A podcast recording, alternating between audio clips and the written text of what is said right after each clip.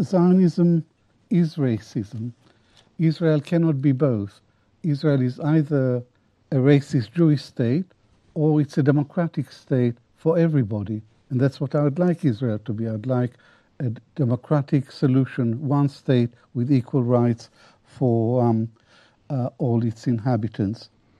Uh, your organization, Human Rights Watch, issued a report last year uh, about Israel, mm-hmm. and the conclusion was it is an apartheid state. And, and there are four major human rights groups in the last two years mm-hmm. who issued similar reports, reached the same conclusion. Israel mm-hmm. is an apartheid state. So apartheid is racism. Apartheid is discrimination. But Israel is the only member of the United Nations that I know which is officially racist. And I say this because of the uh, July 2018 nation state law, which says mm. the Jews have a unique, unique right to self determination mm-hmm. in Israel. Unique means exclusive. Yes. It means Arabs have no right to self determination. Mm-hmm. It means even if Arabs became a majority, mm-hmm. they would still have no right to self determination. Mm. So, most certainly, Zionism is a, um, is a racist ideology, mm. and it is largely responsible for the Nakba that has unfolded throughout the last century and continues today.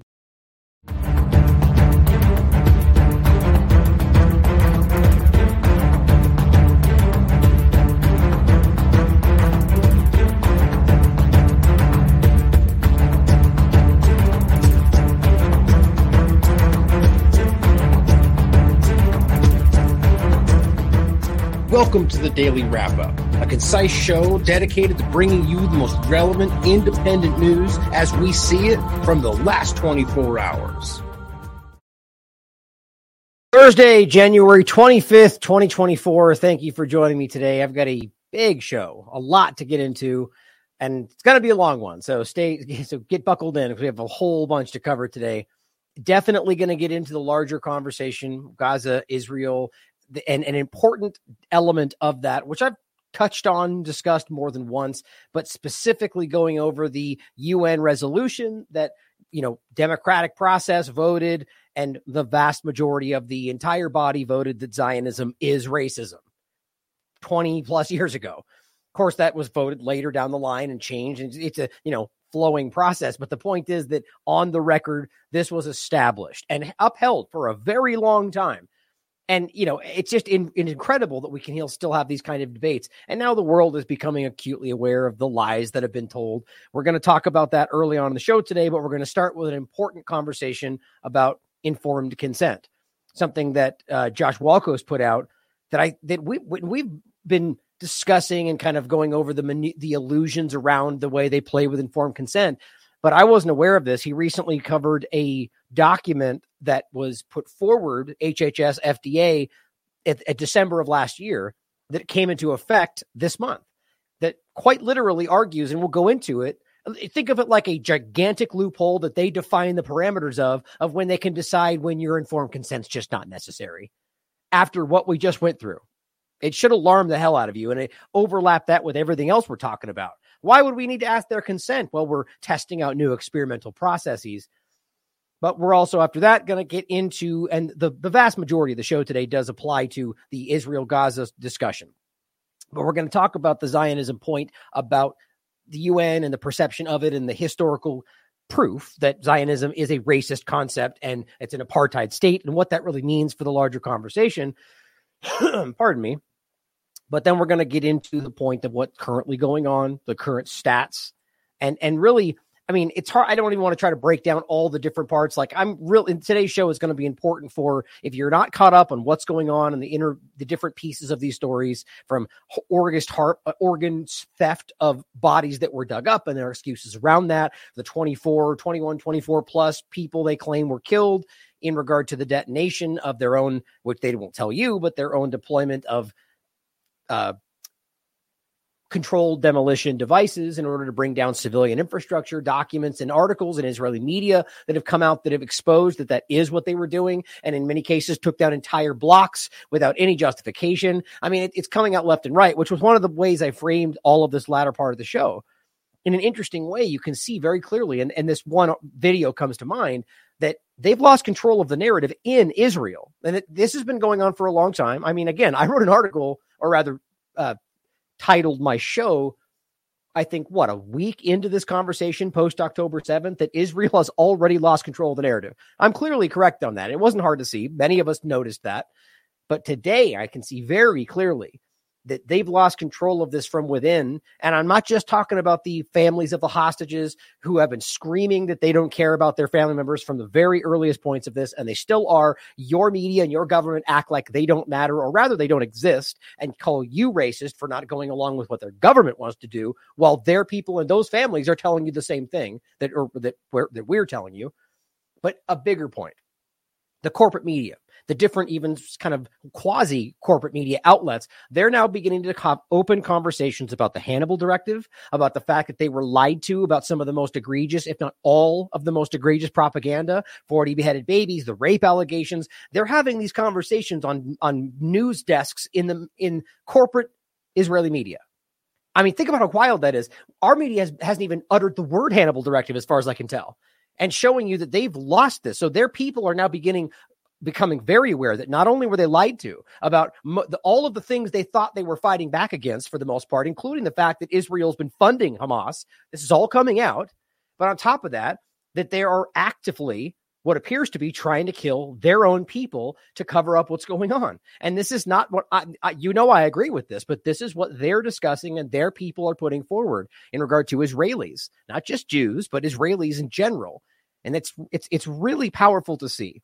Now we're also going to talk about the US perspective of this and how how embarrassing it is that they're trying to act like we're not at war with anybody and we're going to get into the basic definition of war and how insulting it is that they play these games and how that overlaps with the larger conversation of foreign policy in Yemen and China as well. But the hostage situation we'll focus on toward the end in regard to Qatar and Egypt and how that's shifting dynamic is exposing everything. The humanitarian aid continuing to be shown to be held up by Israel, and even Egypt is now standing up and saying, "How how dare you claim we're doing any of this?" And you can show all the lines up, you can show them cheering, and even Mossad put a tweet out praising the Israelis that blocked the aid. So it's very clear that they are speaking out of multiple sides of their mouth here, and it's being caught by everybody. It's an important conversation to see how much has changed and how many people are beginning to, at the very least, question things they've never thought they were even allowed to question, as if there's anybody telling you what you can and can't question, or they're telling you that, whether there's anybody who can truly stop you from questioning what you want. My point is, there's people that go along with those things, and they're finally starting to go, I don't know about this. Maybe Zionism is racism. Maybe these people are what we've been hearing. And thank God, because you know what? They are and it's finally coming out. And it's not about religion, it's not about anything other than actions by powerful people who put the less powerful under their boot for whatever the hell they want to achieve. So let's start today with the illusion of free speech on the platform that's always been everyone's screaming about the savior of free speech, Elon Musk. Well, here's another example of how that's working out. Max Igan, how you, I'm sure you're all familiar with. If not, make sure you check out his work. I believe it's the Crowhouse was apparently censored. So much free speech on this platform, it's almost overwhelming. Here's his account. And this is not one of those he's been kicked out, can't access it, but this is his account's been suspended. And now, and look, he's someone who I respect for the fact that whether I agree with him or not and anything on everything he's talking about, he says what he thinks. He does not, and that's that's there's very few people like that, and I count myself among them that do not care about w- censorship in that regard. I will say what I think on any platform with anybody talking to me because we all should do that. Because I believe, not because I think it's bombastic, but because I believe in what I'm saying and they just happen to not like that truth. And I see it that way, but however you want to see it, my point is I believe in what I'm saying and I stand by it. He is similar to that. He's exactly like that. That he'll tell you what he's thinking and it can be contentious sometimes. Good. Not for Twitter, though. Not in the free speech bastion. They can't accept that. Obviously, you know what this is about. Max has been going to town, calling people out about their lies around Israel, doing some of the things that I've been doing much more, as far as I can tell, underneath Eli David and Eli Levy and saying, You guys are lying, and here's how I can tell. They don't like that, clearly. And you're going to see this more and more as we go forward. I mean, even like I, I decided not to even touch on it because I don't find it as relevant as many other things that are happening, but Elon and Ben Shapiro just did their ridiculous tour about acting like that has anything to do with what they're doing to people in Palestine right now and acting like that's all that matters is all this historical pain and the October 7th day that happened, which of course there were crimes and we should care about that. But while they're pointing over here, they're outraged that anybody goes, What about the genocide that's happening? What about the 32,000 people who have been killed over here? You're a racist. You hate Jews. That's the dynamic that's happening, and they're losing because that's not working for people. But nonetheless, Elon toes the line, goes along with the whole thing, or doesn't realize that he's being used. You know, you guys can decide for yourselves. But I want to show you how ridiculous this game is. Here's what he just put out on the 23rd, stating, you know, oh my God, if the Irish Ireland prime minister decides to pass a law about hate speech, we can't just go along with that terrible thing. You mean like exactly like you guys are doing on Twitter, safeguarding information independence and combating hate speech? I mean, what's the difference here? Because he's a person in position of political power who is able to pass a law that people that that's sure a difference. But you're criticizing him under the argument that should that happen, it's unjustified. Well, what's the difference between a ma- massive power behind Twitter censoring and choosing not to, or you know, dictating what is and is not around this completely benign like the idea that hate speech is just words. There's no laws that say you can't say certain things. It's all about feelings and un- uncomfortable concepts of people feeling they're upset or feeling outraged or feeling insulted. Quite frankly i don't care. You guys should if you guys are at the point in, the, uh, in your lives where people's mean words mean enough to you to try to censor everybody's speech you're a maniac I can uh, stand right beside you and say these people are disgusting. What their their ideas make me sick, but they have a right to express them. We used to understand what free speech actually meant in this country, let alone on a platform or anywhere else. Now, look, yes, Twitter, of course, could as a private company can do whatever it wants, but then don't stand up and pretend that you fight for something that you can prove you're not fighting for, a la Max or any other example you could put forward. Now, here's another one. This just happened on Twitter. She says, I went from hate to violent speech. Now, do you see violence? Here's what it says. We've gotten these before where you say something that's completely benign and they just don't like it. So it becomes violent speech or what, you know, your words end up making other people do X, Y, and Z. They are at this point, it is, it is the exact problem in a very different way that we had on the last Twitter. In fact, I keep saying this, it feels much more surreptitious and alarming than the blunt censorship that you got before. This is social engineering we're watching play out. But it said this post was detected by our systems and it's been visibly limited. We've determined that your post violates our rules against violent speech. Again, before they just said it was hate speech, which proves to you yet again, which we shouldn't need to prove that they're absolutely censoring what they deem to be hate speech. And yet he stands up and makes a big statement about what Ireland's going to do. How disingenuous. But the point is, this is what it says for the podcast. I do not, in all capitals, condemn Hamas. Hashtag heroes. Okay, you could disagree with that. I quite frankly would condemn many things Hamas carried out on October 7th and many of things they did before. Of course, you have to bring into the context that they were funded by Israel and that they've been bolstered and supported by Western powers to use them against the Palestinian state. But none of that seems to matter for the conversation. Nonetheless, I don't care if this was ISIS. You're telling, or whatever you see as the, you know, again, you know, funded by West, of course, and controlled and used, same difference. But I don't care whatever you think is the worst group out there. Does she not have a right to say, I don't want to condemn them? I don't agree. In fact, I like what they do. How is that against the law? How is that censorship worthy? How is that violent speech? Because the people you don't condemn do violent things. Therefore, in some backward, abstract way, you're you're promoting their. Vi- I mean, my God, this is control over what you can think. These are thought crimes. Free speech, guys. Let's all praise him for the free speech bastion he's created. Right. Well, here's another interesting point. This is Chris. He's a community notes con, uh, a contributor, whatever that really means. But there's a lot of these groups, these people, and I mean, his account is 44,000. Now, what he's telling you here is important. He says, let's talk about community notes. He goes, I'm one of them, basically. What I'm seeing is a direct attempt to silence, censor, deprioritize, demonetize, isolate, and cast doubt against anyone that questions the current plans of the governments. big pharmaceuticals, parasitic ruling class. Think about that. This is a person who's doing this and he can see what he what he and he's breaking down for you with videos and everything else that this is being controlled largely by a few entities with a lot of influence that he can prove in his opinion are not human because of the amount of conduct. So we're watching AI and different things probably stemming from exactly who you might think right now in you know just the you know multiple entities I would point out but in this kind of dictating the free speech hate speech dynamic that are actively keeping this going. Now it says enterprising desert raven, which is one of the names he highlights in this one of these accounts, is the username for a single community notes contributor.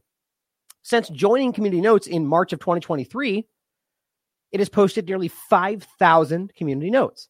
A bot, he asks, a group of paid agenda activists, or three letter agencies, none of which should really be allowed in the way that Elon acts like this works today. One thing is for sure, he writes, in my opinion, it's impossible to be a single person. It is posting over 70 community notes per day, every day, seven days a week without rest. Hardly. I mean, does he have a job? These notes have to be backed up with linked supporting evidence. It's not, it's just not possible, in his opinion, to achieve this on a daily basis. Now, look, I, I'm sure somebody could do it and work even at the same time if they just happen to make every moment count. But the point is, it's highly unlikely. It says this is a relentless attack on anyone that dares to question the things that they ha- that have happened to us or the plans they have in place for humanity. Community Notes works on a basis that when a contributor sees a post and wishes to correct that post, they create a note that provides them information and links to data with support their note. Now that doesn't just go live, right? It says when enough, or so we're told anyway, when enough uh, one more thing. I would be willing to bet you that there's obviously a way that if Elon or somebody in power wanted to make it happen, they could. But it says when enough contributors appro- approve the note that this individual have put up with their supporting evidence, it then goes live. If contributors don't agree with the note, they state why and can add counter information. This all happens behind the scenes. It's then not published, but left pending unless other contributors then agree with the original note and so on. I find that important to understand how at least they claim that it works. Attached is a video of all the community notes that Desert Raven has added both published and pending in just the last 10 days. It'll blow your mind. This is from within the C, the community notes section, so you'll not normally get to see this. The vast majority of these notes are in pending, waiting to go live.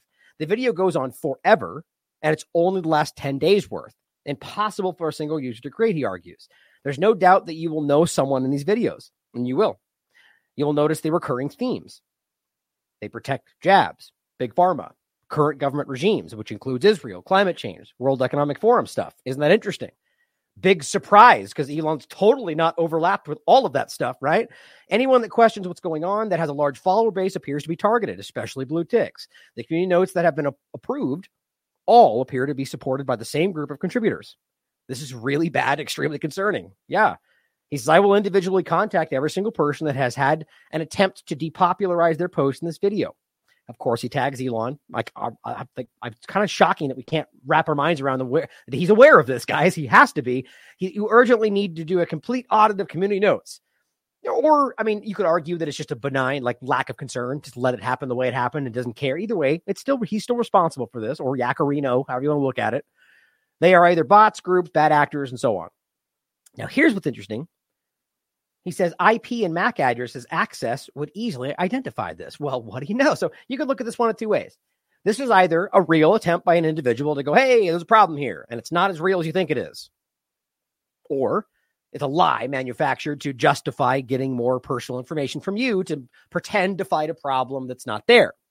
Or it is a real problem and they're trying to use that real problem to get your personal information and that problem will probably never go away because they're probably making that happen problem, reaction, solution. All these are certainly possible. Either way, it seems the solution becomes no more anonymity and it all goes away. I just feel that does not. I'm not trying to say this person knowingly is doing that, but it feels very suspicious to me. Now, you can watch this video. It's crazy. It's 30 minutes long. I mean, it just goes on forever. And every single one of these things, of course, Twitter freezes a terrible platform right now. It it is unreal. And you can look at all this stuff you should take a minute to look through it. My point is that we cannot trust this stuff, guys. We are not being told the truth. So let's go. Well, actually, before we get into the informed consent, I've been putting some uh, some effort into getting some more posts out on the Substack. I recently put up one of our recent. Oh, uh, here, me, this is this is the one from Taylor's recent interview. We keep putting out clips. We have a bunch more to come out, which is called dissect, dissection of the aorta, a rare heart condition observed in COVID 19 injected patients. Another one coming out in a couple of days in regard to the sperm aspect of the spike protein and so on. I just put up one of the clips that we did around the regard to the brain virus, the GM nanoparticles. Uh, we put out the clip about the uh, appeal discussion and so on. So more coming your way. Make sure you check that out. If you'd like to support us on Substack, obviously this is a good way to support the platform, and it's it's a you know you get all the basically the ability to comment on these things. Everything's free, as I told as I've told you, it always would be but we do get the monthly chats and so on. Like the, the you get the Zoom meetings with just me every month, essentially. And I, am thinking I'm trying to find some more ways to uh, find this to be, you know, to, to give you benefits and so on. But really, the point is always everything's out there. You know that we put it out for free. If you want to support us through this platform, it's just a way for you to support this TLAV in general. Like on Sub Subscribestar, for example, where you can sign up, even though that content is free elsewhere. It's behind paywall, so you can choose to support us through that if you'd like, like Rokfin and so on. But we need your support as always. So check it out. There's going to be a lot more coming out through Substack in general. Oh, and by the way, I, we have a, a pirate stream episode coming up soon. Uh, this at this point, as you guys know, it'll be just Courtney and myself. And uh, it looks like Catherine Austin Fitts might be joining as our third mic. Uh, we have a lot of guests lined up for the third chair in general. I think we're kind of going to leave it that way for now, but keep an eye out for that. Now, this is something I was recently sent, and this is just, we, we actually just talked about this, but I wanted to make sure you saw just how real this stuff is and how concerning what they're stating in this is based on the fact that this is a failed concept.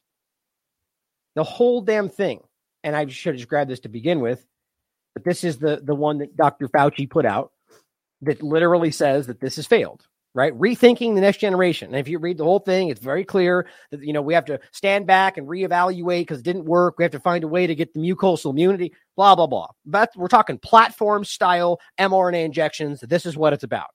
So I'll include that so you can see that they are openly saying didn't work.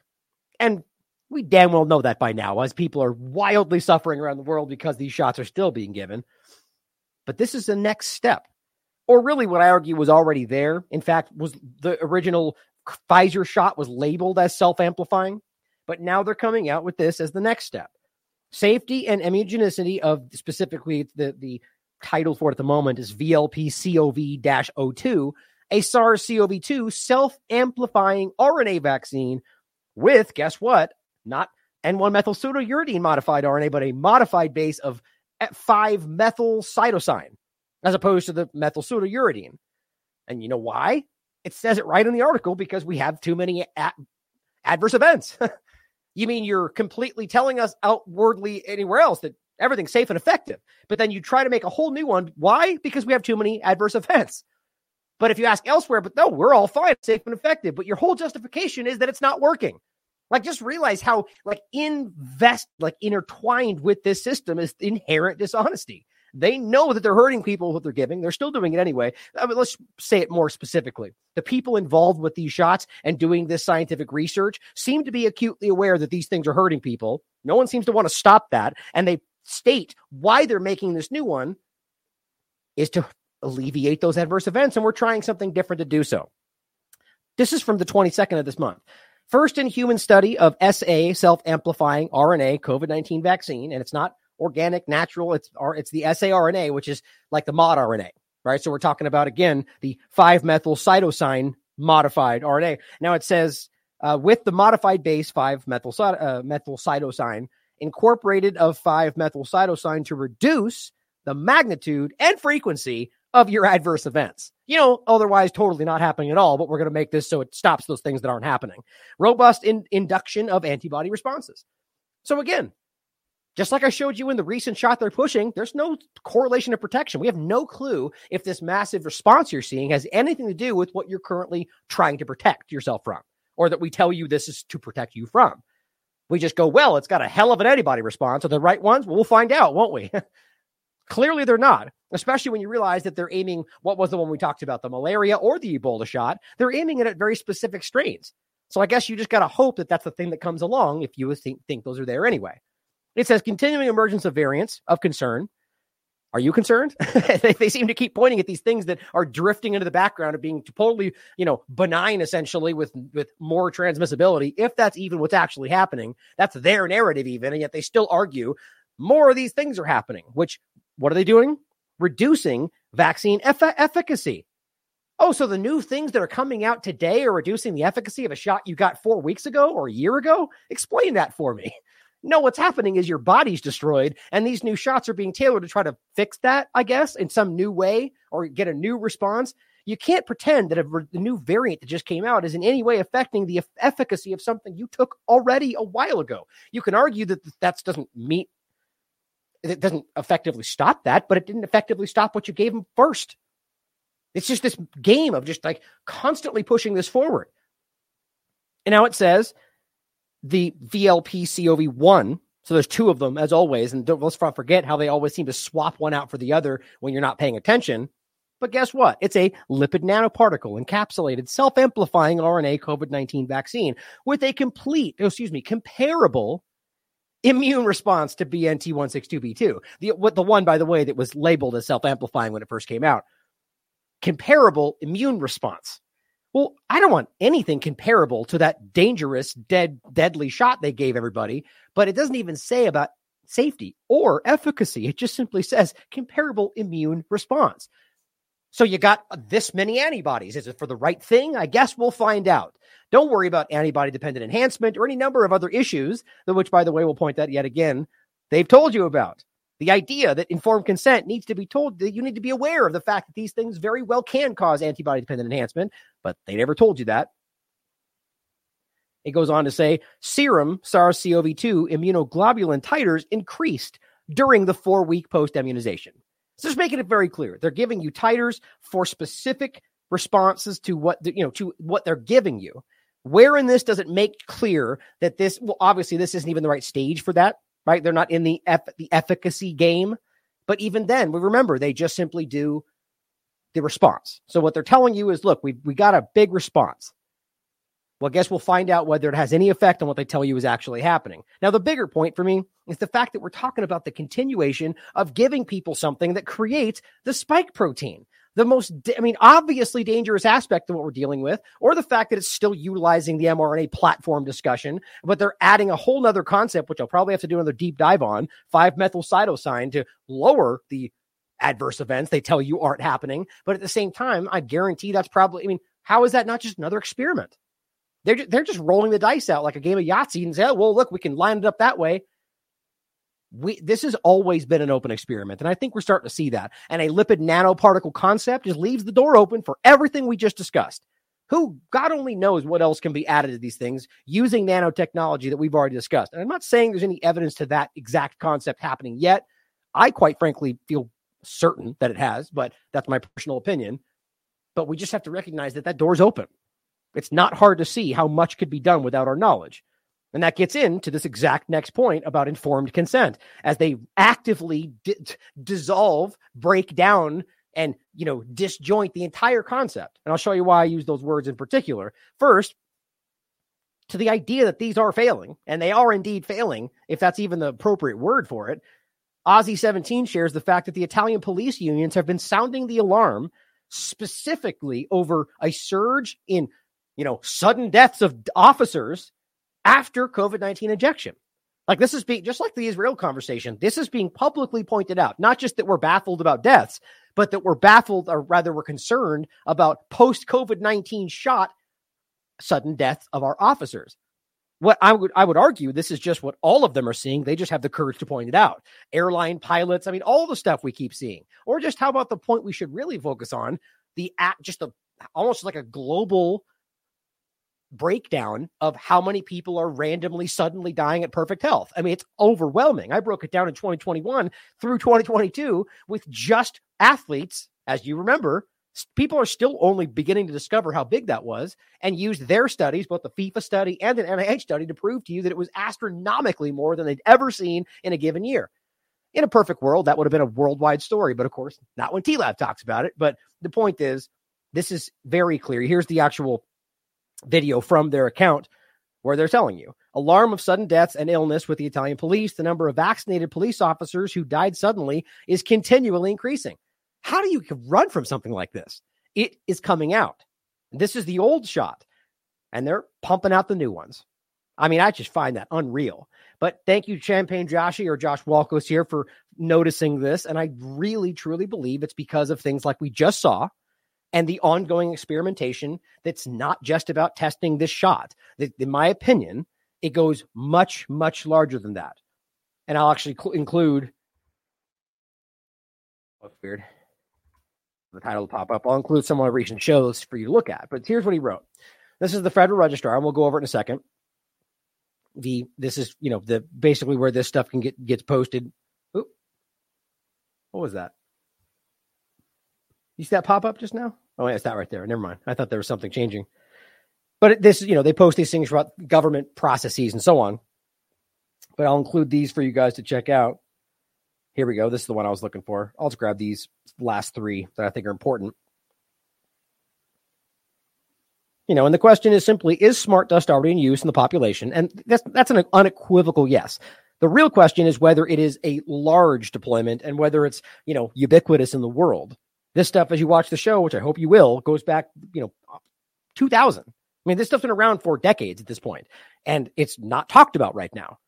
And my next step question was Was COVID 19, whatever that was, an attempted experimental next step? And this gets dark. This gets into stuff like internal biosurveillance, actual control over your thoughts. I mean, these are real things that are discussed in peer reviewed science and military documents. And yet the average people will laugh it off because it's just conspiracy theory which has just got to be one of the most ignorant phrases I've ever heard today.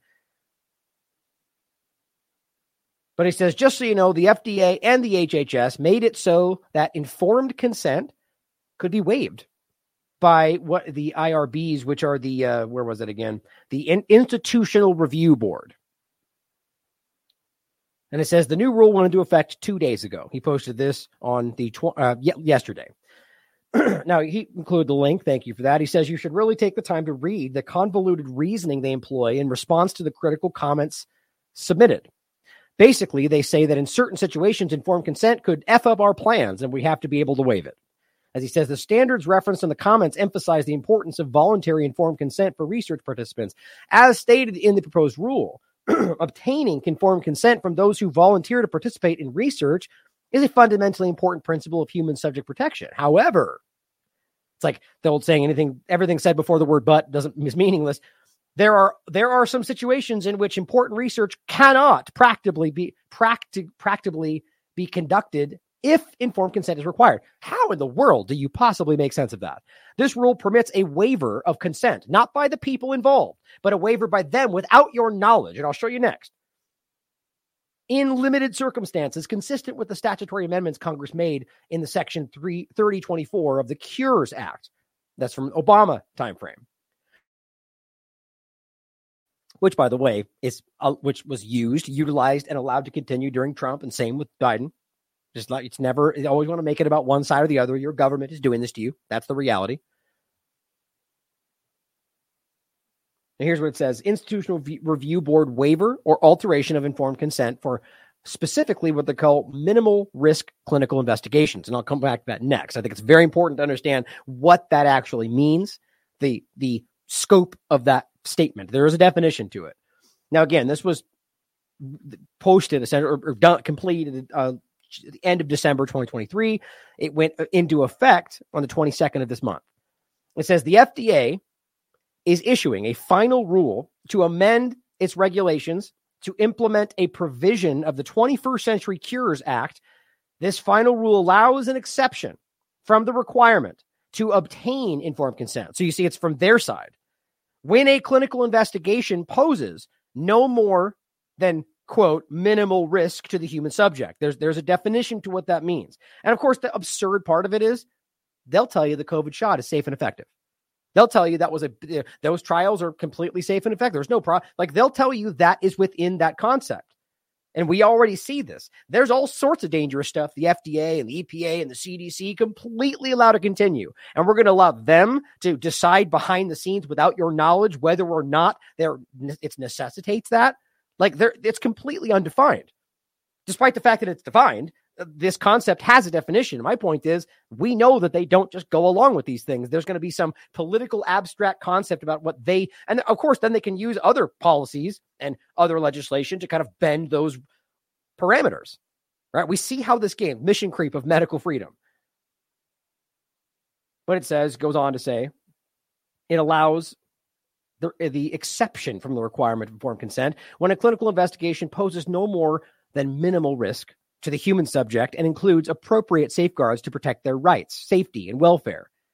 So they're omitting, or rather, foregoing informed consent, which is designed to safeguard your rights and safety and welfare, and just saying that as long as you claim that you're doing those things and it's no, it's minimal risk, then you can just forego that. Well, that's what that's for in the first place. I find it, I find it hard to believe that they would care about that if they forego the thing that's meant to protect that.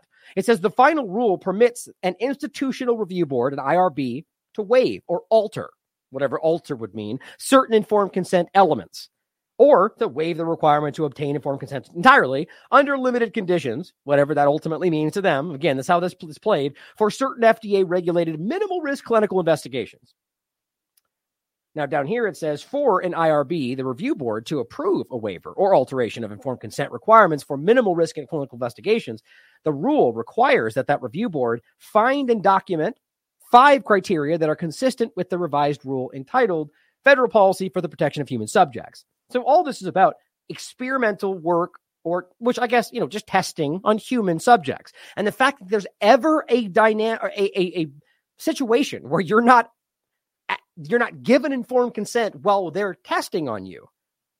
And uh, and look, and the point is always is do you think the average people involved in these things that trust their government are even aware this exists because they posted it on this abstract federal registrar that nobody looks at that somehow they're going to know about this? They're not going to tell you they're not informing giving you informed consent. That's the whole point of not having to do it that this is just in my opinion this becomes this black hole where they can argue that they didn't think this they thought that and they didn't have to inform you and then that same entity is going to back up the this is how it's always worked as far as i can tell.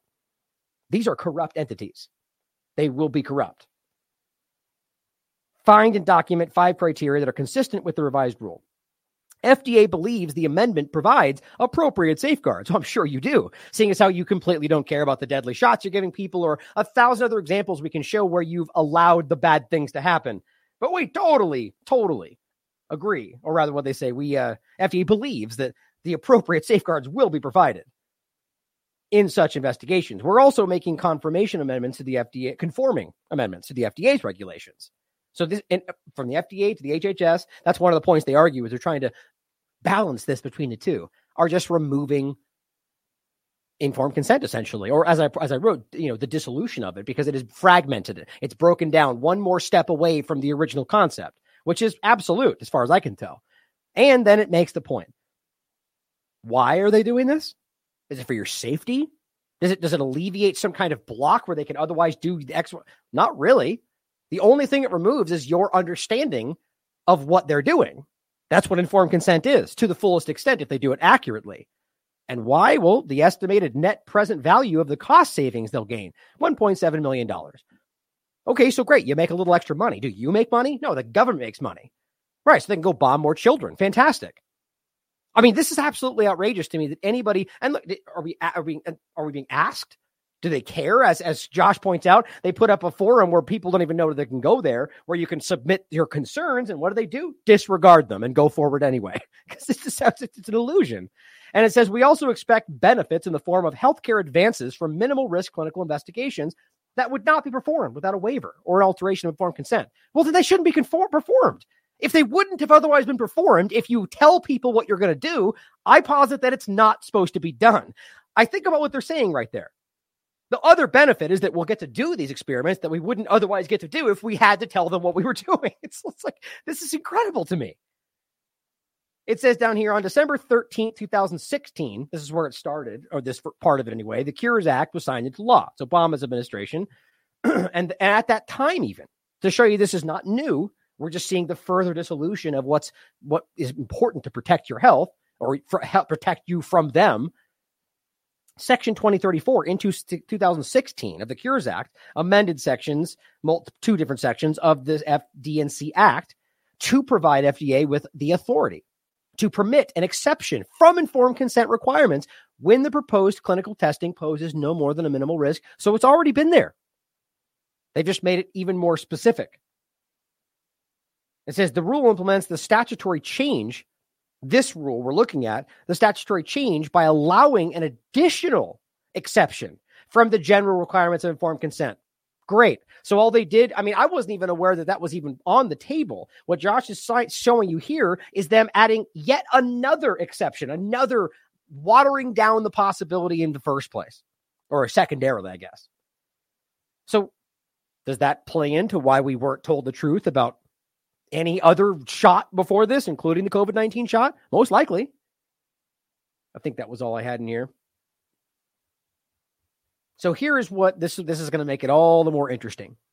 This is what a minimal risk clinical investigation is. He says often investigators refer to a clinical study as minimal risk, in quotes, while pointing to the side effects as being minor or acceptable for the given condition, and or that the procedures in the study are common in medicine and rarely have severe complications. Isn't that how they describe everything under COVID 19, even though we know that's not true? My point exactly. Now it says while this may be valid in common terminology for clinical patient management, for regulatory purposes, assuming they even care about maintaining that kind of level of scrutiny, this would not satisfy the very specific definition, which there is a specific definition of minimal risk as provided by the very FDA. Despite common parlance, minimal risk has a definition in the regulations. it says the FDA defines minimal risk broadly for us in 21 CFR 30.3K.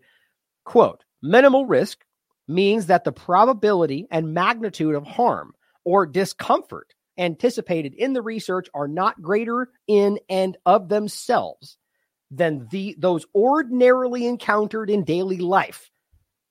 So walking, you know, getting a sunburn, right? Like things you would encounter by being around, like minimal, minimal stuff during the performance of routine physical or psychological examination or tests.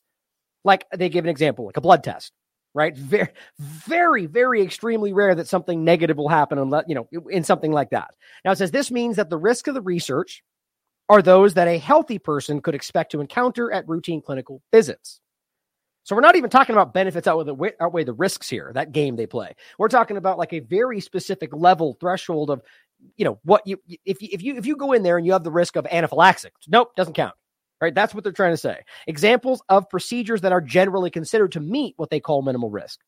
Blood sampling, as I said, MRI, right? Even though there's clear things that could go wrong with that, it's it's largely we understand to be you know, you're not going to walk out of there and have a blood clot or a stroke. Now it says placement of a peripheral venous line for less than 24 hours. Okay, so these are generally things that you can see as mostly benign. Now, examples of procedures that are not considered to be minimal risk. You're going to love this. Administration of virtually any investigative drug or biologic, even if the product is approved for the indication being studied or for the indications and is known to have a generally mild safety profile and adverse events are rare. Do you are I mean, just so we're clear, I, this isn't at this moment applied to any specific experiment or test or research. But let's remember, this goes back to 2016, so it's already been happening. My question is what had been omitted then to now, but as we go forward, do you really believe they're not going to apply this to investigative drugs or gene therapy process or the next COVID shot? I'm willing to bet you my life that they're going to point at this and say totally safe and effective because we're using the same platform and the same test from before, even though we know that's not applicable, or that even if it is, that it's still very dangerous. Mark my words, I believe that they're going to include things just like this and argue they don't need to truly inform you. But it says as well a clinical investigation of a device that involves invasive, invasive sampling, a la smart dust, nanotechnology, in, implantables, Neuralink, blah, blah, blah.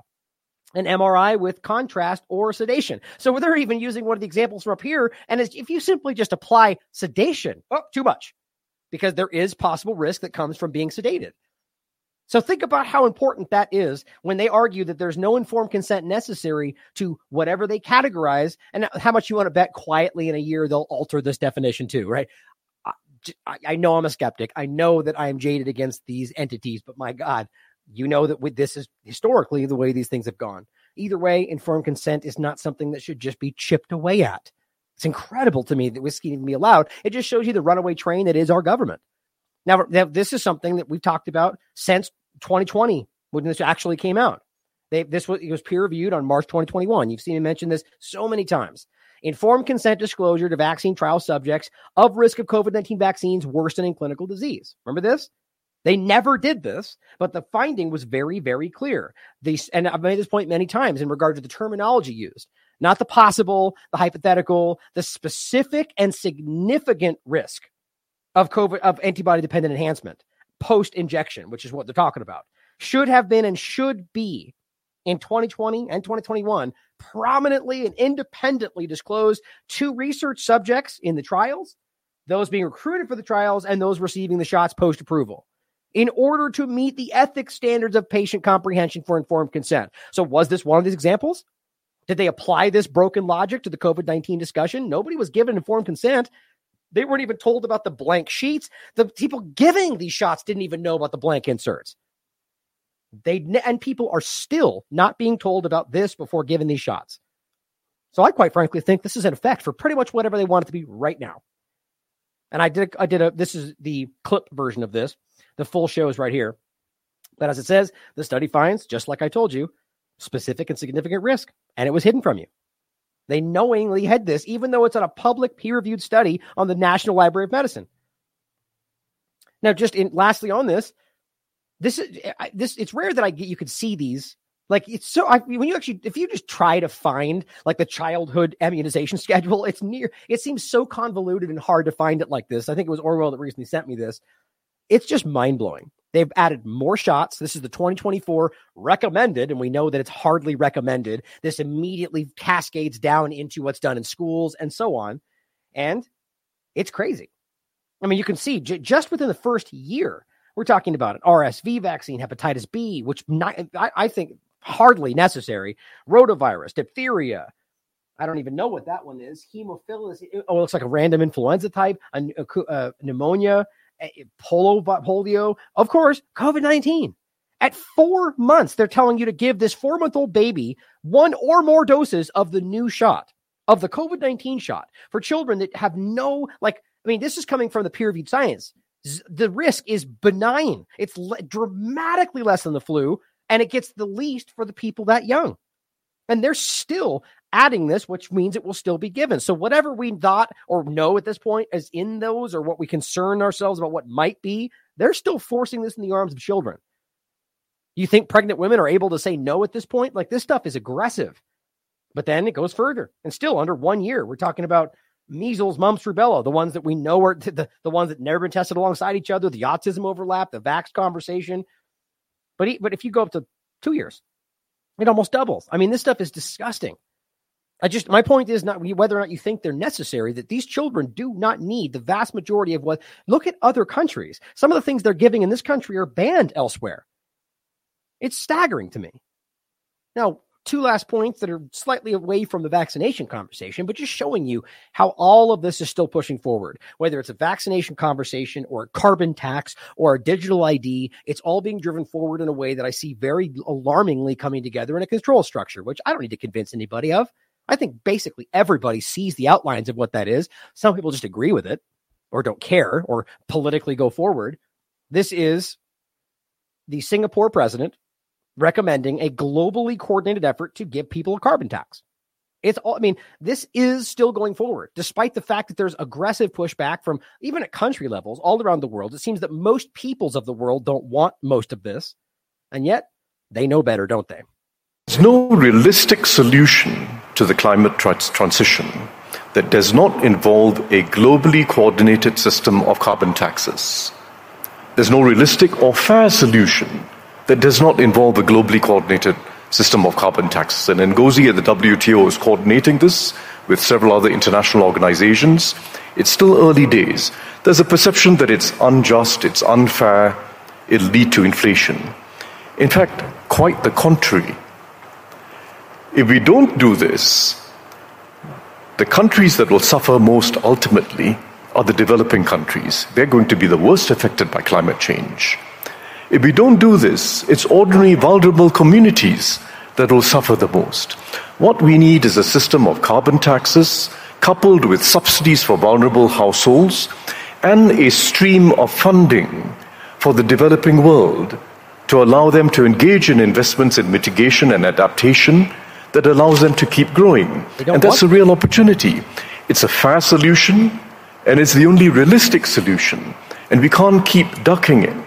Right. So you just decide for everybody what is the solution, right? We disagree, man. And these countries don't want you to force your digital ID on them to justify your carbon tax social credit concept. Like it's very clear. And that's obviously getting into the point about whether carbon tax or carbon itself is even the real thing to be concerned about. As the idea that they're just going to pay their tax and continue to pollute as the largest polluters of the world, all that'll happen is you'll pay more for gas and drive less when you need to. Right? I mean, it's it's it's that's the argument that they're going to do anything different other than just have to pay this tax, but they'll they'll add into their, you know, it's part of doing business. They'll continue doing the same things they're doing. It's about control and the up the digital infrastructure around your life. But he also said the subsidization of people that need so so you're you're becoming more of a debt slave in this aspect. Look, I don't care if you believe this is accurate or not. Don't you think people should have a choice? I don't care whether you think that the world's going to end tomorrow. If we go to a point to where suddenly, based on your justification, that people don't no, no longer have choices, well, that's exactly what we've always been warning about, right? Compulsory moral bioenhancement or any of the things we've discussed, it always comes back to that moral argument, which usually is the opposite. Now, on artificial intelligence, which is obviously a part of all of this, I just wanted to point this out. You know, I'm sure you saw that that uh, Twitter has added this Grok thing, which you can only use if you're on Premium Plus. No, thank you. But it's just so gross and alarming how much this is being. I mean, from my perspective, I, I know some people don't think this is a problem, but that this is being pushed in your face and it's being used in a way that is. It's just like the DNA concept when that was happening, when people didn't realize that it wasn't just as simple as you getting some fun information. They were utilizing your personal genetic code and information, which we still don't even fully grasp what that means at this point.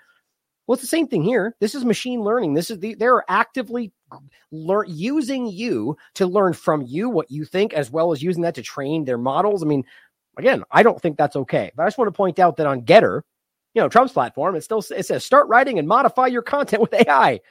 Just wanted you to see, guys, that the people on the right who are aggressively kind of like, you know, WEF is a problem and oh, this is a problem, and yet Trump's thing is, oh, it's okay because Trump did it. Not everybody. I don't even think the majority, but I just want you to see the two party illusion. The people stuck at the core of it are always largely being dishonest about these things. Now, let's talk about the Zionism aspect. The concept of whether Zionism is racism and so on. I mean, this is an important discussion of the UN documents and the history around this that's very clear. Torah Judaism, which we've pointed out many times, a group that's all over the world. It's in Israel, it's in the United States, it's in the UK, and these are and this is a group of Orthodox Jews that scream at the top of their lungs in every possible way that Zionism is not Judaism and that Zionism has hijacked the religion to cover what they're doing. It's exactly what I argue is happening.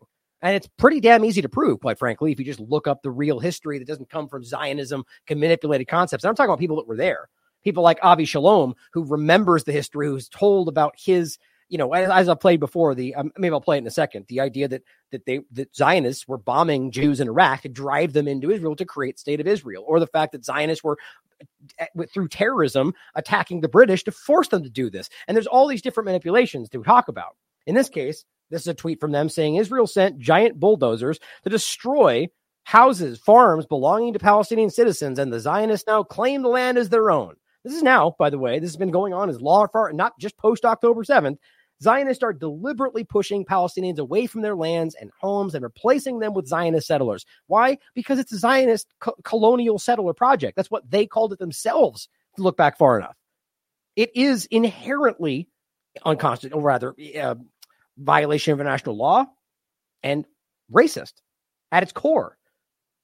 And on top of that, if you speak up in any way about this, whether Jew or not, you get attacked by the Zionists, which show you that this is about control of a narrative. Sort of like when Ben Shapiro called the Jewish Voices for Peace a bunch of trash and said that they weren't Jewish simply because they were saying something he doesn't agree with. Think about how gross that makes you and hypocritical, double standard across the board. But anti Zionist Jews protesting in Jerusalem to demand the release of Jews detained by Zionists in their prisons. Why? Because they speak out against what's going on in Gaza or speak out against the Zionist concept. So these are Orthodox Jews that are being dragged through the street and arrested, How does that line up with anybody to understand this? They, they, just because they have a different political perspective. Hundreds of anti Zionist Jews are detained under harsh conditions in Israeli prisons. Israel arrests Jews and puts them in prison under harsh conditions just because they are against Zionism or the state of Israel. And you may disagree with that. You may think they're gross for thinking that. But are you of the mind that if you don't agree with the government of Israel, that you can be arrested? But let's still call it democracy, okay? Now, Sir uh, Chili Bean points this out, and I'll go to the document. The resolution adopted by the General Assembly of the United Nations Zionism is a form of racism. So you can disagree with this all day long. You must realize that this is a documented concept. And, and we can easily show the aggressive manipulation of the is the state of Israel in the cons the processes of the UN. And we can even today, they're literally calling the UN Hamas. Like not even hiding and pulling punches anymore. They're just clumsily saying you're just Hamas at this point. And the point is that they have been pressuring these entities to manipulate what these things are for a very long time. And now people of the world are very aware of the reality. The mask has been, the mask has slipped. But to understand this, 1975, you can see right here, the resolution is determining that, in this, this past, determining that Zionism is a form of racism and radical discrimination. General Assembly, re, and it just points back to other things. So this is this is the important point to remember. This has been established and reestablished multiple times until I think it was 91 when Israel was able to establish enough pull over this, utilizing the same things we've always seen the United States government power and so on to pressure and, and coerce people into basically removing this. Not voting that it's not so on, but just dis, uh, what's that word they use? I'll read it in a second. But it says, recalling its resolution of 1904, proclaiming the United Nations Declaration of Elimination of All Forms of Radical Discrimination and its particular, and in, in particular, its affirmation that any doctrine of ra- racial differentiation or superiority is scientifically false, morally condemnable, socially unjust, and dangerous. Now, nobody can argue that what they're doing is something other than racial differentiation. Whatever the justification you claim, that doesn't make it any different. It is still the case. As we've shown you with things like this. It, this is the, as Netanyahu said in, in retort to a person on the on the corporate media trying to defend the fact that no, no, Jew, Arabs are equal in the in, in Israel. He sta- he stated publicly, Israel is the nation state of the Jews alone. He said you're wrong. Stuff like this that Avi Shlaim references. The point is that is racial differentiation. Very clear. It says December 14th, 1973, the General Assembly condemned the unholy alliance between South African racism and Zionism. Why? Because they're the same thing. Because Israel was acutely involved with what they were doing in South Africa. I'll show you more about this in their documentation. The point, though, is that we they were working on building that same concept. They were working on ethnic weapons. They were doing it's the worst kind of racism, Zionism, apartheid. It says, in, you know, those aren't necessarily exactly the same thing, but in this case, we're talking about the similar. The, the, Zionism has created apartheid and did so in South Africa as well. now, think about that coming from Elon Musk's perspective, how ridiculous that is. International cooperation and peace required the achievement of national liberation. This is 1975 and independence, the elimination of colonialism and neocolonialism, foreign occupation, just specifically as a category, Zionism, apartheid, and racial discrimination in all its forms. So, just there, in this case, Zionism is is is analogous to just any form of racism. They're using this as a term to just say these are the things that we have to do away with, as well as the recognition of the dignity of peoples to the right of the self determination, which they're fighting for. It says, taking note also of Resolution 77, adopted by the Assembly of Heads of State and Government of the Organization of African Unity at its 12th ordinary session, hold at Kampala from 28th of July to the 1st of August 1975, which considered, quote, that the racist regime in occupied Palestine and the racist regimes in Zimbabwe and South Africa have a common imperialist origin. They all, though didn't pass this resolution, forming a whole and having the same racist structure and being organically linked in their policy aimed at repression of the dignity and integrity of the human being. So obviously, you can't argue this is just about Arabs if you're over here in South Africa in, in creating the same dynamic. So there's something inherently evil about this. And this is what we're trying to show people. And so at this point in time, they uh, uh, uh, what's the term uh, overwhelmingly passed this and they're and they're, what they're discussing is not only that this is racist, not only that this is an apartheid state, Zionism is part of this problem or is the problem, but that, that they are that they did the same thing in South Africa. Now we can't pretend like these are not in this. These things held for a very very long time, and by the way, are still largely accepted by the vast majority of people, just not the manipulated UN body. But it says adopted at the Conference of Ministers of Foreign Affairs of non-aligned countries held at Lima from the 25th to the 30th of August 1975, which most severely condemned Zionism as a threat to world peace and security and called upon all countries to oppose this racist and imperialist ideology. They determined that Zionism is a form of racism and radical discrimination. They voted this and passed it resoundingly. I just don't know how we can't recognize what that shows you. That the, what changed is the influence of Zionism enough to get this to roll it back. But this was reality at the point at, at, at the time, and still is. Now here was just a letter that I find interesting from Yemen of all time, of all people, all countries, nations. The point is, this was following this doc. This uh, this is 1987, and it says elimination of all forms of racial discrimination. That's a letter from Yemen. It's it's basically highlighting what we're discussing the implementation of the program for, of action for the second decade to combat racial and racism and racial discrimination. And grant you know a speedy granting of independence to colonial countries in regard to the you know like palestinians fighting for their self-determination. Now it says i should like in my capacity as chairman of the group of arab states for the month of february 1987 to draw attention to the letter from the this letter we just read. Right? The idea or rather no this one says the the permanent um, Make sure it's the right one. Resolution in Congress dated 15 August 1985. Annex thereto contain the document. Uh, well, in any case, they're referencing the same concepts. It might have just been a later version of it, but you can see as I go forward, this is what they're discussing. The group of Arab states is amazed that res- that resort should be had to an attack, and this is what we're talking about on Resolution 3379. So what you're just what you're seeing here in 89 is Yemen standing up and saying, "Look, Israel is going after this trying to call out. Like we've all agreed this is a problem. We've allowed this to get worse. And what we're highlighting here is that they're attacking this resolution. And they ultimately succeeded a couple years later. It says, which was adopted more than 11 years ago by the Assembly in accordance with the procedures customary in the United Nations.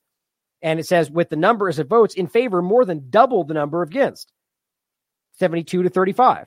The group of Arab states is amazed that also that such an attack should be made regarding a subject that was decided once and for all in a purely democratic manner more than a decade ago without the participation of Israel, which is basically the party concerned with Zionism as a lonesome racist ideology in a clear and ign- ign- uh, ignominious attempt to exploit the difficult circumstances currently besetting the United Nations. So that's the point. At a time when there was turmoil in the body, they were exploiting this and with the aim of pressuring the embarrass and embarrassing the organization. In the light of the above, it is quite clear that the aim is none other than to force this organization to disassociate itself from a portion of the achievements of which it can justifiably feel proud. We may very well be looking at the time when this body was officially broken, if you ever thought it was not. This makes it incumbent on its members to stand fast in the face of such attempts, which, if crowned with success, would set a precedent that might have the uh, direct consequences, which I think happened. And I think we are only just now seeing it corrected.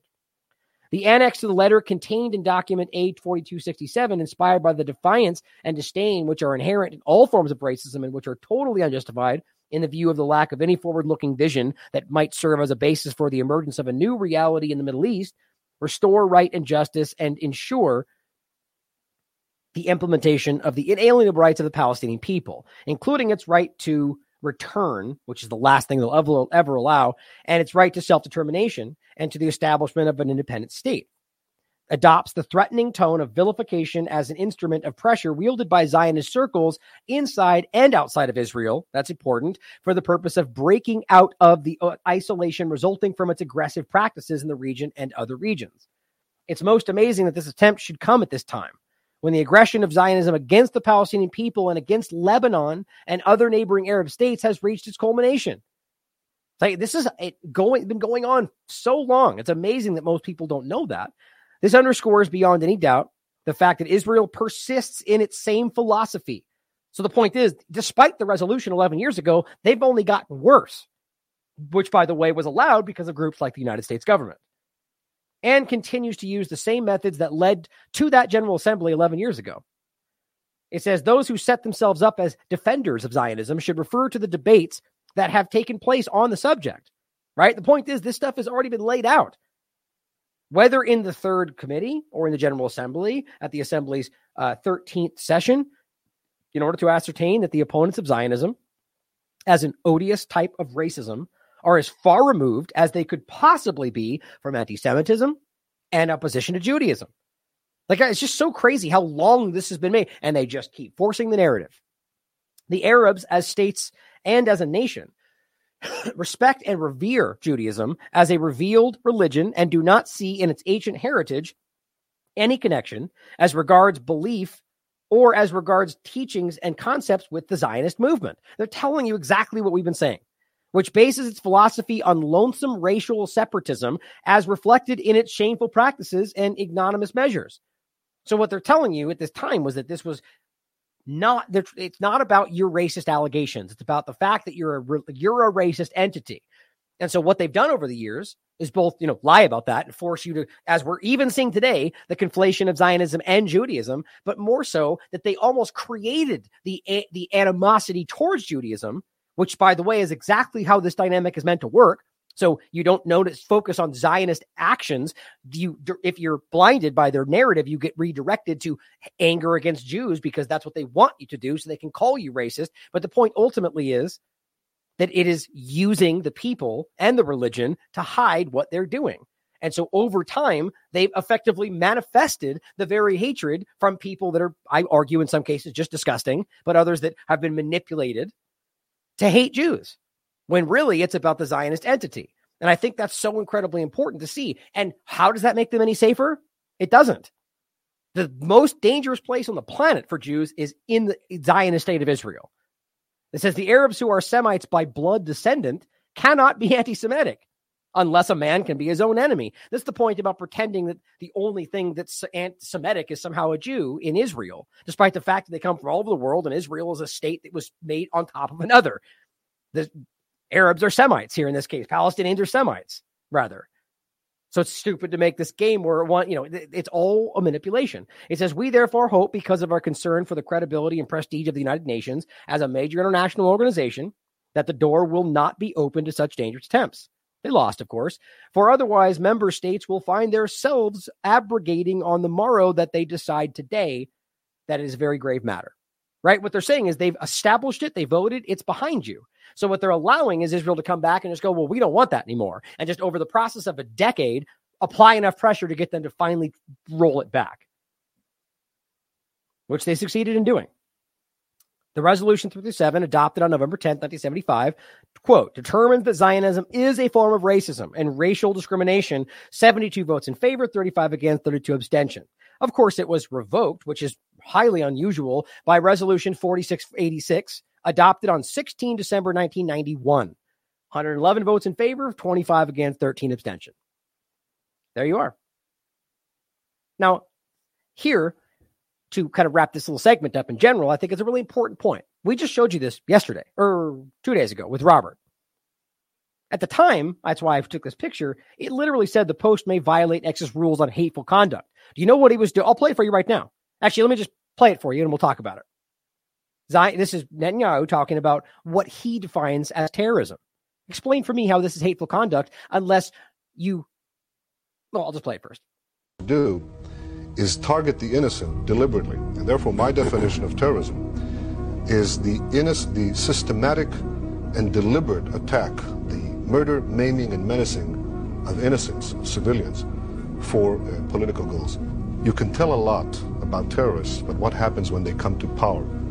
Those who fight for freedom and come to power do not impose terrorism. Those who do, who fight in terroristic means, end up as being masters of terrorist states. Right. I mean, it's literally what they've done. Right. It's all it all becomes semantics, but ultimately what you're discussing is the fact that they have continued to do the very things that put them in the position of creating state of Israel. Terrorism. And let's not forget the term, the, the definition, the actual definition of terrorism is using violence to commit political ends or to achieve political ends. It's simple, right? So it's it's incredible. So right as he's saying that, as Robert discussed, they were continuing to do so. So he wasn't even being honest then. But again, how is that hateful conduct? Or uh, this is getting so abstract that I mean, my personal opinion is because that's un that's uncomfortable for the Israeli government. So dutifully, Twitter acts like it violates something and removes it while they're playing, showing all sorts of hate speech against Palestinians, all sorts of graphic images about Palestinians being killed. No one cares about those things, apparently. But guess what? They've now removed it. Right? It was posted and now it's gone. I'm sure you can find other people posting it, but how is that? How is this being removed from Twitter? He literally just is. A, it's he said it. It is Netanyahu, and he's simply saying something that should be taken as pretty obvious and benign. That well, terrorists do terroristic things, and they continue to do so even after they have their state. Yeah, exactly. They delete this because it's uncomfortable and inconvenient, in my opinion. Either way, it does not apply to hate speech unless you're somehow using this to say that's what they are, but that's not what the post was doing. So it's almost like they. This is what I was saying earlier today. Just I think it was Eylon Levy, who I think it was uh, Corbyn said something like, "People, they always have money. You know, people have." Or it was very abstract. It didn't specify anybody. It says money for bombs, but not enough for X, Y, and Z. Right? He Eylon responded. He's this is the uh, representative for October seventh. He responded by saying, you know, but that, but it's because of Hamas and Hamas does this and it's not our fault or whatever. He's super reactive and then comments underneath going, oh, well, maybe I misunderstood. And I'm like, dude, you're so transparent. You're a guilty person. You your guilt is on the surface. People make statements directed at everybody, and you act like you're being attacked when you're not. And the point is that that shows a guilty conscience. You know that you're the one that is doing that. So when he makes the statement, you feel like it's directed at you. It's hilarious.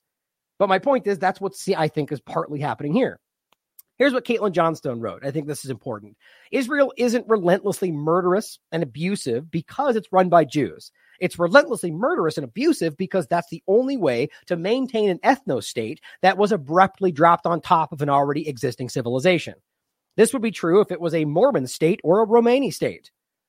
Take any already existing country with its own ethnic and religious makeup and its own relationships with surrounding countries and drop a brand new artificial ethno state on top of it with a deluge of immigrants who are designated special above the people that were already in that region. And you're going to get a ton of violence. It's kind of easy to understand. You're also going to see the dominant group espouse supremacist ideological beliefs, especially when you seed them with that as a Zionist, you know, supremacist mindset. And they're going to have these beliefs to justify why it's okay for them to be placed above the other group and receive better treatment by the state, take things that were once theirs. Of course, it's all justified because God said. These things would happen regardless of what those respective ethnic and religious makeups happen to be. I agree. How can we be sure of this? She says, because we've seen it happen time and again in other settler colonialist projects throughout history, which had nothing to do with Jews or Muslims. It's not about Jews and Judaism. It's about the nature and character of the ethno state, which got placed over the top of a pre existing civilization in the 1940s the religions and ethnicities are interchangeable with pretty much any other term terms pretty much any other in terms of how much violence would be necessary to institute and maintain such a state. I, I, how can you disagree with that? But some people will because they have a political agenda in my opinion. Now here's another group different than torah judaism. This one's just called torah jews who have a very this this is a a, a, this, i'll just read what it says. Listen to an esteemed holocaust survivor and this he's discussing one of these Holocaust survivors basically crying, falling to the ground and crying about how Zionists were hurting the Jewish people.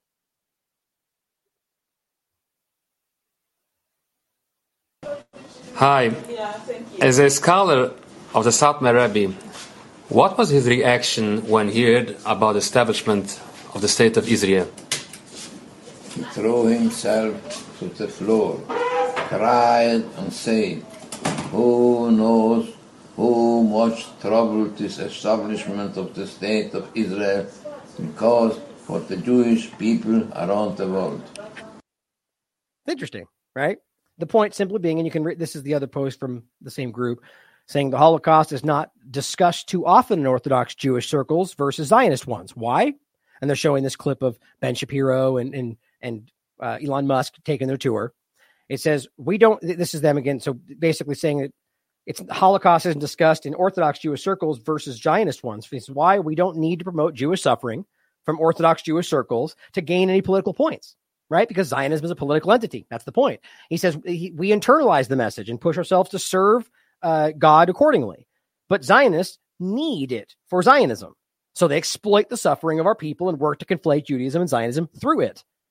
Now, look, you can disagree with that all you want, but these are Orthodox Jews expressing their opinion about it. You can't call them anti-Semitic or or racist because you think they hate Jews when they're expressing their opinion as an Orthodox Jew. In who, you know, the point is they could be wrong. You could disagree with them, but my point in making this is simple: that you can't just call anybody who has a different opinion about these things racist. It certainly might be the case, but it becomes a scapegoat for anybody accusing the Israeli government of anything. And that's what they're all trying to highlight. Now, again, I'll include these. I don't think it sways anybody who has suddenly decided that every human rights group in the world, which we never should have blindly trusted, are all Hamas or whatever because they say the wrong thing. In 2021, they determined that it's a, it is an apartheid state. Human Rights Watch, a threshold cross, Israeli authorities, and the crimes of apartheid. Amnesty International, Israel's apartheid against Palestinians, or B'Tselem, an Israeli human rights group, the regime of Jewish supremacy from the Jordan River to the Mediterranean Sea pretty damn clear. And I'll just play Avi Shlaim to end this segment. Uh, Zionism is racism. Israel cannot be both. Israel is either a racist Jewish state or it's a democratic state for everybody. And that's what I would like Israel to be. I'd like a democratic solution, one state with equal rights for um, uh, all its inhabitants.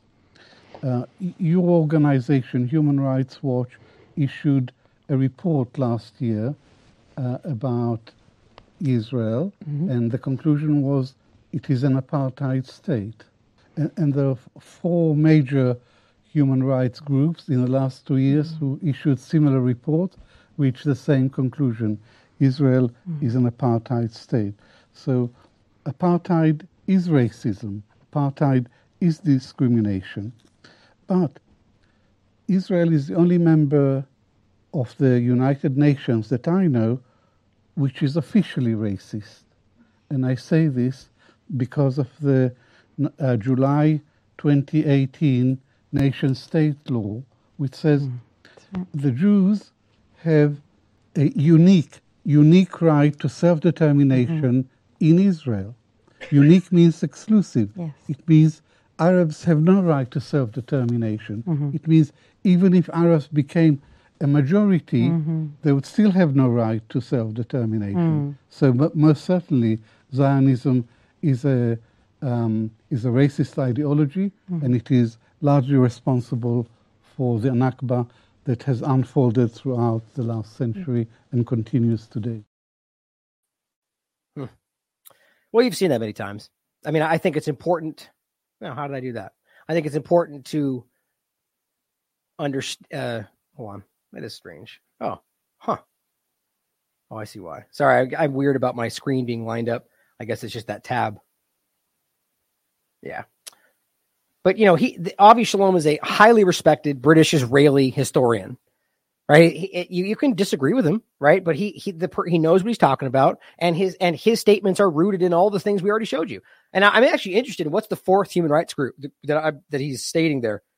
I'm not familiar with that. Those are the main three I've shown you about apartheid but it's very real.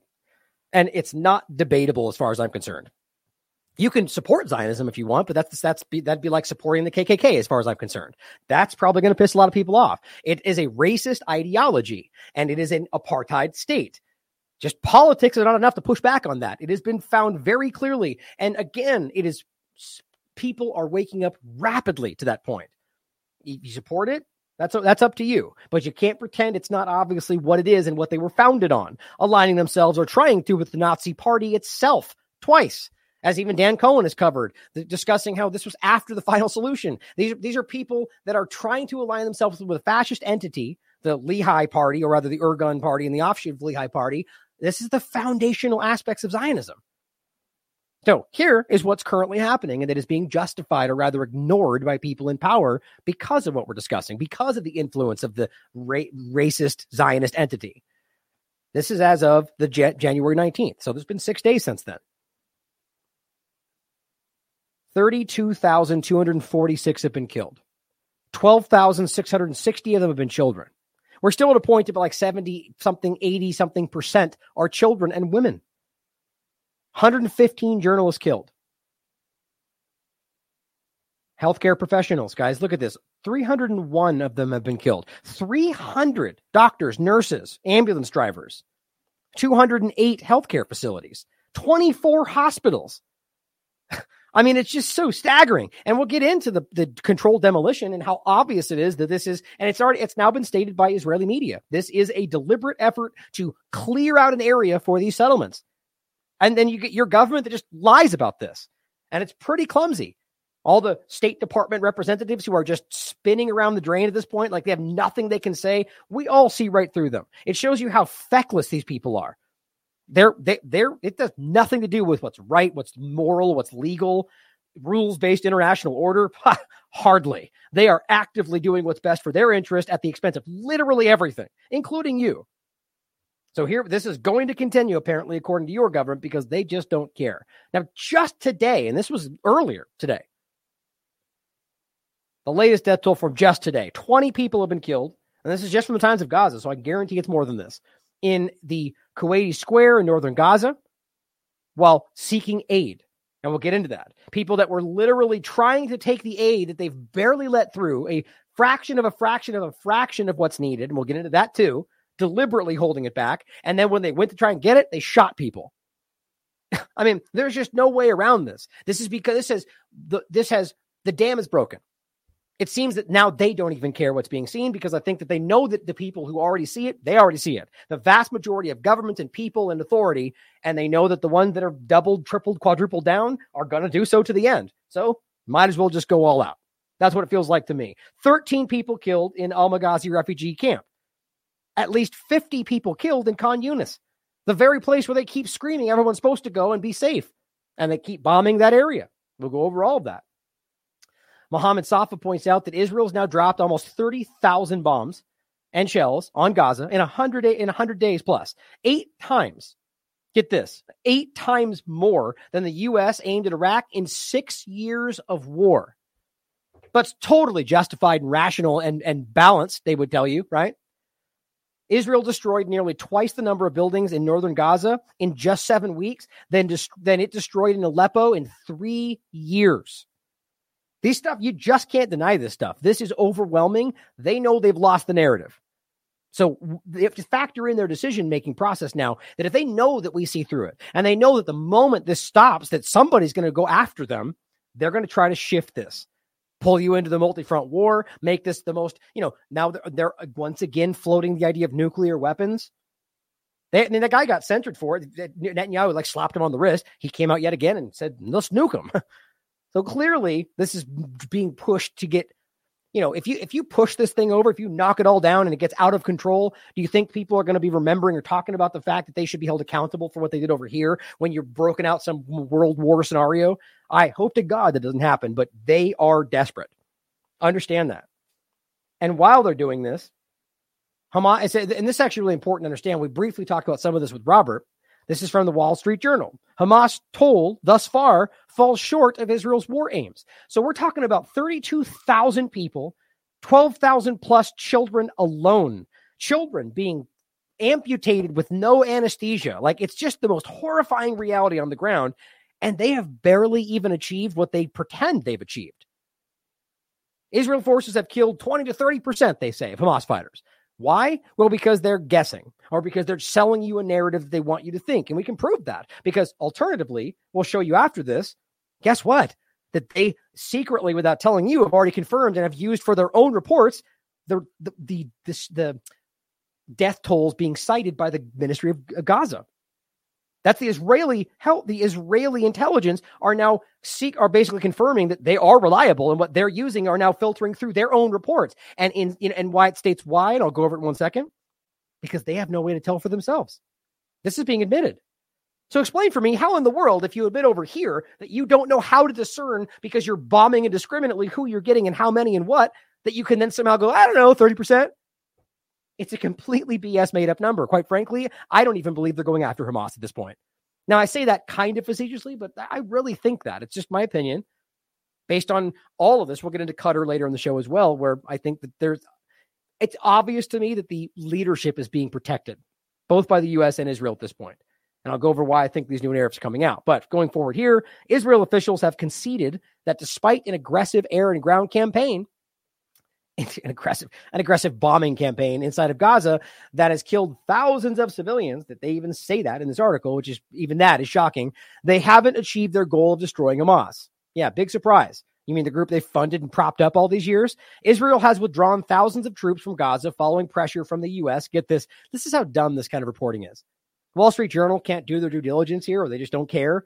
Israel's withdrawn thousands of troops from Gaza following pressure from the U.S. to transition to a more surgical phase of its war against Hamas. But military officials say the war could continue for many months. Isn't that that's that is backwards? So they, they spent months just bombing everywhere with minimal presence and have only recently started the ground invasion. But so now they're pretending as if it's been this ground invasion the whole time, and only now are they pulling back to bombing. They're just trying to recreate the, the reality because they're desperate, hoping in some way this kind of just redefines the history, even though we all just saw what happened. Think how dumb that is. That, that's the Wall Street Journal, right? That is Nancy Youssef. You either don't know any better or you're lying for them, which makes you a bad journalist. But it says the U.S. has urged Israel to shift the war toward more targeted operations aimed at Hamas leadership. Again, you can't you can't do more if you are doing everything you can. That's this stupid game they've been playing. Israel's doing everything they can to minimize civilian casualties, but, but we've been asking them to do more. It's like that's stupid.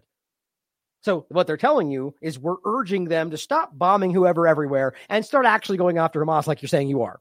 Hamas has suffered thousands of casualties according to US and Israel assessments well, that's interesting. How do they possibly know? Well, there's a point in here that explains why the U.S. government does have more insight to what's going on than they're admitting. And of course, we could yet again show you that they've got generals and people on the ground in Israel literally helping target. They know what's going on. So when Matt Miller and whatever the lollipop kid's name is, they start acting like we just don't know and we can't we have to wait to find out. We can't answer any of these questions. They know.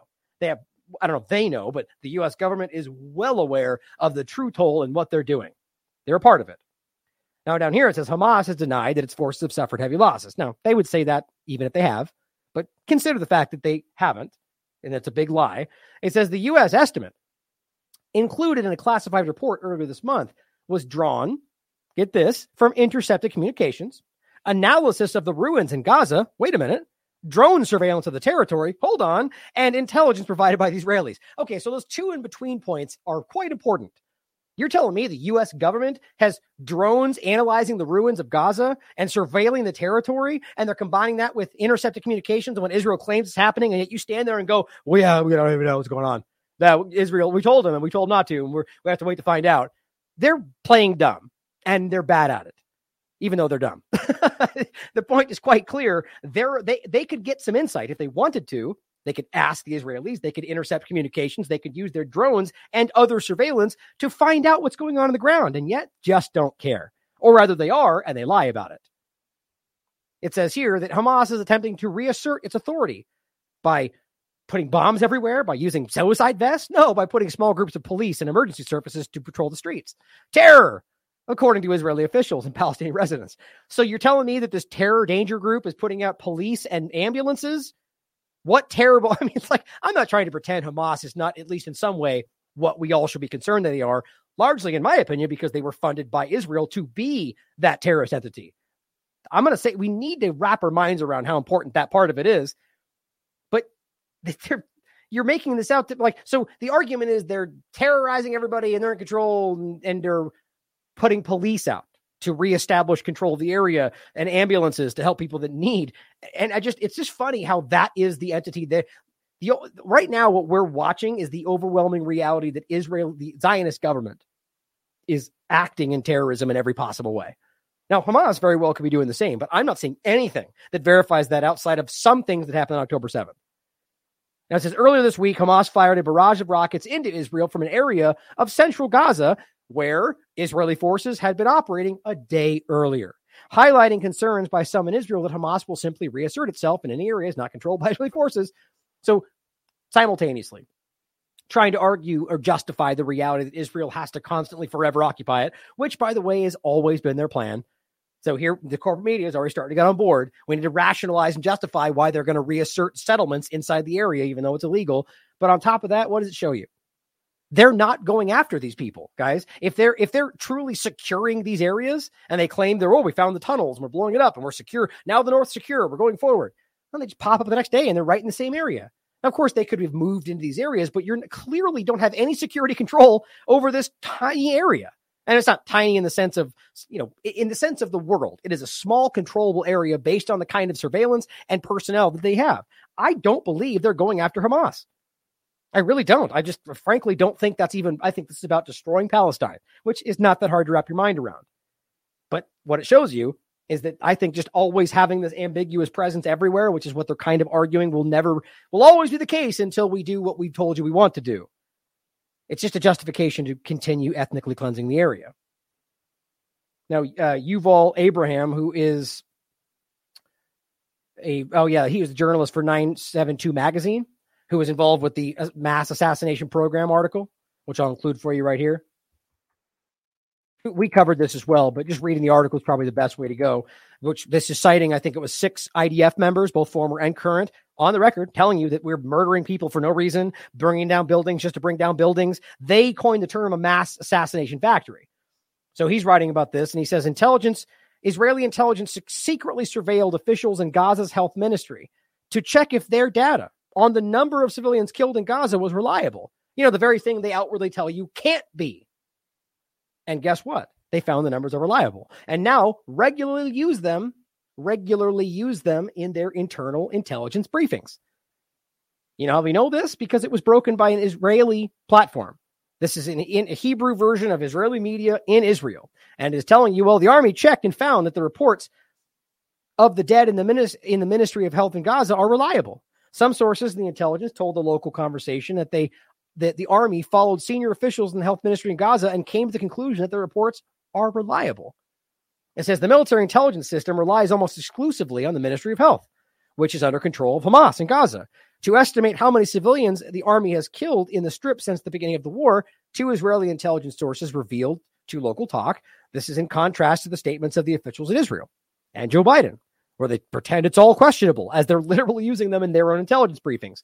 One of the sources said that the comprehensive investigation was conducted during the war, which included classified operations, which revealed that the numbers published by them were, on the whole, reliable. Uh, basically, estimating the number of civilians killed, both the present and in previous operations. The two intelligence sources claim the Army does not have a reliable source. That's important of its own to rely on regarding the number of civilians killed, which, by the way, would mean anything happening in these areas, including how many Hamas members they've killed. It says, contrary to the procedure that was accepted in the past, in the current war, the Army does not conduct an examination of how many civilians were killed in each of the hundreds of attacks aimed at homes and ju- of junior Hamas operatives. Now, if they don't know how many civilians they've killed, it obviously makes sense, deductive logic. They don't know how many of the other side they've killed. Because if you knew how many civilians, you could deduce and say, well, the others were Hamas, right? Either way they don't know. So they don't they acknowledge that Hamas and Gaza and the ministry are correct, which is hilarious, and then tell you we just don't know. But yet they come out and say we've killed 20 to 30% of the group that we don't even know how to define. I just think this is hilarious and they're caught in every possible way. Now he says, according to the two sources, Israeli intelligence has no good independent measure, as we just told you, to find out for themselves. One reason for this is that officers conducted hundreds of AI directed assassination strikes against suspected low level Hamas operatives, which to them is anybody that ever brushed by one of the people they suspected themselves. I mean, it's really flimsy. We've gone over all of this, usually by destroying entire homes and killing entire families, a practice we previously termed a mass assassination factory. There was often no bomb damage assessment for these strikes, meaning there was no check on who and how many civilians were killed. This routine post strike check was skipped to save time. He says, quote, this is speaking from the IDF members. I don't know how many people I killed as collateral damage. We only check that information for senior Hamas targets. In other cases, I don't care. I didn't care, he says. I immediately moved on to the next target. The focus was on creating as many targets as quickly as possible. That's directly from this article. They're telling you they're not checking this stuff. They're pretending that the AI knows. That's why he says, I trust Health Ministry of Gaza more than the IDF for these statistics. That's a direct quote from an internal source. I think on this one, uh, yeah, that, that's good enough right there. Now, this, I just want you to see this. This is what a mass assassination, indiscriminate bombing campaign truly looks like. It says, sadly, Gaza no longer exists. It's just crazy to see how much damage. I mean, look look out into the distance here. I mean, it's across the board. These are residential areas. Their their buildings are destroyed. The infrastructure destroyed. This is by design. This is a deliberate deconstruction of their society so they can build what they want as as the Israeli Zionist government. Very clear to me. I mean, just look at all that, guys. I mean, it's literally ever. Look at the distance. As far as you can see, these are just, just rubble. It's crazy to me.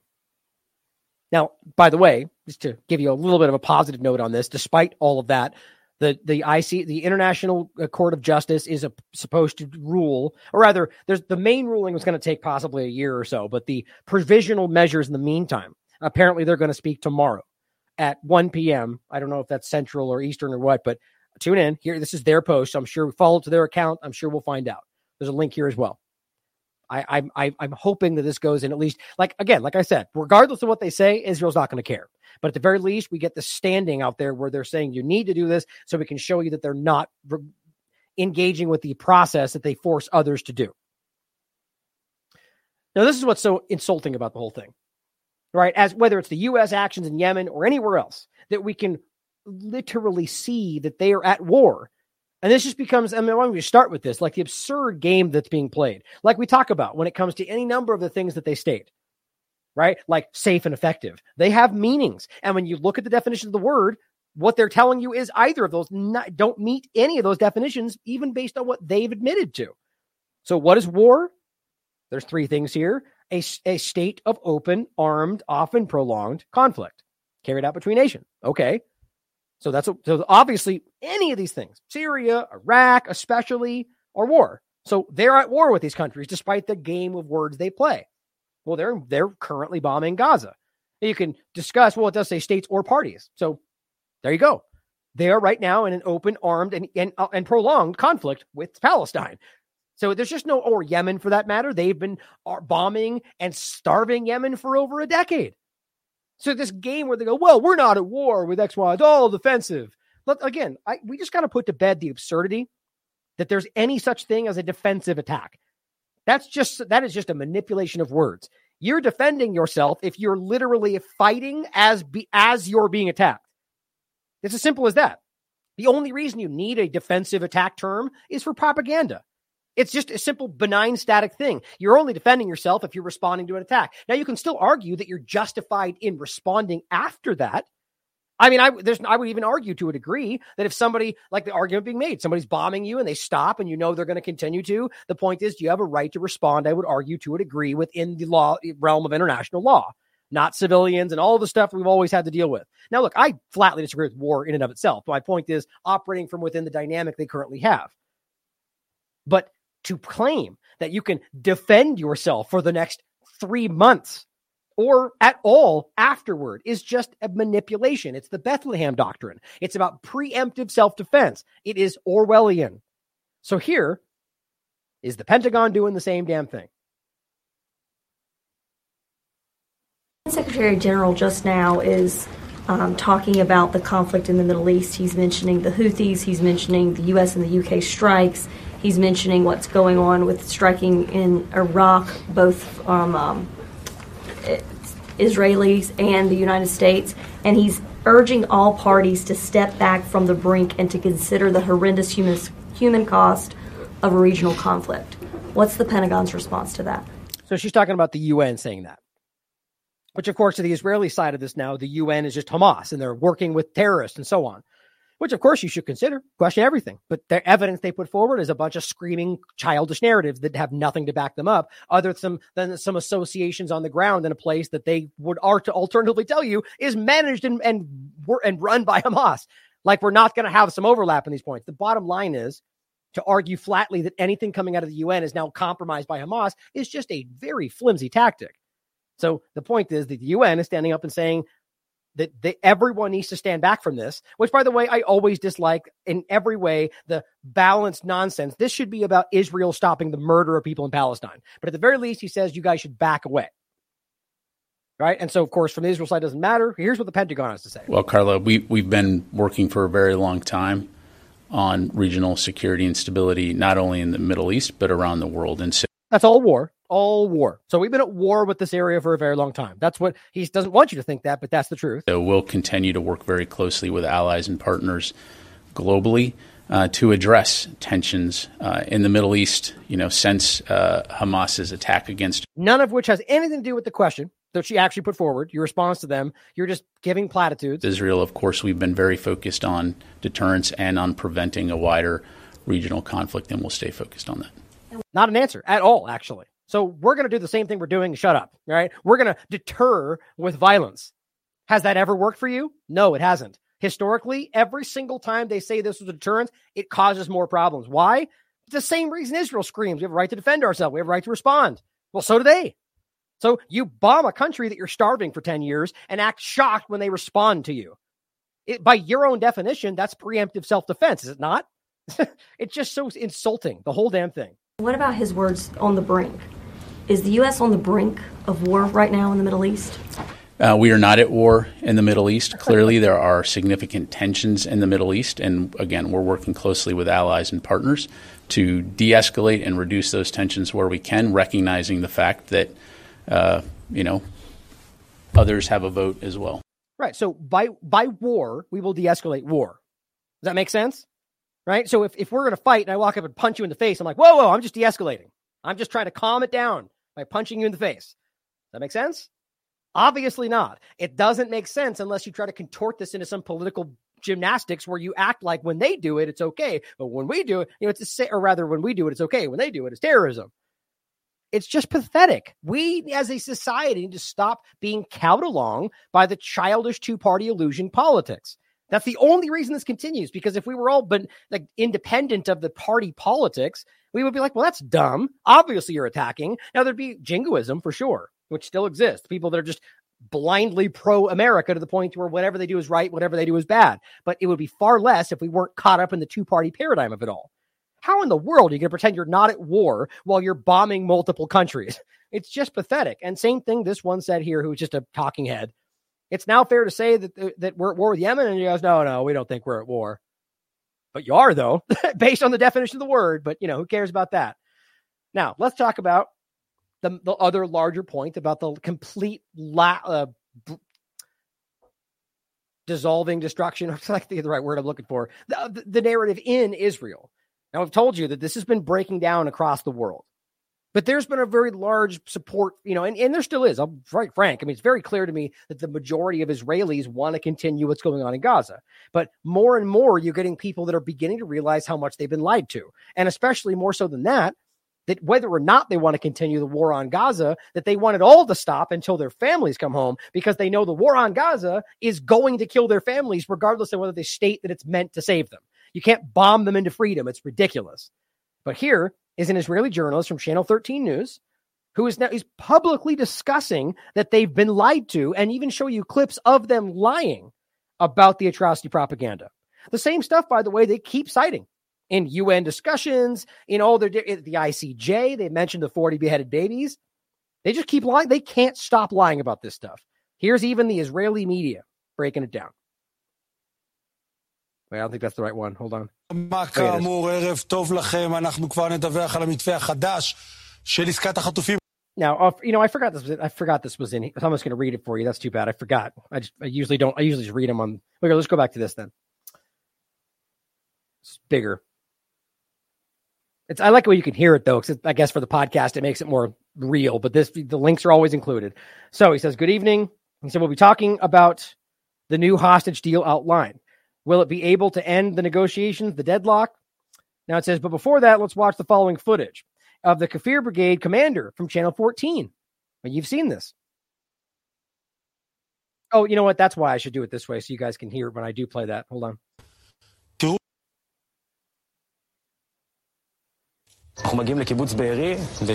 We arrive in the Kibbutz Be'eri, and there I encountered... two main images of the battle. One is a nursery school with innocent children that were butchered, killed. As you see the children inside the house, he says eight babies, eight babies died. Another image, an elderly woman from Kibbutz Be'eri. And he says, he says he saw the number engraved on her arm. And you say that went, that's what they went through the Holocaust. No, what a convenient overlap. Auschwitz in the end and died in Kibbutz Be'eri. That's not something that we can't even understand. Now, I'm, actually, now that I think about it, I'm not sure if he's implying that that was a person that was in the Holocaust. But why would you have an engraved number on your arm? I thought it was. In any case, I took that as them saying that was Hamas that did that. But in any case, this is what he says. Well, eight babies were killed. Were not. Well, no eight babies were killed in Be'eri. You can prove this now because of the numbers after the fact. So that's a lie. According to the kibbutz spokesperson. And there's no woman named Jenya in Be'eri. So he just wholesale made that up. Not new. There's a countless number of these. So who do you think put them to that? Do you think that random IDF member just goes, I'm going to lie about this? And that happened 45 times? No, this is, in my opinion, which I have to say because I can't prove it, but I think it's very obvious. The, this is the government manipulating people, women. What, what's her name? Levy out there lying about p- images from 2022, saying it's a woman raped. It's a, it's incredibly obvious. They've come out and said they were hung on clotheslines, but I think they show in this one the beheaded babies. I mean, over and over and over. And, and Haaretz has continued to show you that they were lied about this stuff. And we can't stand back and see that. But again, that's why the average people, because of the independent media, they all see this, which let's stand back and recognize that's why they're so desperately trying to shut down this kind of control. They've lost control of the flow of information. They, that's why they're desperately trying to censor. That's quite frankly why I think I'm being sued now twice, apparently. Know, get, get into that as we go forward, as I feel it's necessary to show you. I was talking with James Corbett about it last night. I'm I'm being attacked, guys, legitimately, but I think it's because everybody sees through it, and the people like us are having an effect. We're reaching people, and they can stand up and be like, "You're racist. You hate X, Y, and Z," and they go, "Well, that's dumb. Here's he's showing documents. Here's what you said two years ago." It's just not working for him anymore. He says, watch some more footage. A soldier. Uh, Remember this one? There were children here, babies who were hung on clotheslines, he says. Laundry line. That journalist almost immediately found out he was lying and pulled back the whole story. Doesn't stop them from continuing to say it. המראה מאוד קשה, אני, כשראיתי את זה, זה גם כן זעזע אותי. אתה לא מבין בדיוק באמת מה אתה רואה מול העיניים, האם זה תמונה או שזה באמת מציאות, היה מאוד מאוד קשה לעכל את זה. He says, but he's, he's talking about, what he's talking about, supposedly event in Kfar Aza, they made it clear a long time ago this did not happen. That this event simply didn't happen. Think about that. Think how powerful that is to have that on Israeli media. And it says, and by the way, he said these things. That, that, that he was told that it didn't happen. In a tour of foreign news journalists who came there. And pay attention to what the police say, the foreign media, not long ago. At pregnant women, cut open. Guys, the things that happen are so sick. Just look, these are, he, by the way, you already know all these are lies, right? Look at the way, I mean, he screams disingenuous. He's acting. We know he is now. They're lying, right? But watch this through that lens, knowing that he's lying.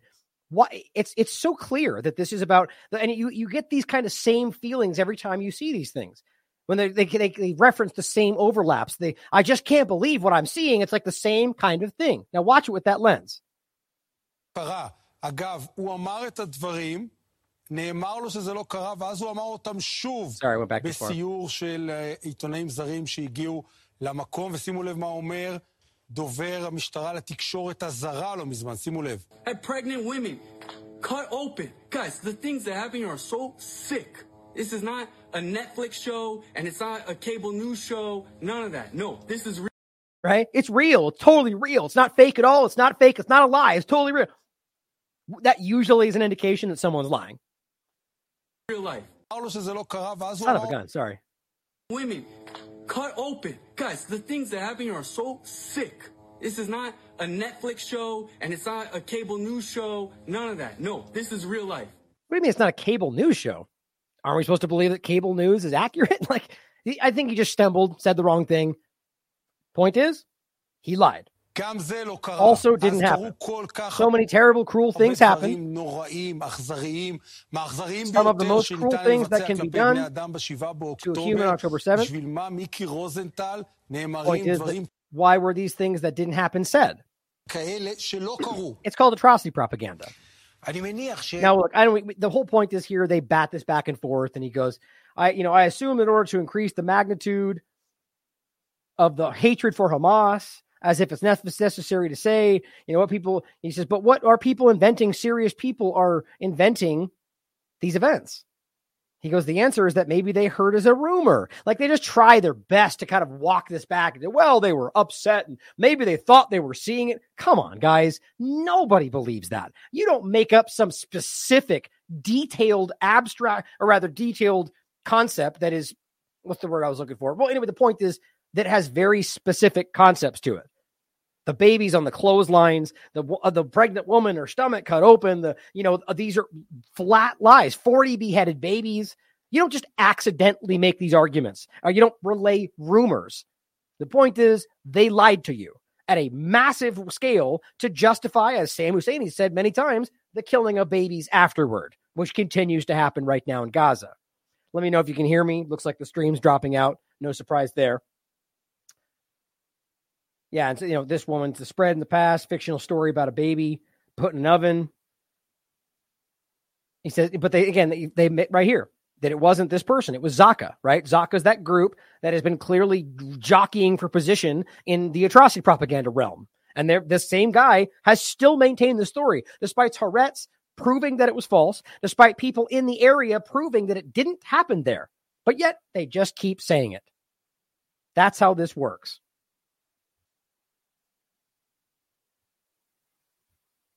Now, here is a specific point about the rape allegations that I thought was really important to include. Quds News Network and many others pointed this out. The Israel Broadcasting Authority has reported that an Israeli reserve soldier has now been accused of raping a female soldier during a military operation, which, if you understand their history, is pretty common. It says the reports come amidst a wide range smear campaign by Israel trying to accuse Palestinian resistance fighters of rape without allowing an independent investigation or providing any evidence or rather specifically any proof. But the evidence they're providing is secondhand, thirdhand, relayed through the IDF statements. It's just, it's really crazy how much they've pushed this with basically no evidence. Now, here is why I think this is so interesting. This is not new. This is 2017.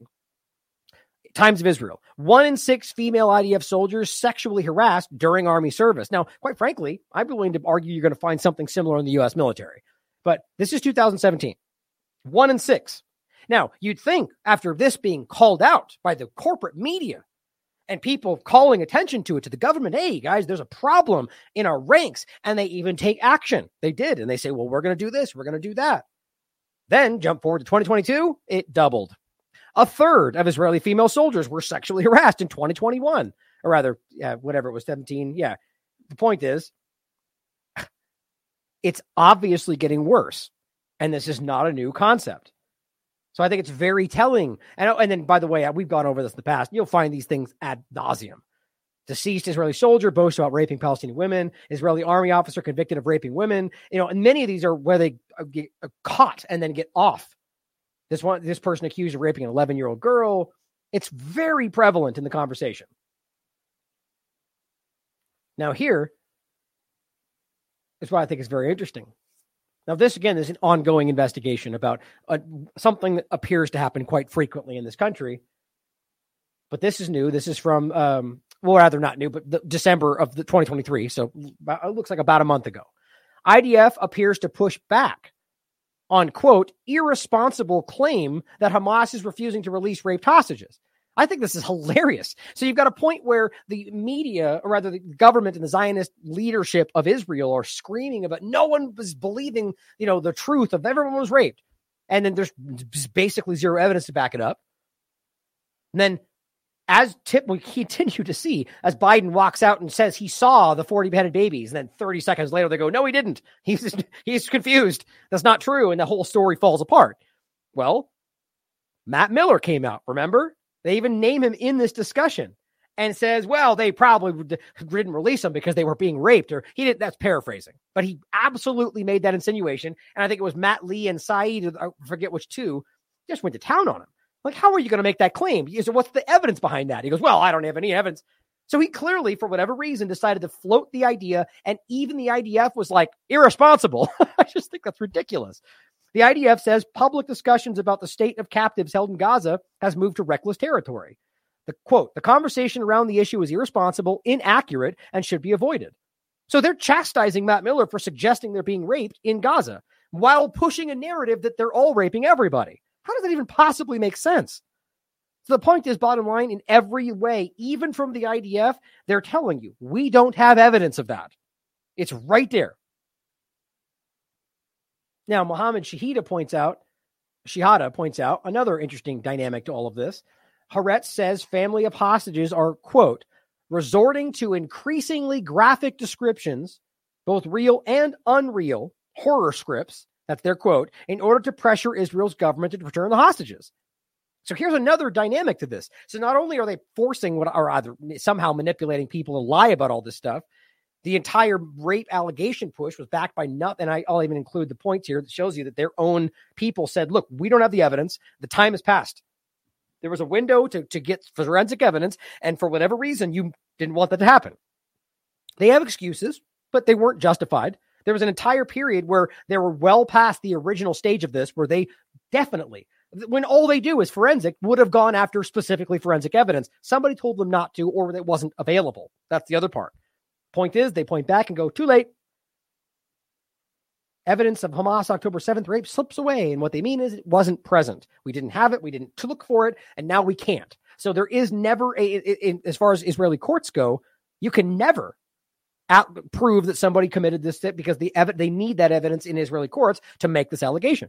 So even within their own legal system, they know they can't, but they still force you to say it, otherwise you're racist. So what he says here, or this, this article here says, oh, I already got it. The rape descriptions are intended to persuade the government to return the kidnappings. It won't help.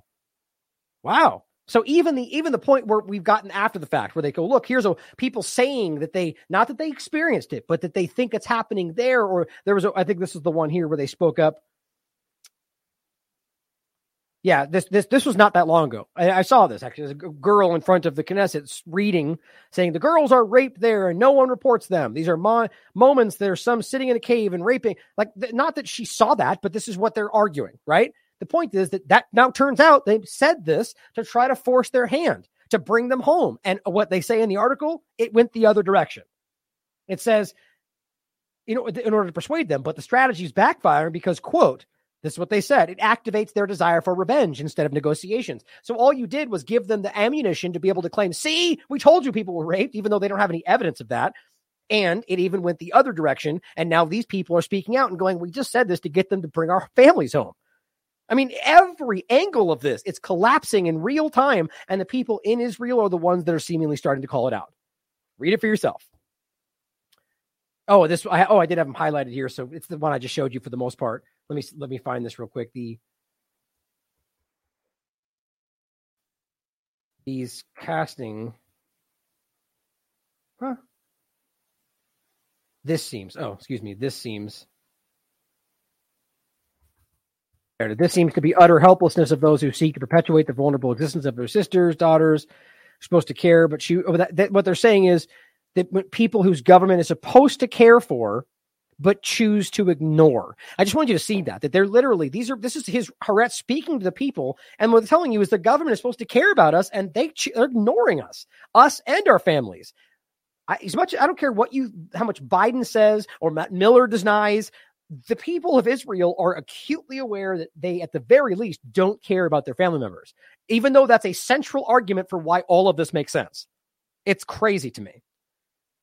Now, in this, it just says they they take the they're taking to more graphic descriptions, both real and non-real, in order to get them to do what they want. It's very clear. Now, I'll include the ones we've discussed before. Robert did a great breakdown on this. Did Hamas mass rape Israeli women? Here's what the evidence actually says. And not much has developed since then, really at all.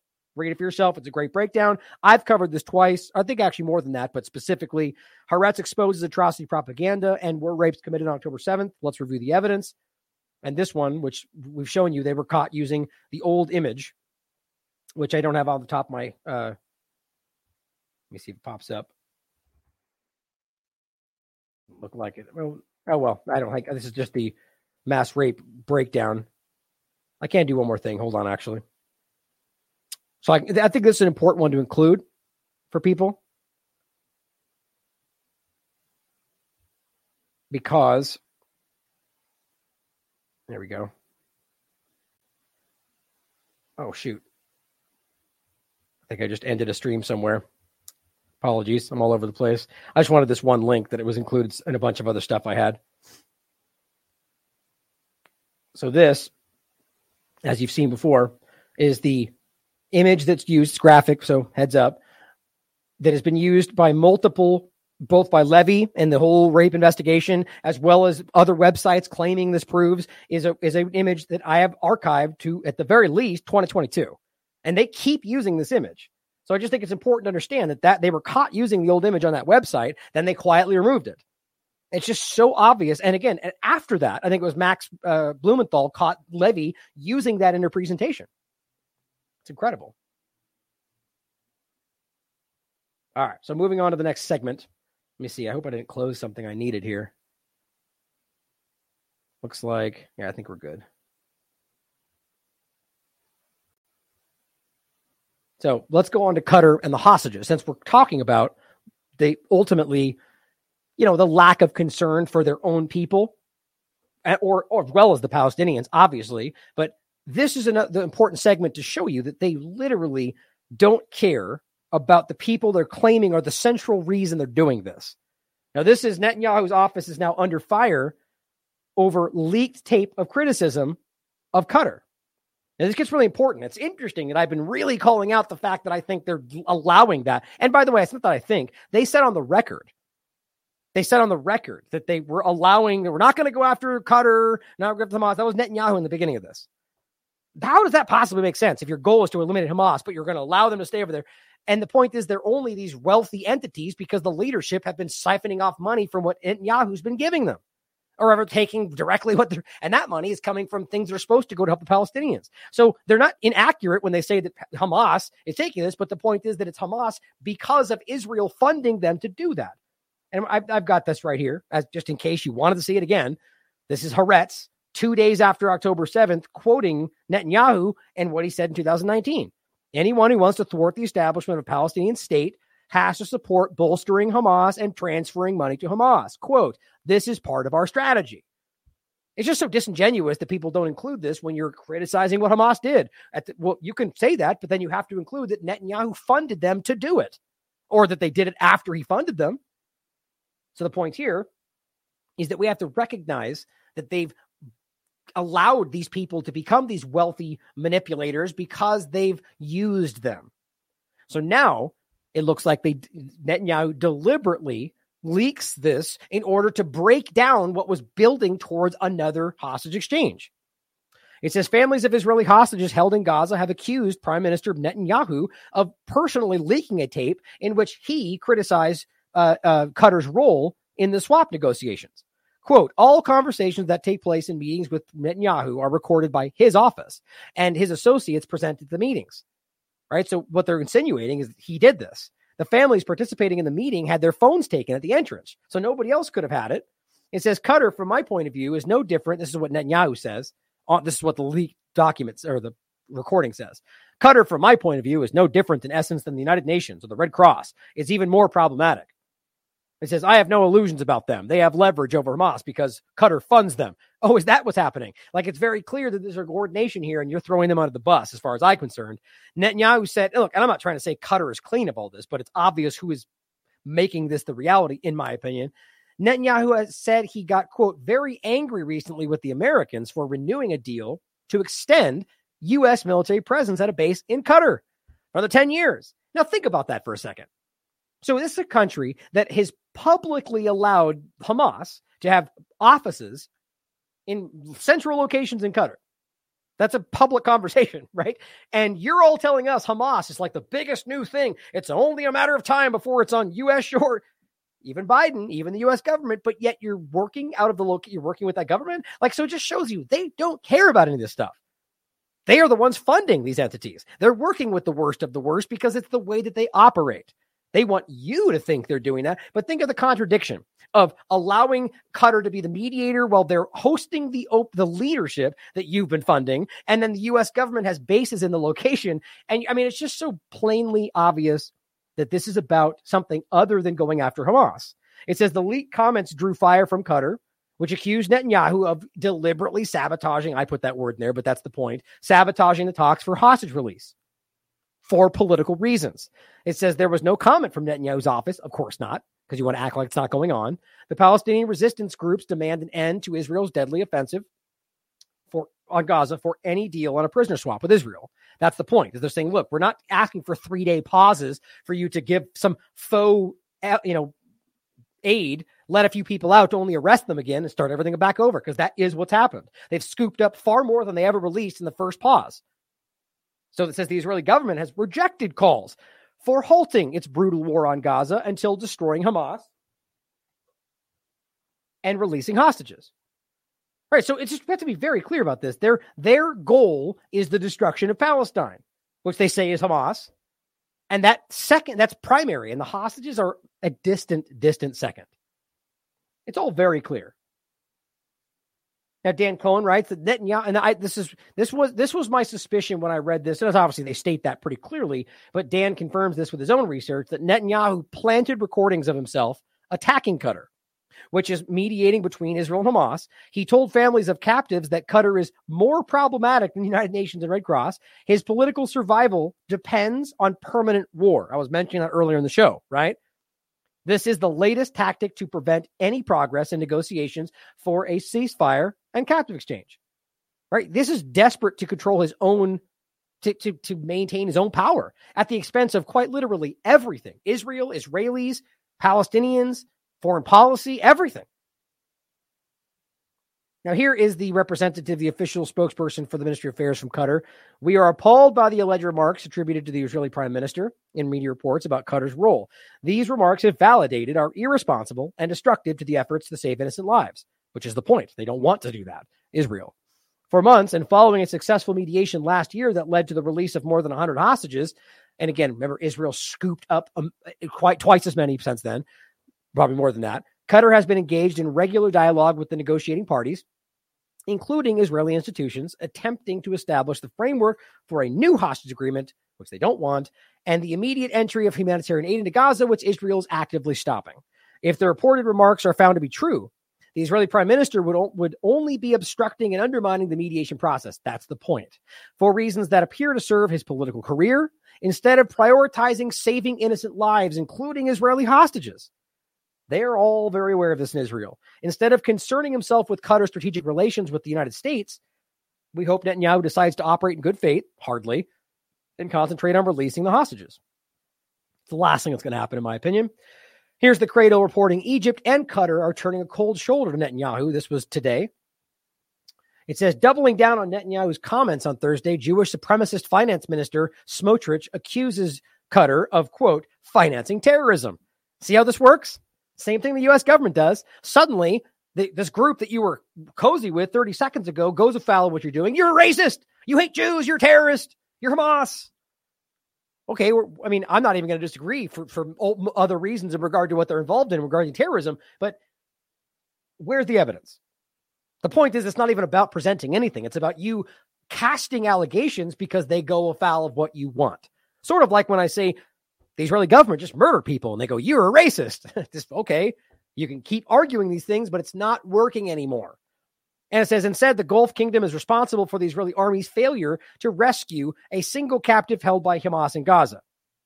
Oh, it's Qatar's fault? Like, think about arguing that it is their fault, even though they're not present on the ground, for why they have failed to rescue somebody, as opposed to the fact that Qatar's mediation has brought people home.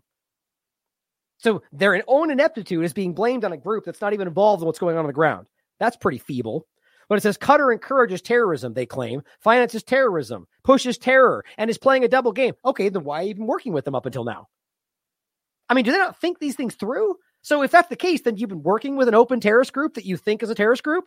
Doesn't that show you something? Or you're lying about that. I mean, it's the same thing you did with the, the Sudan. You say the Sudan are a bunch of terrorist groups, and then, but, but if you agree to normalize with Israel, we'll just pretend that's not the case.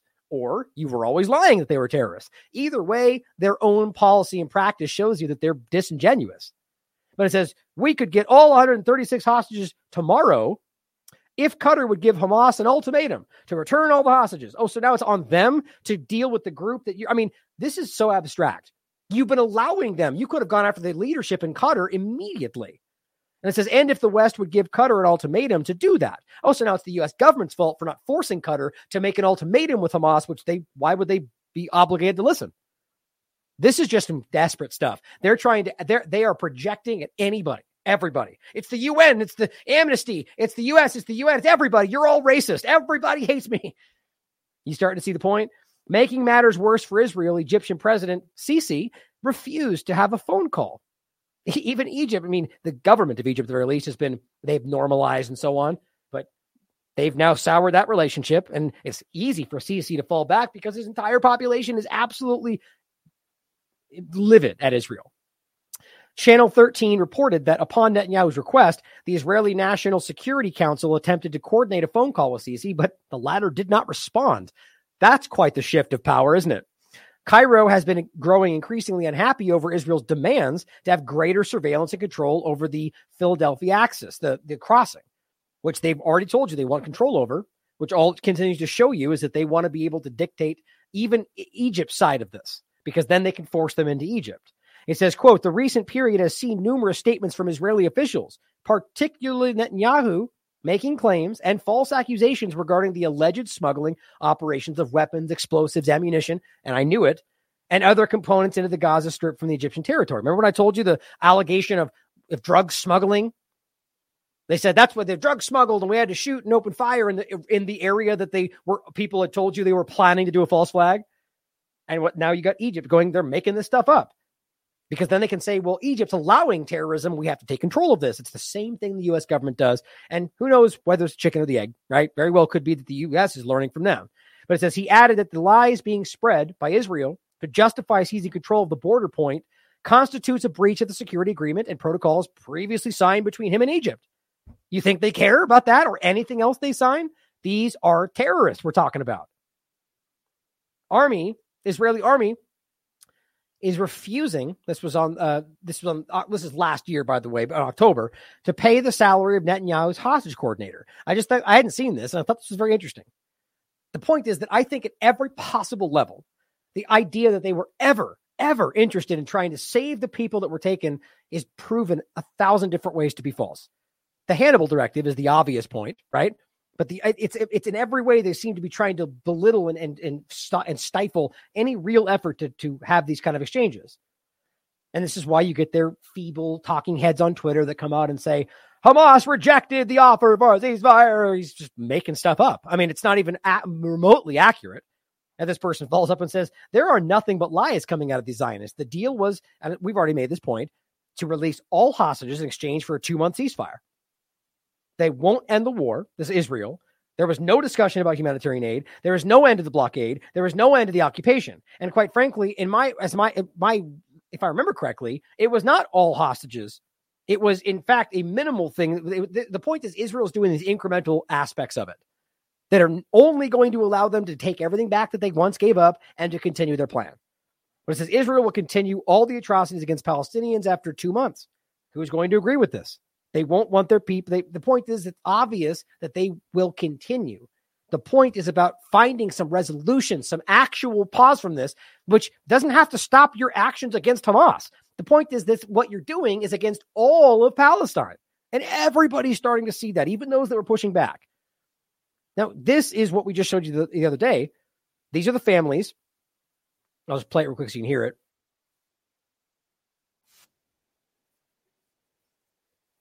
Basically these are the families raiding the Knesset one day after Netanyahu rejected a ceasefire.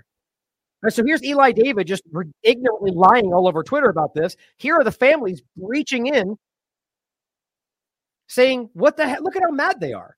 It's because he's refused a deal for their families.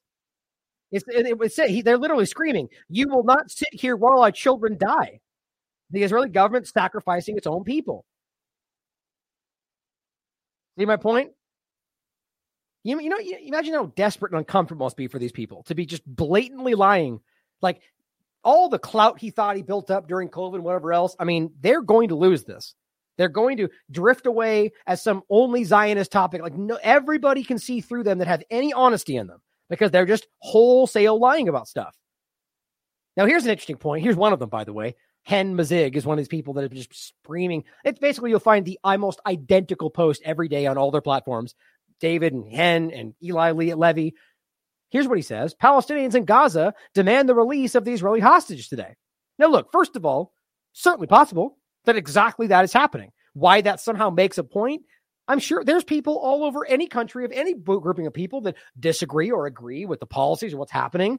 Maybe these people are of the mind that them taking them in the first place is putting their lives at risk, which in, in a way it is. Not, it, it obviously is. But the point is that they mostly, largely agree with the fact that their entire lives have been suppressed. And so this is an action towards self determination. But in any case, it wouldn't surprise me that there are Palestinians that are just going, please, just let them go so we can go back to the life we thought we had before.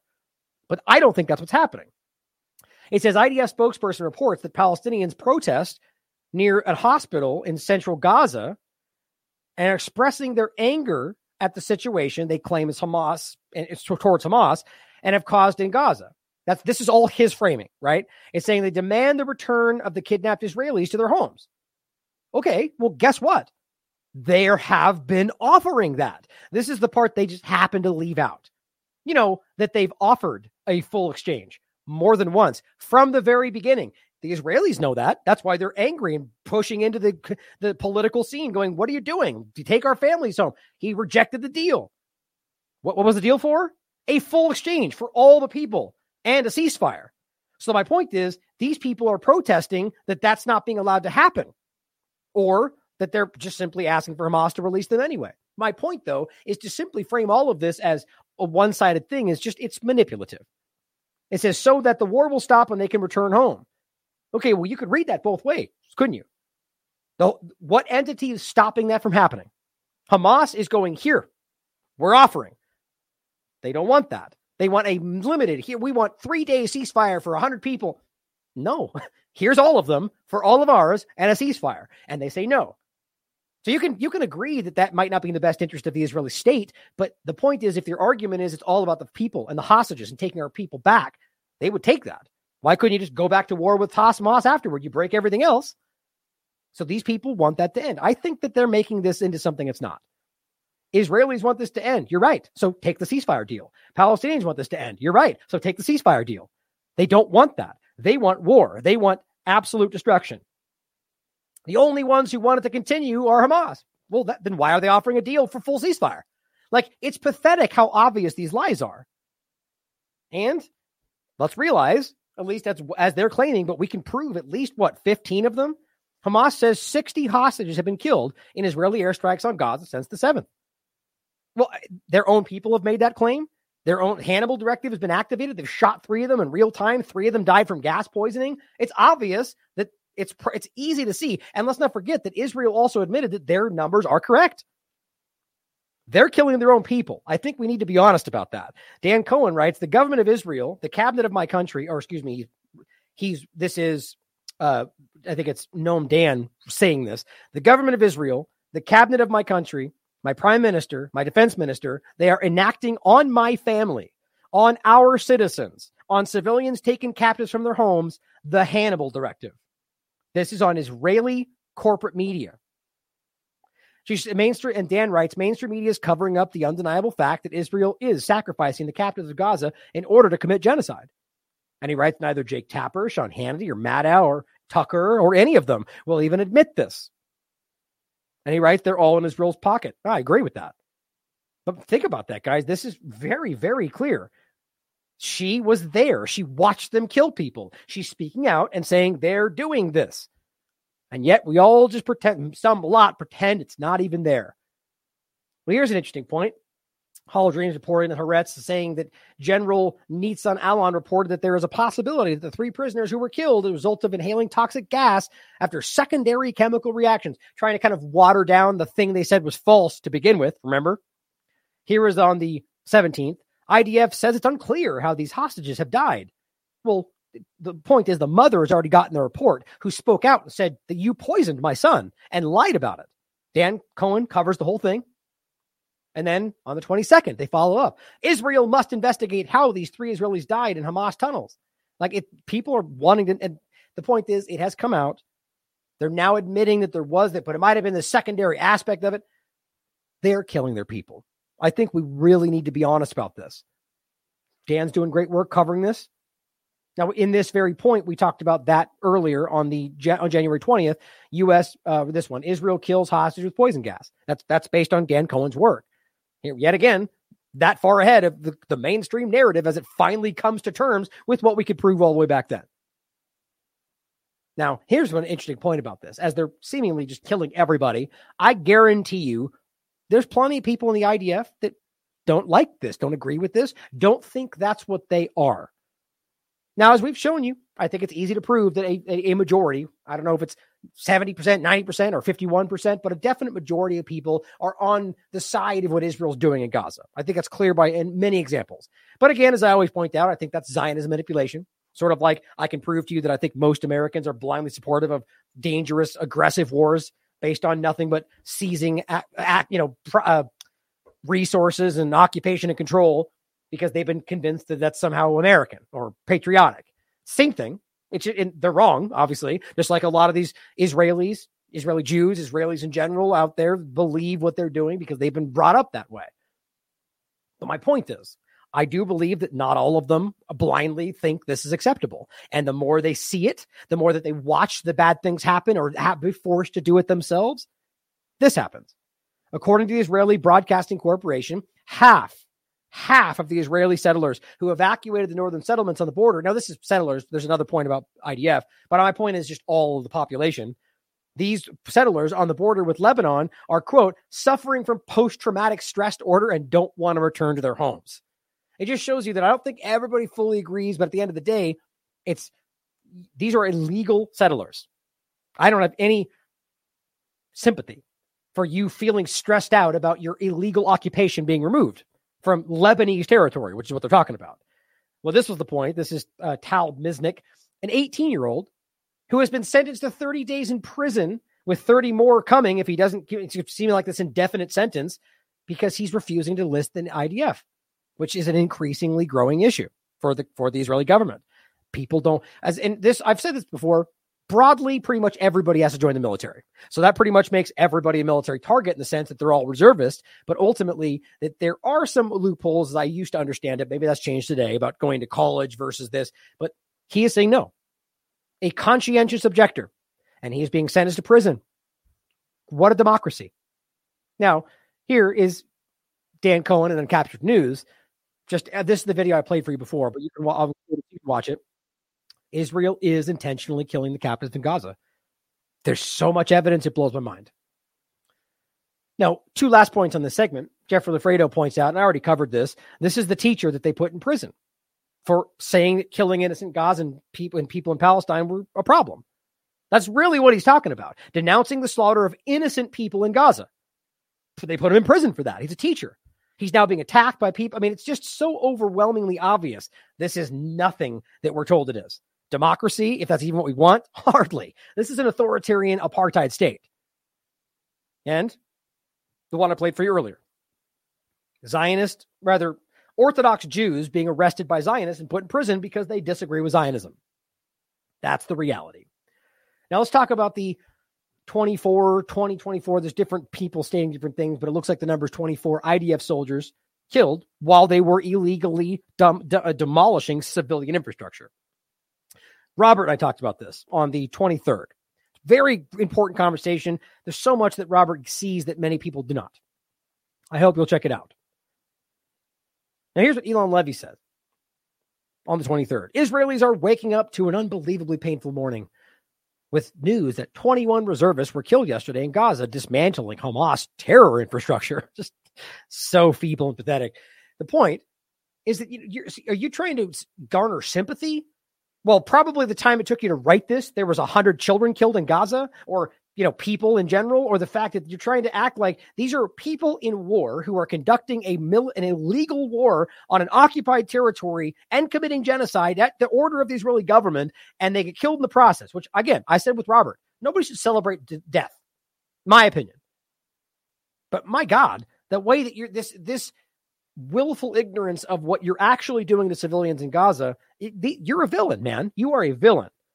It says Israel is a small place. We're all about to find out multiple connections through, you know, just it, it's about it's about personalizing the story as opposed to the fact that these were 24 people that were trying to demolish civilian infrastructure illegally, which even your media is now covered. But he says the IDF has released 10 names. They were reservists. October 6th, they were living ordinary lives. Okay. I, I mean, I don't see why that has any difference. You they were in the process of a crime. And he says here, it's a war we didn't want. That's not true. It's a war we didn't start. That's not true. It's a war we didn't even expect. That's not true either. As we can clearly see, they were warned about it months in advance, right up to the day it happened. He, but this guy is nothing but a liar. But a war we must win, and that we will for, we and that we will never forgive Hamas for making us fight. The only reason these things look, this guy's oh, near ratioed on everything he does. Nobody's believing these people. But here's what this person posed: a war we did not want, a war we did not start. Well, here's October 6th. 2023 is the deadliest year for Palestinian children, say human rights groups. Weird how it was the day before you claimed this all started. They're liars, guys. It's very transparent. Now, here's the intercept showing you that 21 Israeli troops were killed while planting explosives for a controlled demolition in Gaza. Right? That this and it's sound. Read it for yourself. It's not debatable, and I'll show you why. But this is what the IDF said on the 23rd. 21 IDF soldiers were killed in action yesterday as they, which again I think is brought up 24, as they continue to operate against Hamas centers of gravity in southern Gaza. Is anybody proven that? It's it's as the international community has made clear. You have to prove that. You can't just float the idea and demolish a block, but that's what they're doing. So they're committing crimes based on that back and forth. It says based on the information available at this stage, to be clear, even if they genuinely thought Hamas was there, the point is what has been stated from the international community is that they have to prove that. As Scott Ritter points out about what, what I think it was Al Shifa. It turns out after the fact, by their own actions, they revealed that they didn't know, that they thought or they were lying about it. So that was a huge war crime on the record. So is all of this. This is based on the information available at this stage. The troops were operating in eastern Gaza near Khan Yunis. Now, this is important because of how much destruction they're now waging and how many people are. There's war crimes being called out across the board now, right now, because of what happened to Khan Yunis. The forces were operating to re- remove structures and terrorist infrastructure that posed a threat to the security of Israeli communities. These are all just nice words. They're completely devoid of fact. During the activity to remove the threat, it says an RPG missile was fired. So you're at war with this group. It's amazing how when you're at war with a group, that their their response to your destruction of civilian, or even if you were just fighting Hamas, is somehow a terror act. It's just isn't that defense by your own definition? Simultaneously, there was an explosion which resulted in the collapse of a building, which killed these people. Now, I'm not the, the music on this is not. I don't. This is. I, I'm not okay with people trying to act like this is funny, whether or not you feel it's justified we got to have some reverence for human life. I just think that's important. But what they're showing you is the video they were making that they put out on their own channels, showing them making the explosives that they plant, which then proves that this is not some Hamas operation, as uh, uh, Matt Lee made a point of, which I'll play you in a second. Look at them making all these bombs. This is not some accidental thing. They are making bombs to plant in these locations to then demolition. That's what they're doing. And as Matt Lee pointed out, and Saeed, the same point, do you know how long that takes? The fact that they go in there, carefully plant these things, which then by default proves that they're not a threat. The area is not a threat. In one of these locations, they did this. They buried people. They had to they save some of them. So that means that they are either knowingly doing this in civilian locations, or it's obvious that they have cleared the area and are doing it, as we'll show you in a minute, as their own media proves, to clear out areas for settlements.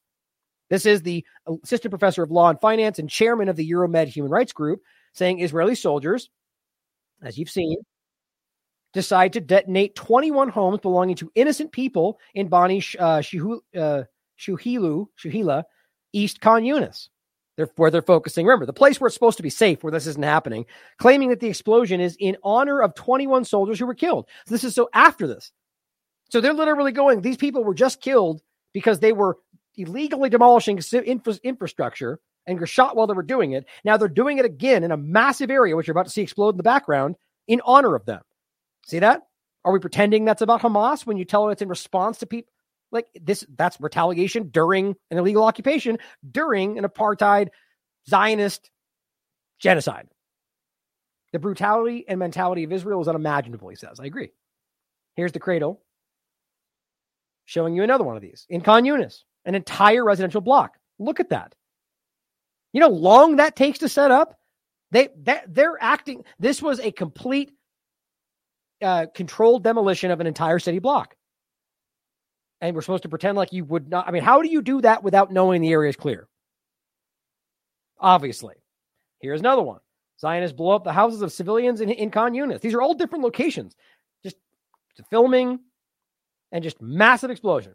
These are all planted. They are organized. It's in a clear, organized straight line. It's obvious what they're doing. Here is Israeli TV, where they are joking that he just can't sleep until he watches Palestinian homes being destroyed in Gaza. Oh, and they all laugh along with him. It says it right there. I can't get to sleep without watching homes in Gaza be destroyed. This is my point, guys. Like this is be this is seated. These people are sociopath, sociopathic. Tali points out a soldier of you can read this for yourself. A soldier of Israel's engineering corps went to Facebook to share how he and his brothers in arms in the IDF used 300 mines to blow up an entire neighborhood in Khan Yunis, which we just saw, as a revenge mission for being ambushed by one Palestinian fighter. That's what we just saw. They post about it. They say we're doing this just to, for revenge. So seeing as how this public diary entry names battalions and even a commander, I figure evidence is important to preserve. Of course, nobody's going to care because it's obvious what's happening, and your government and whatever body you think is going to respond as, uh, as part of this. Here's another example of what they're doing. Look I'm smiling, posting all these mines they make. We must continue to subdue, crush, and mow down the Nazi enemy in Gaza with all our might. That's what he says. You think that means only Hamas? They're going after everybody. Here is one you've already seen, which I think is important to, to see again, where they're watching this, the explosion of these buildings. And Matt Miller is just meekly, cowardly hiding from it, like this job, of course, divine, demands of him. The Israeli military occupied and destroyed the Israa University in Gaza. I mean, this is probably number 10 of all 10 universities that they have destroyed. And is it the assessment of this department or this government that this was a legitimate target. So I can't speak to this uh, individual action. I don't have ind- independent information to mm-hmm. verify that, but I. Oh, but you do though. You've got drone surveillance and you've got up, higher up surveillance. You've got communications. You've got Israeli talk. You've already and you got people on the ground who are there helping with what's happening. Like this is just a flat lie, especially since it was just admitted in their own media that they were able to use that to be able to discern other things, but somehow can't figure out this most obvious to quote control demolition. But don't worry, they give him hell for saying something so stupid. Can say that we continue to urge Israel uh, to avoid damage to critical infrastructure. Um, mm-hmm. That would, of course, include universities and to ensure the protection of humanitarian and medical sites. That has been something we have urged from the outset of this conflict. It is very difficult. And again, I'm, I'm not talking about this particular site because I don't have information about this mm-hmm. particular site, but it is always difficult when you see Hamas yeah. use those civilian inf- uh, uh, right. sites to uh, hide its fighters, to launch attacks on Israel. But there, you know, there seems to be no evidence that there were any fighters, in fact, you know, any presence of any kind of military presence uh, in the university itself. I mean, you keep saying that you want Israel not to destroy the infrastructure, yet we have seen almost the total destruction of all infrastructure, including schools, hospitals, roads, you know, cemeteries. You know, they just, you know, they they excavated a cemetery, for instance, and took bodies. I mean, this is not exactly uh, tell us in any way that the government of Israel is really paying heed to what you tell them you know, in, in any way, by any measure. They're not listening to you. So we have seen them take some steps uh, to avo- uh, to add civilian infrastructure to deconfliction sites. Um, there are other things that we have urged them to do that we want them to do better on. So, what exactly is a deconfliction site if they're bombing the safe areas? Obviously, I mean, that, it, you really. I'm hoping the somebody new here can really begin to see how easy this is to dismantle. Just feeble, weak lies that they. The only thing carrying them is their power and their forceful statement. It's just ridiculous. Uh, it is an ongoing conversation between our two governments uh, and something that the secretary spoke w- directly with the leadership of Israel in his trip last week. But again, there is also this problem that uh, Hamas does continue to hide in and under civilian infrastructure. So when you see uh, a strike against any one civilian piece of civilian infrastructure, to assess the validity of that strike, you have to know what it is that was there. So you're willing to assume that they were to allow that to float for now, but you're unwilling to assume that they weren't without. Like the point is that there's nothing being presented to prove that at all in any sense. Even what he's saying with the, the fact that they've seen it happen before, show me. I would love to see a single example. I'm not saying it's not happening. I'm just saying, has anybody ever seen the evidence of what they keep citing? All these times they've been seen here. You can see videos, I'll show you one in a minute, of the IDF showing you some abstract tunnel that who knows where it is or what's going on, or getting caught lying about those things. Have you ever seen a Hamas member or a rocket being shot from any? No, you haven't. So this guy is just towing the line. And we don't always know that Yeah. uh, when I'm, at least I don't know that when I'm speaking from here. Based on uh, Saeed's question about the the uh, demolition of the the university, I don't know if you've seen the video. It's pretty widely available, I have seen but the it video. certainly looks. I mean, it looks like a controlled demolition. It looks like what we do here in this country when we're taking down an old hotel or a stadium. Yeah, Here's the funny part to me. So they're saying it looks like that. Guy, they're openly telling you that. Now you can argue they did it because Hamas. But my point is they're posting these on TikTok and Instagram and going, we just destroyed the we destroyed this block because of what they did yesterday. Like they're and they're showing you the mines they're making. Right? I mean, it's all public evidence, and they just go out and they just demolish this, controlled demolition. And then he comes up and says, looks like this, and we don't know. We have to figure out and make sure we do our due diligence. They just posted on Instagram. Like it's just so mind blowing. It's it's so frustrating that it can be this provable, and yet we watch the highest levels of power badminton this back and forth like they're trying to figure it out. and you have nothing to say. You I- have nothing to say about this. I I, mean, seen- it, to do that kind of an explosion, you need to be in there. You have to put the explosives down, and it takes a lot of planning and preparation to do. And if there was a threat from this particular facility, they wouldn't have been able to do it. So I have seen the video. Uh, I can tell you that it is something we uh, are raising with the governor of Israel, as we do often do uh, when we Well, see raising as when, what? when, Like- when we see to to ask questions and and and find out what the underlying situation is, as we often do when we see reports of this nature.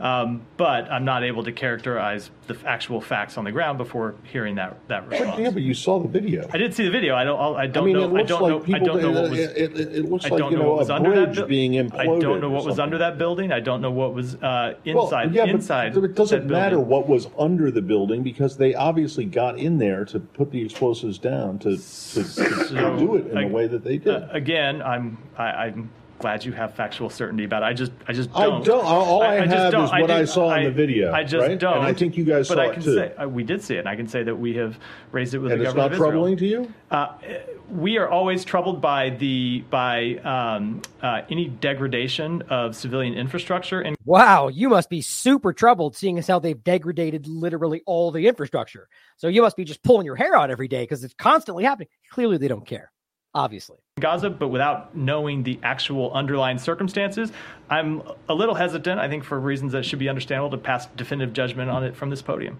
Right. Forever. Forever, on, on and on forever. Right. We will just bl- flatly always go, it maybe, we don't know. It could be there. Sort of like saying it, no, no, no, like a virus could get worse. This new variant, it could be worse, could be more dangerous, and just letting that float forever. Right. The same damn thing. He's literally saying that we don't know, even though you have the evidence to know, and you can clearly prove that their own statements and posts online show you that you know, and all they do is go, well, we just don't know what's under the building. Are you going to look into it? Are you going to find out? Are you ever going to ask? It doesn't matter because they're willing to take the argument that that is the truth without any evidence, but are unwilling to take all the evidence we can show that proves that they are doing it because they're involved, obviously. Now, here's Daniel Modas pointing out over the past three months, the Israeli military has been demanding the people of Gaza evacuate to the Al Mawasi region, which is west of Khan Yunis. The Israeli regime claimed the area was safe for Palestinian civilians, but at the same time targeted in by intense Israeli airstrikes and artillery shelling during the past 12 hours, resulting in dozens of casualties among innocent people. And I'll show you countless ev- examples of this.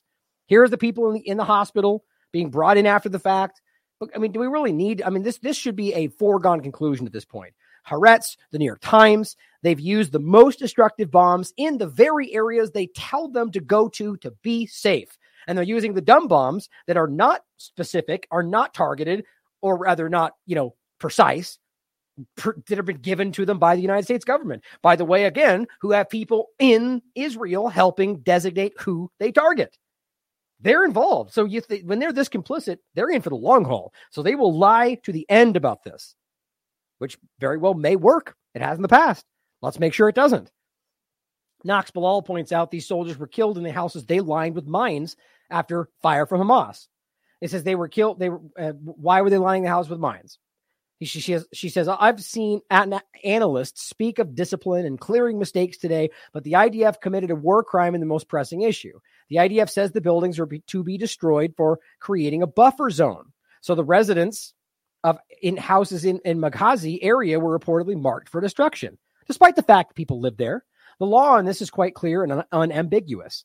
The Rome Statute, which comprises the, the crimes that the ICC tr- uh, tries, says extensive destruction of property, quote, not justified by military necessity is prohibited. Same statute again. Even if it's exists extensive destruction, it is still prohibited unless it is imperatively demanded by the necessities of war. None of this applies to what they're doing. And even though Israel is dismissive of the ICC, despite still being liable to pers- per, uh, prosecution by the ICC for crimes committed within Palestinian territory, because they are part of it, the Fourth Geneva Convention, which Israel ratified, still prohibits the same conduct. My point is, they don't care about any of these things. Everything like this, the UN, the ICC, they, they will use them against whoever they can, and they never follow. Same with the US government. Nothing is sacred to them. And that's been made clear throughout history. I think the point is clear, guys. Obviously, they know what they're doing. Now, on top of that, getting into some points about Khan Yunis in general before we get into actually, I think this is uh hold on, make sure I didn't yeah, this is actually better to do first. This more relevant to what we just came off of, and I'll show you some more stuff happening in Khan Yunis. But this is another media report from Hebrew media from Israel.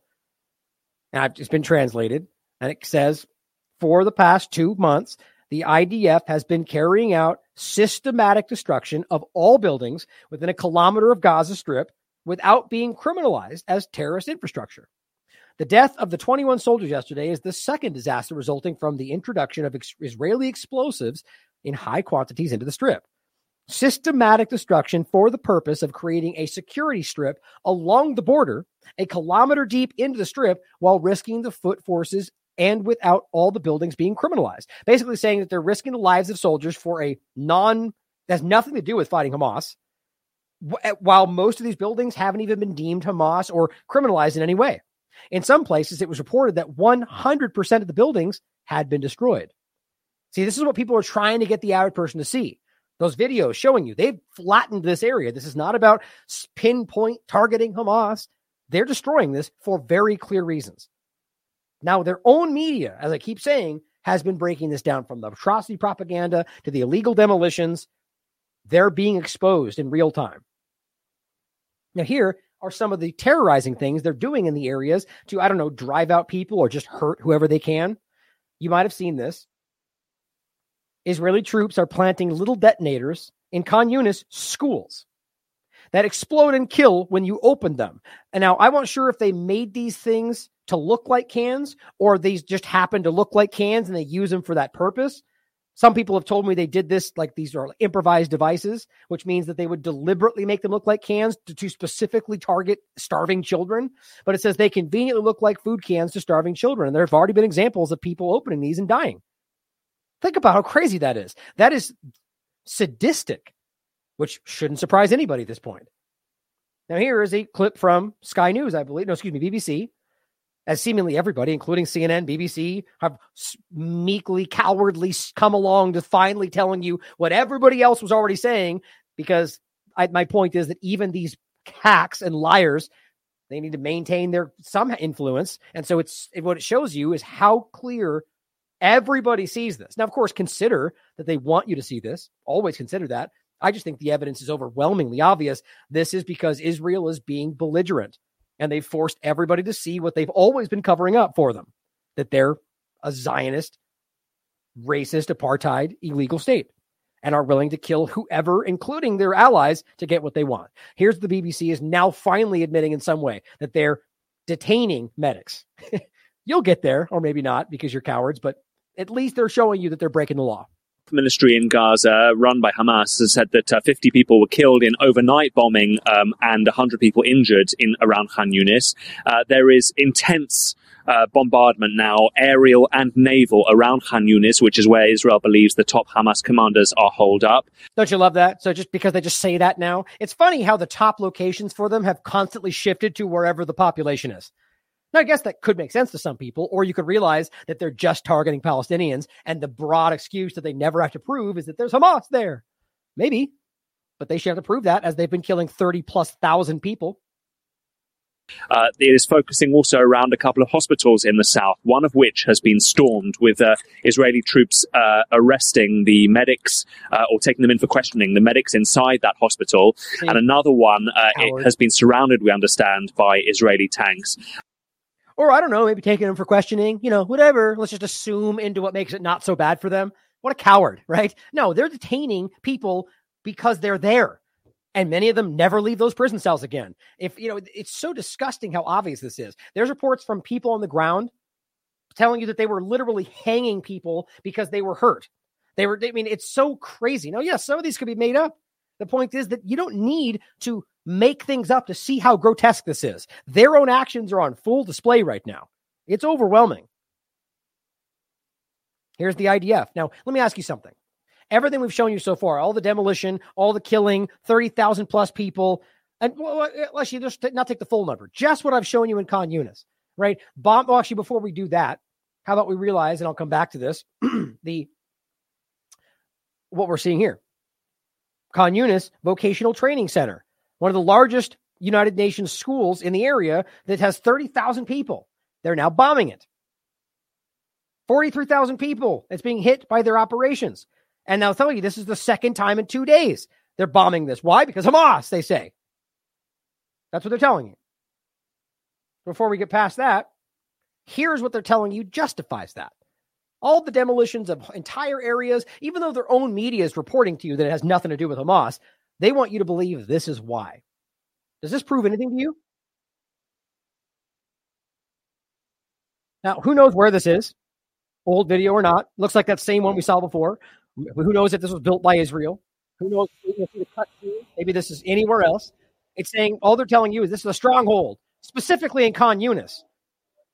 Okay, well, why didn't? Why would you make that the the focal point? Why would you say go here to be safe if you hadn't checked to make sure if it was clear? Are you telling me that you didn't even look to see if there were tunnels under the area that Hamas might have been in before you told them to go to the area to be safe?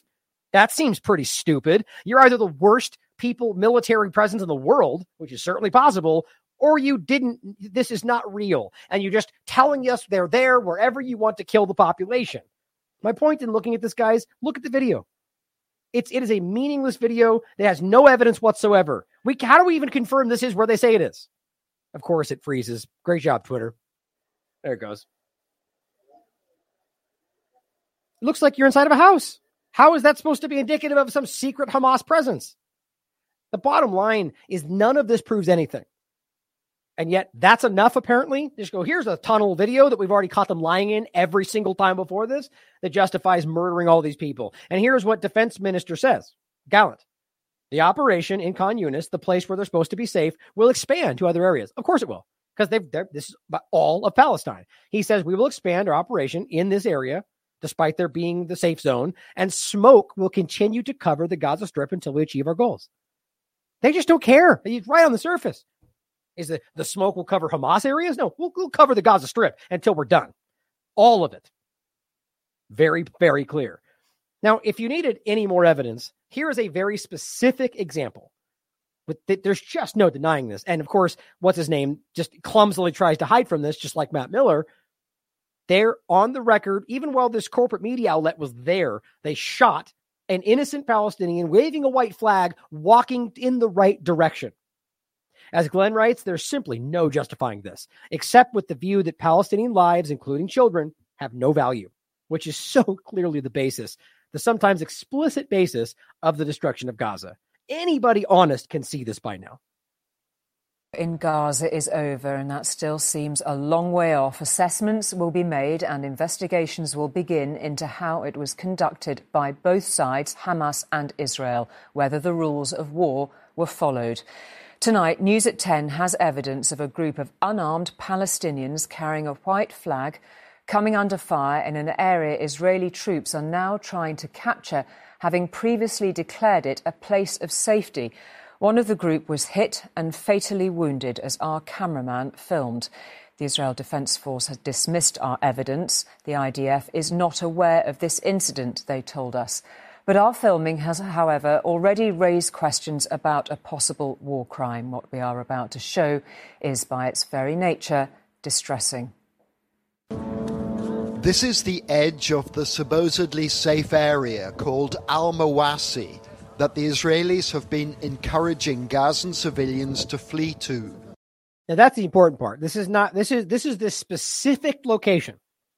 Not all Khan Yunis, but the specific Al Mawasi location that they have been telling everyone to go to. Now look, you can stand they can stand back and say, well, we discovered Hamas there.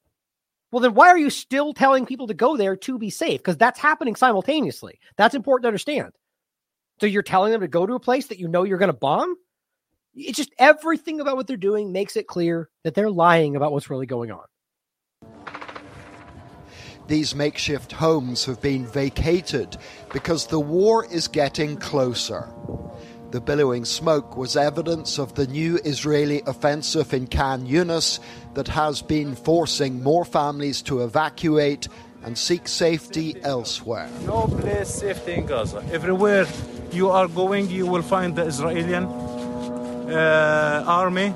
They are shoot us at home, any everywhere. building, in the street, everywhere you are.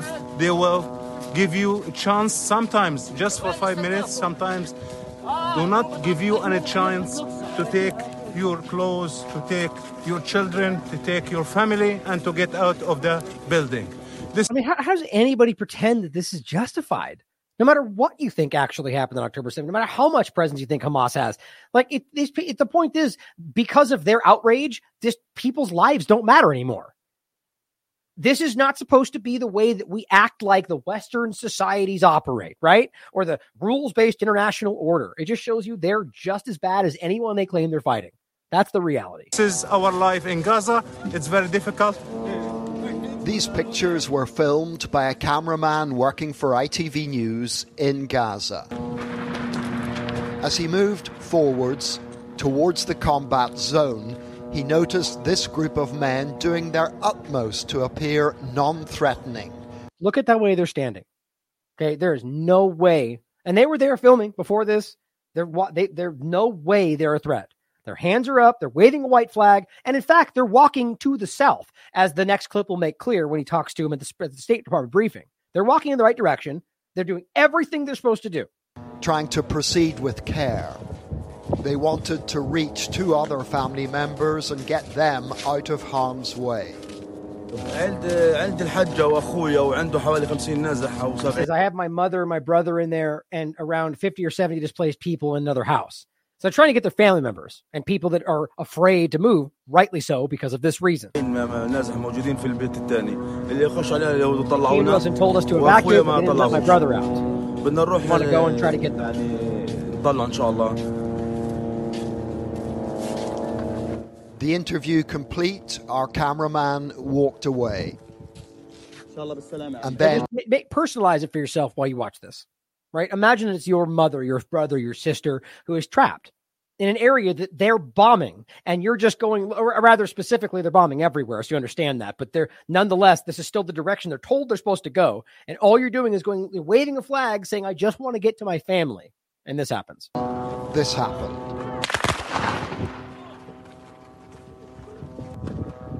the interviewee had been shot and fatally wounded you can see them place their flag on his chest as he was carried away, the white flag was turning red. Carry him, they've killed him, yells this youth. Then suddenly, more gunfire.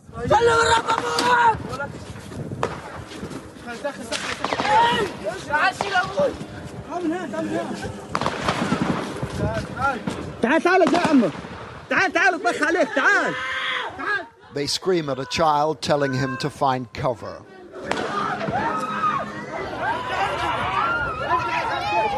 By this stage, the man's wife, his widow, has heard what happened.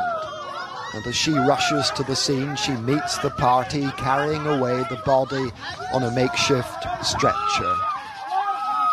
When they're satisfied they're a safe distance away, they stop and the mourning starts. These tragic scenes have been repeated time and time again since this war began. At one point, they tried CPR, but there was no bringing him back, this husband and father. Yet another innocent Palestinian civilian killed while posing no threat whatsoever. John Irvine, News at 10, Tel Aviv. Well, the Israel Defense Forces assessment of our filming was that it had, they claimed, clearly been edited in the first instance. Of course, they have a duty to investigate the wow. incident. Uh, John's been taking a look at it and seeking legal opinion on what it shows, John. Julie, more than 25,000 deaths have been reported in Gaza since the 7th of October. Mainly civilians, many women, and many children. Israel's critics already say that amounts to a war crime. But now, just one more killing, this time beneath the white flag, the international symbol of surrender. Is it enough to reach the same damning judgment? A civil rights lawyer who watched our video says it is compelling evidence this group of five people are unarmed. They don't have any weapons of any kind. They're waving a white flag. They do not present a threat. So to shoot them without warning, just like that, it's an execution. Now, this is not the first time nor the first war in which the Israeli army has been accused of firing on innocents carrying a white flag. After an Israeli incursion into Gaza at the end of 2008, human rights groups documented 11 such deaths. A subsequent UN inquiry blamed both sides for human rights abuses. Of course they did. Back much more influence. But the point is, was this October 7th forward? Clearly not. So it's strange how this definitely didn't start after October 7th as much as the Eylon Levys of the world would scream at you every day. Clearly, this has been ongoing. And you guys know this. You've been paying attention. Then, two months ago, three Israeli hostages, Alon Shamriz, Yotam Haim, and Samir Talaka, escaped their captors and approached Israeli troops waving a white cloth. All three Hannibal directed. shot dead. After that, the army's chief of staff made public a clear message to his troops think before pulling the trigger. My God. It's such a lie because what we now later found out was that two of them were shot. The third was shot 15 minutes later after they coerced him out from behind the building, after he's been screaming, I'm an Israeli hostage. And the two people, two of them, shot him as he walked out. That's an accident? I mean, God, come on. Like, there's so much evidence to this. It's, it's infuriating. You're right. There is simply no justifying this. Here is Rishi Sunak, equally in a feeble response, acting like this doesn't. We don't know for sure, even though you don't need an international human rights lawyer to tell you what you saw there. It's obviously wrong, whatever you want to label it. But here's how the governments respond from the rules based international order. Last night, as Tory MPs were once again fighting amongst themselves, the public were sat at home watching John Irvine of ITV News report on footage from Gaza of an unarmed Palestinian man walking under a white flag being shot and killed by the IDF. Prime Minister, such an act constitutes a war crime, does it not? Mr. Speaker, we've been absolutely consistent that international humanitarian law should be respected and civilians uh, will be should be. What, what does that mean? I'm so tired of the well, we've said repeatedly that's not even the premise. You could just because you say I keep saying things out loud that don't actually back up what I do, it's meaningless. But this is politics for you. This is why it's becoming hopefully more and more clear to the average person that anybody who believes in this process, the inner dynamics of the two party paradigm, are either that stupid or are part of the illusion. I'm not trying to make it that binary. There's a middle ground, but my God, it's time to recognize how this hamster wheel that we're in if we play this game. Protected. I've made that point expressly to Prime Minister Netanyahu, and the Foreign Secretary is in the region this week making exactly the same point. Stephen Flynn. Mr. Speaker, I don't think it's unreasonable to expect the Prime Minister of the United Kingdom to rise to that dispatch box and tell the people of these Isles and elsewhere that shooting an unarmed man walking under a white flag is a war crime. Now, now, in recent weeks, this House has acted with urgency and intent following an ITV drama. The question is will this House now show the same urgency and intent following this ITV news report? And finally, back a ceasefire in Gaza. Mr. Speaker, no one wants to see this conflict go on for a moment longer than necessary, and we do want to see an immediate and sustained humanitarian pause. Oh, a sustained humanitarian pause. Like they can't even say ceasefire and realize they don't because they keep refusing it to get more aid in and, crucially, the hostages out, helping create the conditions for a sustainable ceasefire. I set out the conditions for that earlier in the House. The Foreign Secretary is in the region today and will continue to press all our allies and partners to make sure that we can bring about that outcome.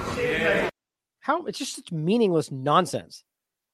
Now here, th- now that, that that's the UK responding to the same thing. Here is the State Department briefing. The Censored News put this out, where they're asking him about this about the white flag and how they this is how your rules based international order US government responded.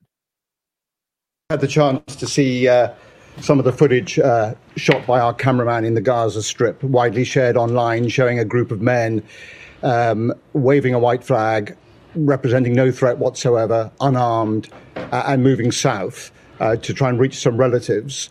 Um, the IDF opened fire, uh, as you can see on that video, and killed one of them, uh, Abu Salul. I wonder what your response to that is, and whether you think from watching that video whether that potentially represents a war crime. Um, I have seen the that footage, um, but uh, I uh, am not going to uh, comment on the specifics around that, given I'm not aware of the full circumstances on the ground. Um, and as we've said before, this is not um, an American operation. As and here's the point to make right there. And it's also important that he continues to try to repeat it's not an American operation, despite you having leadership on the ground helping what they're doing. It's just this is like saying you're not at war. It's just a it's just a flat lie. But the point is, it doesn't matter what else was going on. I don't care if that's the leadership of Hamas. The point is, under international law, they were not presenting a threat. They were waving the white flag. So even then, you're supposed to take them into custody and deal with them as such. So you're a leader of Hamas, but you're going to be arrested and charged. That's not what they're doing, is it? They decided, whether civilian or Hamas, that we're going to execute you because that's what we're doing. So this childish response to pretend like we don't have all the context, it doesn't matter. It's like saying that we don't know it's genocide as we can prove that they've stated they want genocide. It's just a game of words. What you saw in that video was enough. Hands in the air, white flag, they shoot him. Period. But this is what you get from the supposed leaders of the free world. As a general matter, though, we have not parsed our words about the moral and strategic imperative that the government of Israel and the Israeli security forces have to take every effort possible to minimize civilian casualties and minimize impact on. Does that look like every po- I mean, minimizing casualties? You shot them while they were standing with their arms up. You know, this is why this is such a difficult job for these people, especially if they're not sociopaths, because you you stand there speaking knowing that they know you're lying. like it's just like this game that must be impossible if you have any feelings whatsoever. Civilians.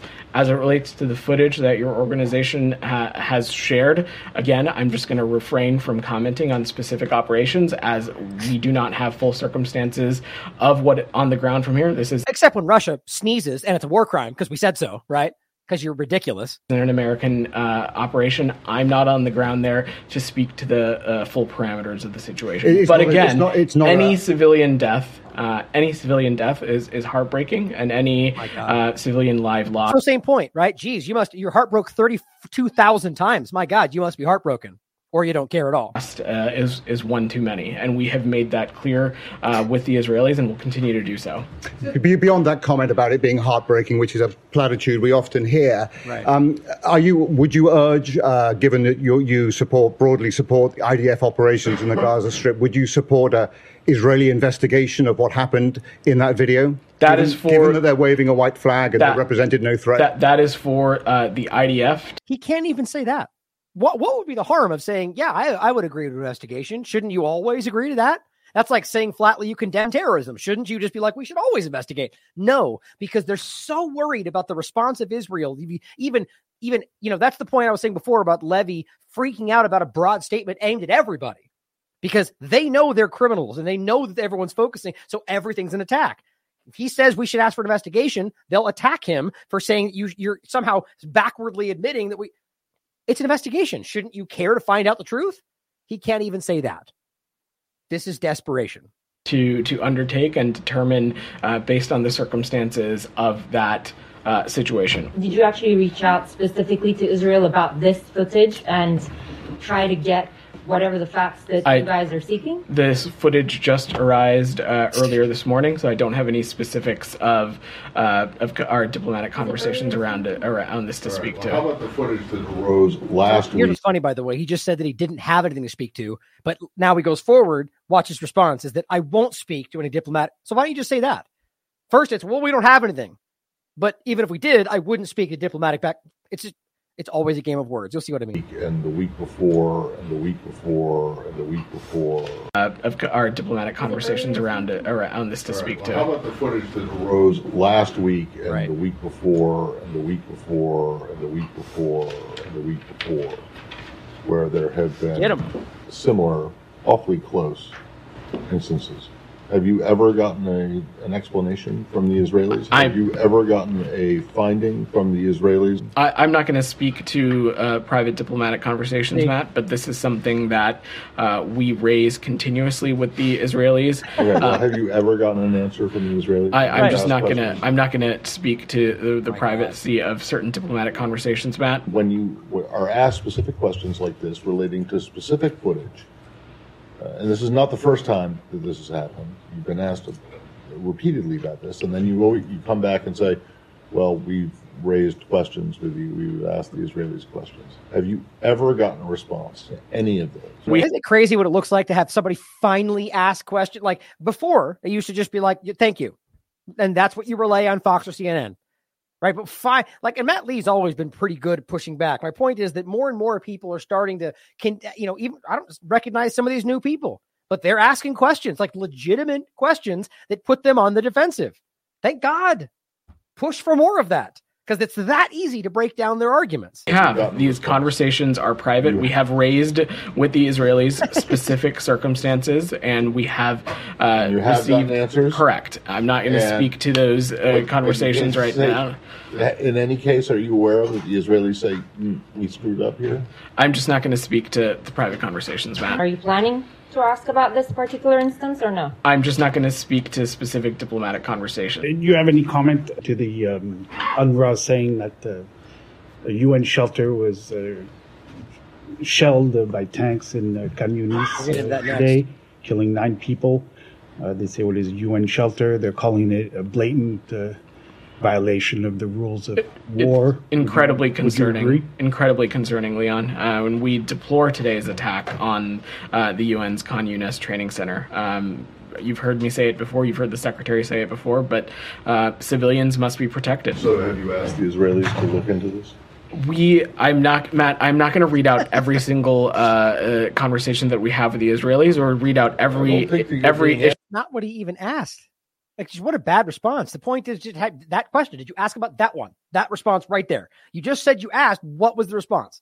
Like that isn't like, and you realize that he's af- he's referring to things going all the way back to the beginning. So your argument is we'll just never ever tell you what we found out. Our argument is that we looked into it. And that's supposed to be enough for everybody. It's just that's pretty sad. issue that About happens single- I don't think you're asking the Israelis to look into this. We i'm not matt i'm not going to read out every single uh, uh, conversation that we have with the israelis or read out every don't think you're every issue that happens single- I don't think you're asked, or asked every- about every single or every issue that happens in the region Look, that- you've been like, like twice here in the last three minutes. You've been asked about two specific incidents. Have you raised?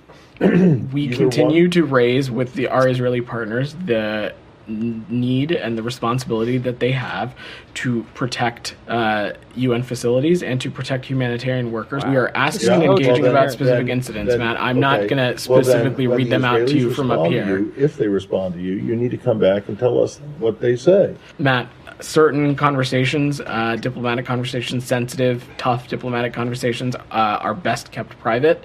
Uh, I assure you, though, we are raising these issues directly with our Israeli counterparts, uh, and will continue to do so. Yeah, the point is that Israel doesn't care.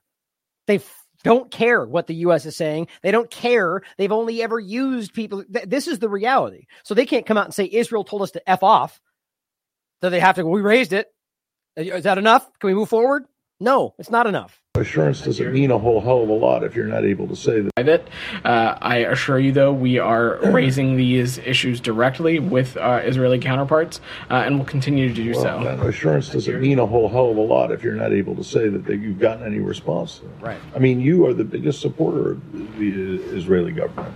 And, if you can't, i- i- if you ask questions about troubling incidents, which you, you said just said that this one on in Khan Yunis was incredibly concerning, and we deplore the attack. Matt, we'll intend to ha- continue to have these conversations with the Israeli government and raise these very tough uh, and difficult This is so situations. stupid. That's all you got. We'll continue to raise the questions. Like it's just this hamster wheel of nonsense that again, it's so transparent, it's painful. That's what I said here. This is tough to watch. No one with a brain is confused about what was happening right there. It's self evident. The US government is allowing and covering up genocide in real time using willful ignorance. Well, we don't have all the facts. Are you going to ask? I can't comment. It's just so stupid. It's and it's painful because people are dying while they allow this to continue. Now, Philippe Lazzarini, the Commissioner General of the United Nations uh, Palestinian Refugee Agency, has said another horrific day in Gaza. This was on the 24th. The number of those killed is likely higher. Khan Vocational Training Center, that's what he just referenced, and even he says was terrible, deplorable, deplorable. I forget the word he used. One of the largest facilities sheltering 30,000, excuse me, 30,000 people. The compound, as all of them have been, clearly marked as a UN facility.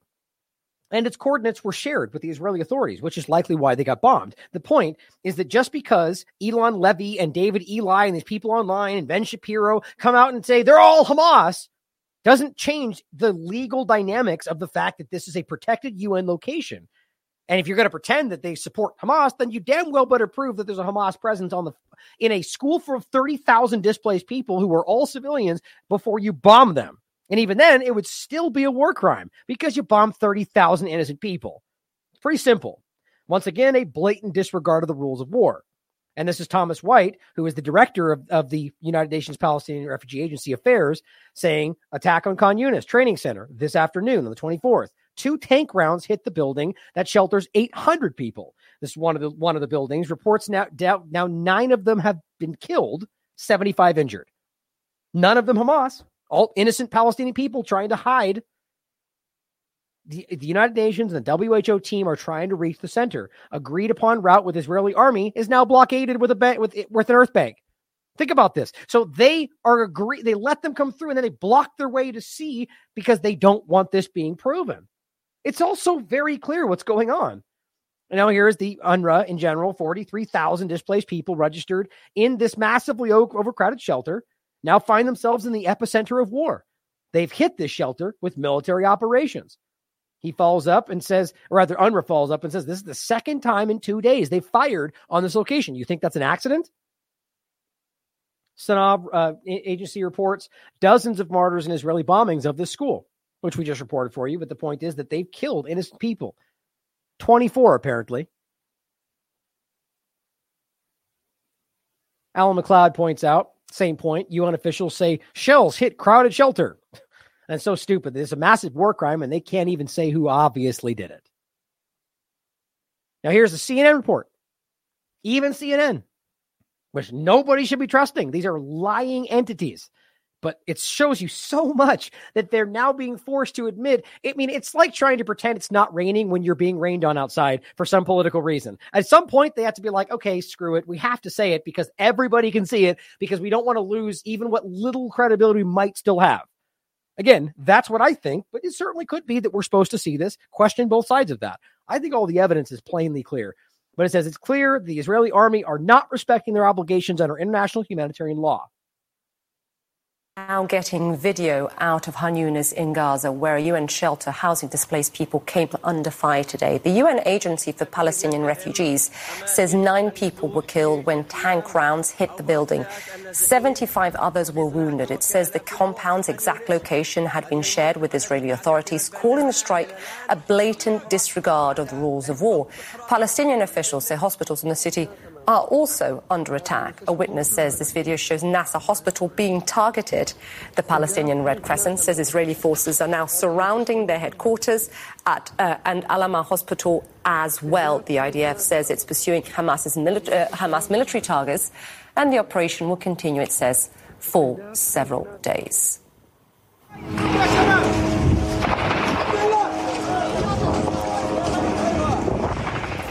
Families, in the meantime, are streaming out of Khan Yunis to try to escape the bombardment.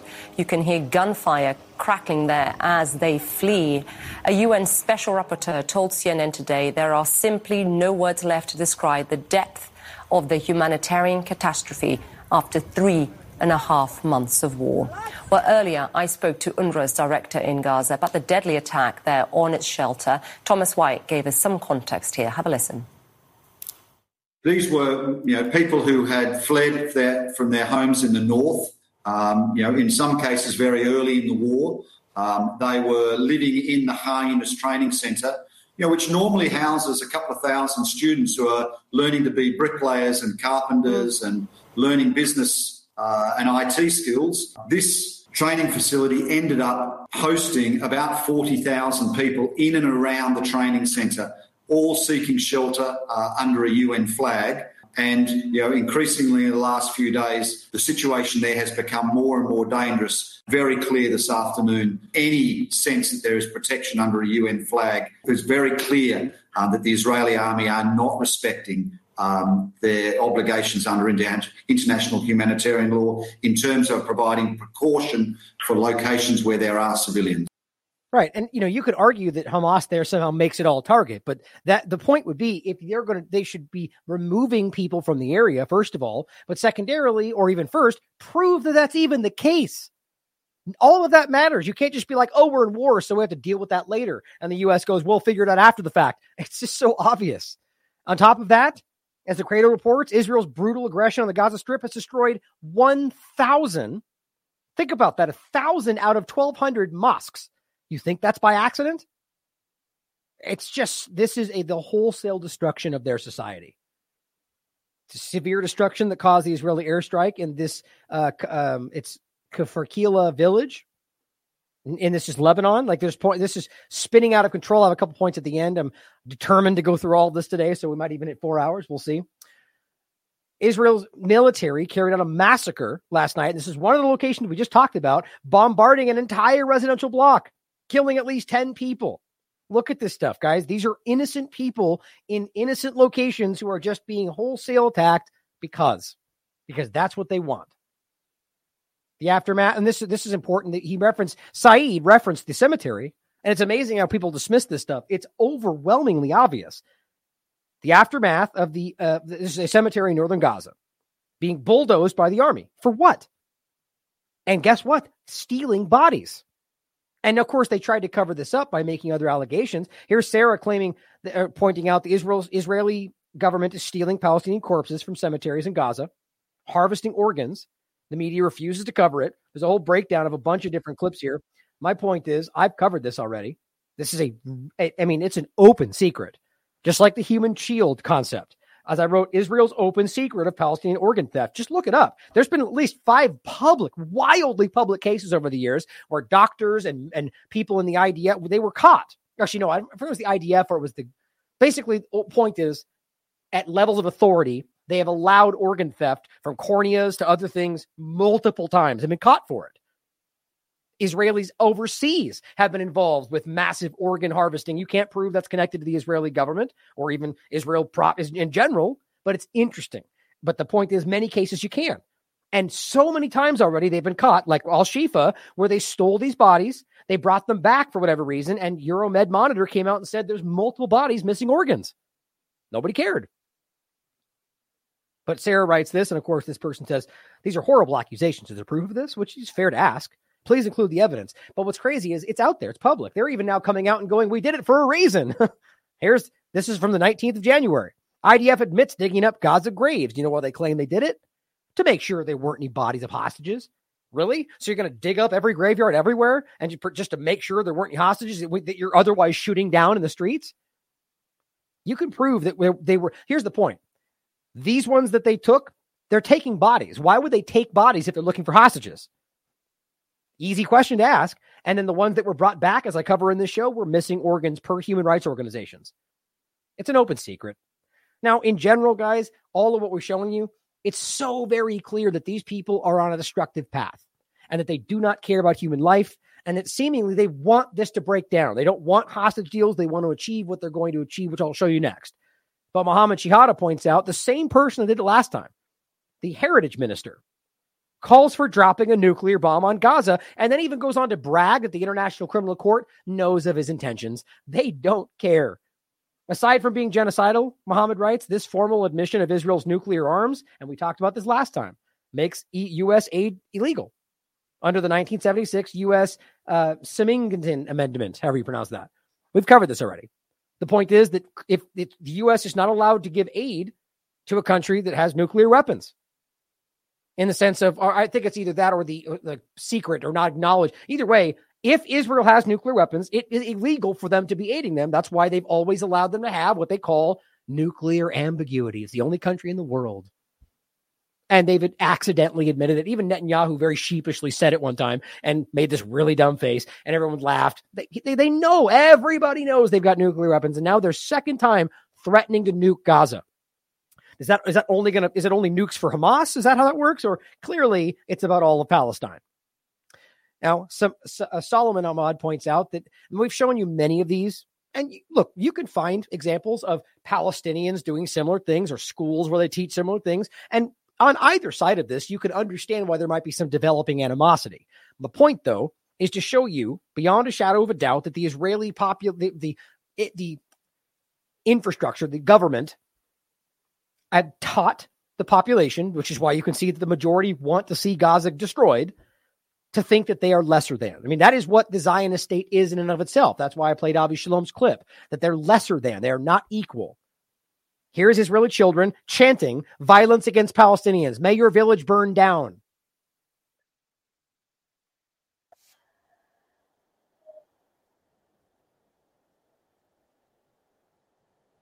As he writes, who is indoctrinating with the hate from a young age, Elon Musk. Now, look, there's a lot of arguments you can find about Palestinian schools and so on, but I, most of these examples, I can't really end up finding. Like, there's a one going around right now where one of these IDF members is sitting down with some puzzle he found. How do we know that's where you found it? And how do we know? And uh, quite frankly, when you look at the puzzle itself, it seems to suggest that everyone's out to attack and Palestinians are throwing rocks. Like, and they point to the guns that are like on the Egypt side. On the other side, it's like, what are you trying to explain here? That they're only throwing rocks? Like it's, but of course, they make it into you're teaching them hatred. Well, you're teaching them the fact that they're occupied and the fact that the Israeli Zionist entity has been completely stealing their existence from this. Like, how is that not going to drive animosity? In the same, you got the Israeli government teaching these people that these are all a bunch of rabid Arab monsters that will rape your women. It's the same thing back and forth. But what we're seeing is one side with lots of power and the ability to commit genocide. actually doing it with the support of much of the population. Here's another example a video from an Israeli school saying Al Aqsa Mosque will collapse and explode, disappear. I want to, I feel like I want to kill them all, uh, an Arabic kid. That there will be Arabs, but they will be slaves. There will be massive war and all the Arabs will die. You can listen, it's all subtitled. You can watch it for yourself. Just understand that it's not a one sided thing. They're actively teaching this hatred. Now, in regard to the aid that's arriving, which showing you the de- the desperate hate for these people, not Hamas, but anybody that might still exist in Gaza. This is Times of Gaza reporting that the occupation forces have opened fire on Gaza on Gaza City, waiting for the arrival of humanitarian aid. This is not the first time.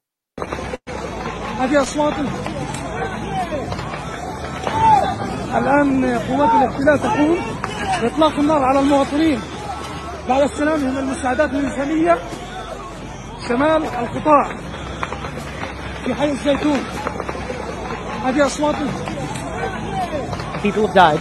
هذه while أصوات this is إطلاق happening. النار Now ask yourself, since they're in control of the aid flow, why they would allow aid to go to a location where they might otherwise say Hamas was present. Think about that, because their argument is inevitably going to be Hamas was there doing X, Y, and Z. Well, you put the aid there. The point is, they're ultimately creating a broad justification to just kill whoever's around anytime they utter the word Hamas. And your and the U.S. rules-based international order government doesn't care about any of that.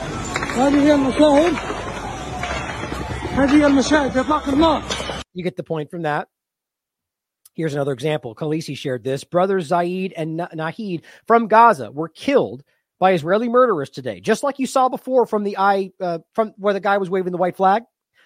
Israeli occupation soldiers shot Zaid, who went out to get food from the aid trucks, and then Nahid, his brother, who tried to save his brother's body by carrying him back, was then also shot.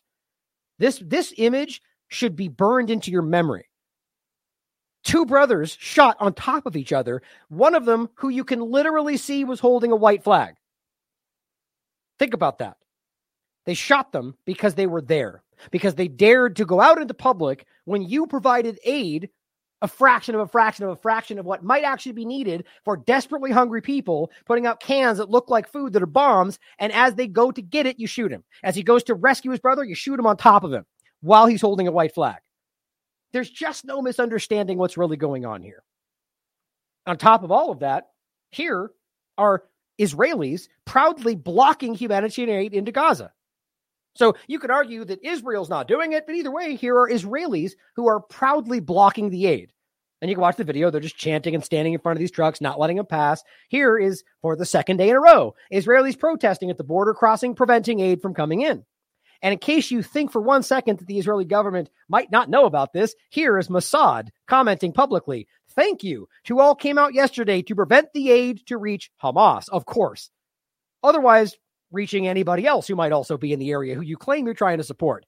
They're actively stopping this. Now, if you think it's only just these Israelis, you'd also be wrong because it is actively happening and always has been since the beginning. Here is all the aid back. Look at how many trucks are backed up. You realize that's all the aid. They bring in a truck. Here's a couple of bags, and I'll shoot you while you get it. There are hundreds of trucks just waiting, much of which ends up probably going bad if there's some that might in there. But it says all, I imagine these days they probably try not to send things that could go bad. This is all aid being prevented from entering Gaza, where you have 2 million starving people. That's what's happening. On top of that, it's in, this is important. And you could you uh, we need it's important context to understand that Egypt and Israel are not on good terms right now. Not even the government. The people have always hated Israel and Egypt. The Sisi government, who is a puppet, they're not happy right now because he's been blaming Egypt for everything. So he spoke up. He says, the president of Egypt says, I'm very hurt by the words that Egypt is the very reason aid is not reaching Gaza, which has been their excuse. First, it's, oh, Hamas won't let it through. And then it becomes self evident that they're not even in control of either side of this. So they go, well, Egypt is involved with not, they're holding it up. Funny how the narrative just shifts when they didn't, didn't stick. Let's try something else. The Rafah crossing is open 24 7, he says. But Israel is blocking the aid. It was in my hands. If it was in my hands and I prevented aid from reaching Gaza, where would I go before God? You could argue he's lying, but guess what? There's an overwhelming body of evidence showing you that they do have control of it and that they're actively trying to stop it in every possible way, even going as far as going, hooray, good for you for doing what we're also doing, blocking the aid. Now, while that's happening, while Israel's knowingly blocking it, pretending it's anybody else's fault, here's a nice little video about an, an American in Israel parading around all the food they have while they're fighting people who are starving. Here in Gaza, we aren't eating our meals at the local restaurants. We're carrying our food in these boxes, which are good for four soldiers for 24 hours. So to start off with our So they can clearly get food in there for all sorts of people, but not the starving people they claim they're trying to fight for, right? main source of protein for breakfast, lunch, and dinner, we have our tuna. And for the side dishes, we have corn, we have chickpeas, and we have olives. And we're putting all these ingredients in this super uh, healthy white bread.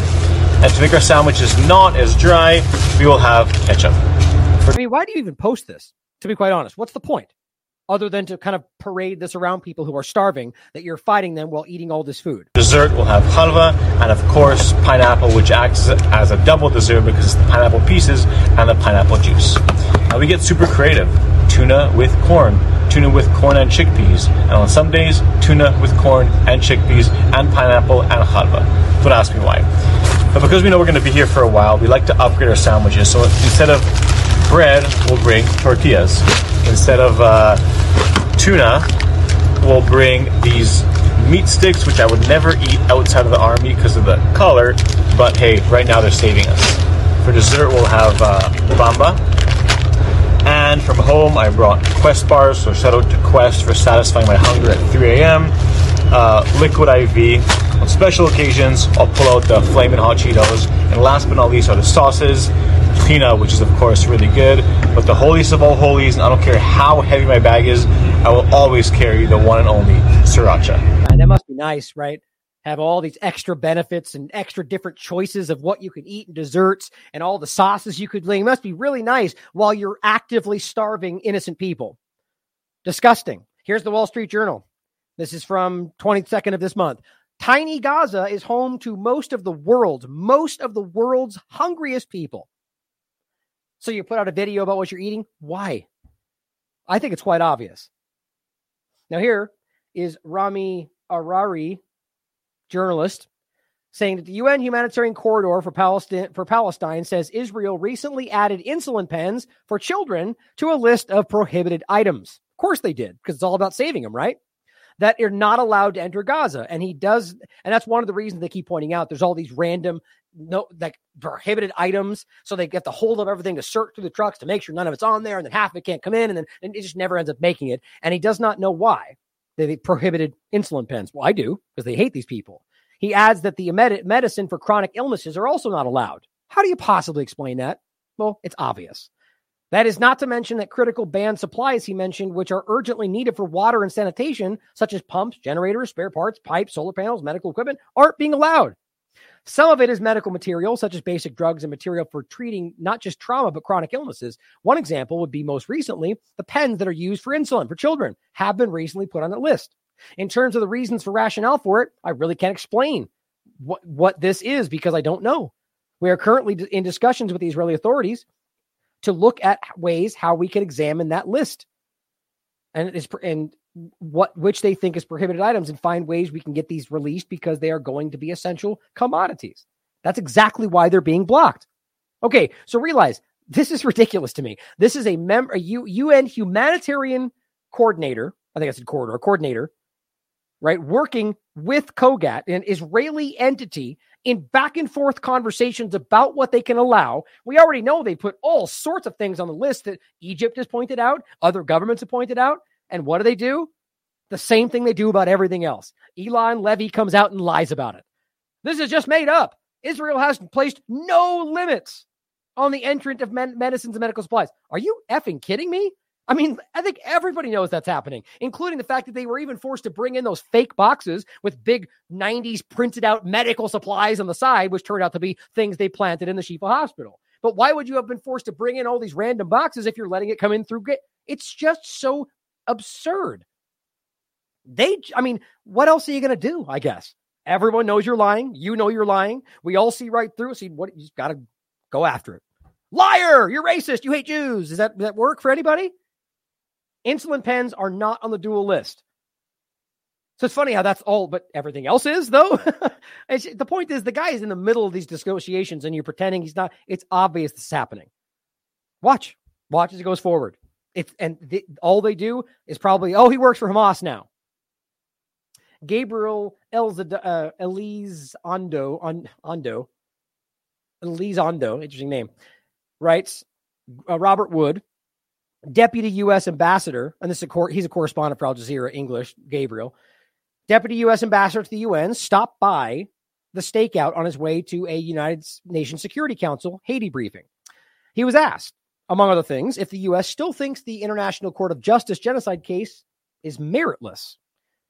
He says we do. Of course they do. That's the quadrupling down. What are they going to do? It doesn't represent, you know, one thing it could do is, you know, not be a genocide supporting government, but you know, it says it doesn't represent what happened on the ground. What the the everything they cited, which you can literally prove. So the, they're they're desperate. That's how our that's our view, but the court will make a decision on that. He says, so what happened on the ground then? What, so what's the reality?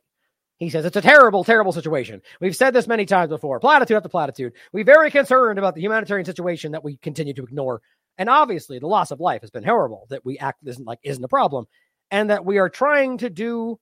And what we're trying to do when our policies is to be geared toward doing is to try to first and foremost get humanitarian assistance in the situation as they're actively keeping that from happening and to get the hostages out as they bomb where they might be it's all so flimsy. So we're going to continue to work on this. And again, we're thinking about the day after, blah, blah, blah. And then he responds. But uh, Russian Foreign Minister Lavrov said yesterday it's too early to think about the day after because Palestinians are dying today. Of course, to them, Palestinians don't matter, so they skip past it. He said you can talk about the day after if there's still bombs being dropped on them, or you can't. Do you have a response to that? I mean, it's kind of obvious. Look, you're claiming you're fighting for Palestinians against Hamas, right? They're dying now. So why is it that you push off their plight to after you end up continuing the thing that keeps taking their lives? It's because they don't care about them. But here's how he responds. You certainly have to think about the day after. And I think you've heard the interviews in the room. Folks are very concerned about moving toward the need to move towards a two state solution. You statement. They're very concerned about moving toward the need to move towards a new state, two state solution. The very two state solution that Netanyahu and his team are proudly saying they'll never allow. So this is what they're saying that we need to focus on the day after for a thing that they'll tell you will never happen. It's all completely it's smoke and mirrors, guys. So people are thinking about that. He says, you know, I really don't pay much attention to what the Russians say, to be honest. Yeah, big surprise. Here is Kenneth Roth, former executive director of Human Rights Watch, saying, as if net, the article says Netanyahu pushes most pro Israel U.S. Democrats to take pr- previously unimaginable measures and steps, like basically showing that is this is what I this is actually what I really think is part of this, or almost all of it, that Israel's Zionist belligerence just straight to full genocide immediately after something that they could have marshaled into support more than they've ever seen before, which would have been a shock. I mean, the support they've had this whole time is unparalleled. Had they had they stopped after October 7th, went to the UN and made the argument that this was unprecedented. I mean, they never they would have had support to the teeth. Instead, they went full genocide, and now everybody can see what they are. But what's crazy about it is these people who are pro-Israel are ta- are being pushed into supporting things that are so transparent. And I think that's that's what I what I mean is that everything they've done has exposed the bigger picture. And yes, part of this could be organized and planned and allowed to happen. These are questions we should ask. But the true point for, that I keep coming back to is that the Zionist entity has cashed in too many chips, and people now see what was always going on. Now it says all it, it, it says as if Netanyahu's attitude hasn't been clear for years, which I agree with. Quote, all signs indicate that Netanyahu's repeated dismissal of the potential two state solution could serve as one of the final blows to continue democratic support for the Israel's, Israel's war in Gaza. Because they keep pretending that's coming. Now, here is a couple points to show you that, I mean, from average society all the way to the top of the government, they're now being public about it. Not only are we never going to allow that, we're going to settle in Gaza which is what we keep telling you was going to happen. That was always the plan. And your government is still pretending like that's not the case. Here's Torah Judaism saying theft and occupation are ingrained in the genes of the Zionists. Israeli Zionist families have prepared their cars and banners and they're waiting to move to Gaza. The text on the banners quite literally read conquer, settle, win. That's what this says. Oh, you know what? I thought this was in. Here, let me actually download this real quick. I thought this was in in uh, Hebrew. You can listen to what they're saying here. So basically, this you, you have settled, you know, Israeli average Israeli people who are proudly putting up statements that are telling you the very thing that the, the U.S. government pretends is completely fake, and if you say it, you're a racist. That's how obvious all of this has gotten. So here is the little clip we were just looking at. Israeli families are gathering here because they want to go and live in Gaza, which they sometimes call Gush Katif, even as war continues to bring death and destruction to Palestinians in the Strip. Their signs read Only settlements will bring security, and conquering, settling, winning. You look in the Torah and you see very simple the, the answer there. You know that Israel belongs to the Jews and Gaza is Israel. Doesn't mean that you're not allowed to live here if you're not Jewish. No, but at the same time, it belongs to the Jews. Right. So you're allowed to live next to us as a secondary person, but everything else is fine. Like that's a Zionist mentality. There's plenty of Jews that aggressively disagree with that. And so one of the groups in that case, Torah Judaism, goes on to say the text on the banner, conquer, settle, win. Radical Zionists currently living in Israel looking forward to the end of the Gaza war because when Gazans leave Gaza, which is their plan, and they stated this from the beginning, if you're listening, they will rush into a race to grab land in Gaza.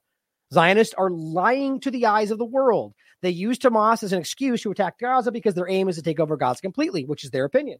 There's, which I agree. You know, part of that is what's happening. Here are Israeli politicians. They're saying we want to colonize Gaza. This is in Hebrew. It's saying in exchange for what they're we are what they are doing, we will colonize the country. There are already seven settlements aiming to settle the Gaza Strip, and yet we are told that's racist to say is happening. It's so crazy how obvious all this is. Here's the Israeli Minister of National Security, Ben Gvir, telling you that ethnic cleansing is how this is going to work, starting with a pilot of 100, 200,000. After this pilot, I believe they can have a better, better lives in other countries. Like you were talking about killing, ethnic cleansing, displacement. All of these are open war crimes. Here's another horrifying statement. It says while thousands of bodies of dead Palestinians still lie under the rubble, Israeli illegal settlers are openly on this newscast planning to move to Gaza as soon as possible, they're saying publicly. They are ready to live in their tents or abandoned houses. They want to take over Gaza as quickly as possible. It's in Hebrew, but you can listen for yourself. They're openly talking about it. Now, here is the IDF illegally demolishing homes in the West Bank.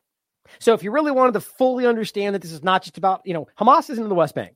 You can argue that they're sympathizers and so on, but this has been a very clear conversation. So the entire time they've been kidnapping, killing, letting settlers do whatever they want to, and now continuing the illegal destruction of their homes. It shows you that it's not just Gaza, it's all of occupied Palestine. They've already taken all of Israel, which is Palestine. Now the West Bank and Gaza are actively being removed.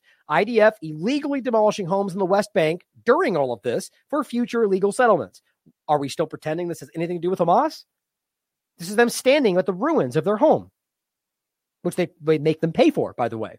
They make them pay for the destruction of their own home. Here's another example. This is the West Bank. Currently, as uh, Furqan writes, there can be zero explanation for this, zero justification. They are using bulldozers to bulldoze the roads in the West Bank. Why exactly? Is that somehow is Hamas under the roads? No, or are you just destroying their infrastructure? And your government's allowing this. Pretty much anywhere you are, to be quite honest, other than Yemen. Here, Quds News Network breaks down. This is what the Israeli IDF members are saying. From Hebron to Nablus, if you utter a word, we will crush your appearance.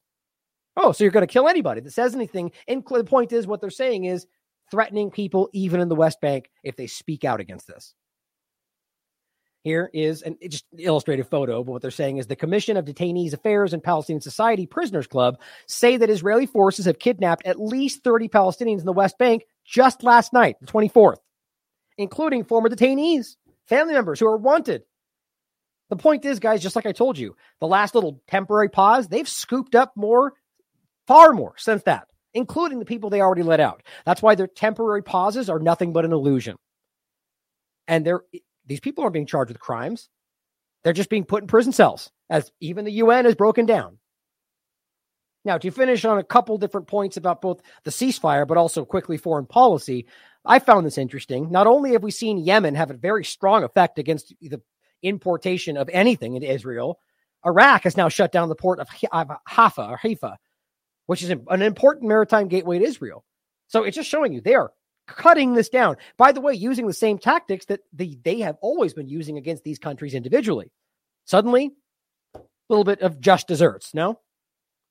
Here is the Ansar Allah leader, known otherwise known as the Houthis to the Western governments. Since the beginning of our prep operations in the Red Sea, this is the Yemeni government, 4,874 commercial ships have crossed. That's the important thing. They're acting like nobody's been able to do anything. Nope, that's not the truth. They say, which is a very large number during this period. We will continue our operations until food and medicine reach all parts of the Gaza Strip. The point is, they're stopping currently Israeli associated, and now I'm not sure to what degree, but there was a, the U.S. and UK ships that they've already been targeting. Not killing anybody. In fact, not even seeking the ship. The the uh, Ocean Jazz one that they had the the the the little skirmish with is, as far as I could tell, still moving. So the point is, they're actively using like uh, kinetic but almost non-violent tactics to stop these people from going through, while the U.S. government responds with murdering people in Yemen, civilians and Houthi members alike. But it's had a very powerful effect, and that's the whole point. Heavy losses at the Israeli port. They're saying literally, we don't even have ships anymore. That is why they're so terrified about this. There's nothing to do with international shipping lanes because other people are still actively doing so. And I'll show you the clip of the image in a second. It's about specifically what they need to be able to relay this in Israel, which is what they've been doing to Syria, Iraq, everybody, cutting off the supply lines and choking them out.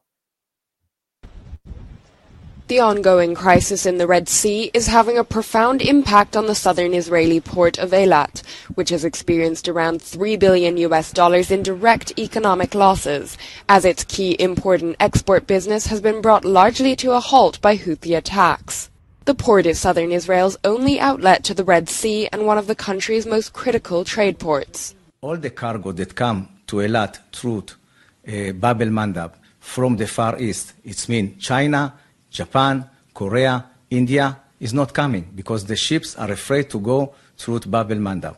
So we don't have any ships anymore from the uh, 1st of December. The port mostly deals in the import of automobiles and the export of potassium fertilizer to the Asia Pacific region. The crisis is also threatening Israel's two other international ports, with the transshipment scope of all the country's ports reduced by 70%. How long have we talked about? I was trying to find the map. I guess I didn't pull it up. It's not showing all the ships. I forgot. I don't think you have to have an account on this one, but you guys can look this up. The point is that right now, since I got the map up, I can show you how long have we talked about this. This is the Red Sea. Here's the Bab el Mandeb Strait. This has been the central reason, in my opinion, that they have been fighting to occupy all of Yemen, to control this strait, which is now currently one of the parts they're most afraid of right? Because ultimately, you have to remember they're they have to if they're coming in here, they usually go through the Suez Canal, through the Bab el Mandeb Strait. You know, if you don't, if you can't maneuver this area, you have to understand either through the Strait of Hormuz or the Bab el Mandeb Strait, you have to literally go all the way around Africa or all the way around Asia. It's just it's it's crazy the difference it makes.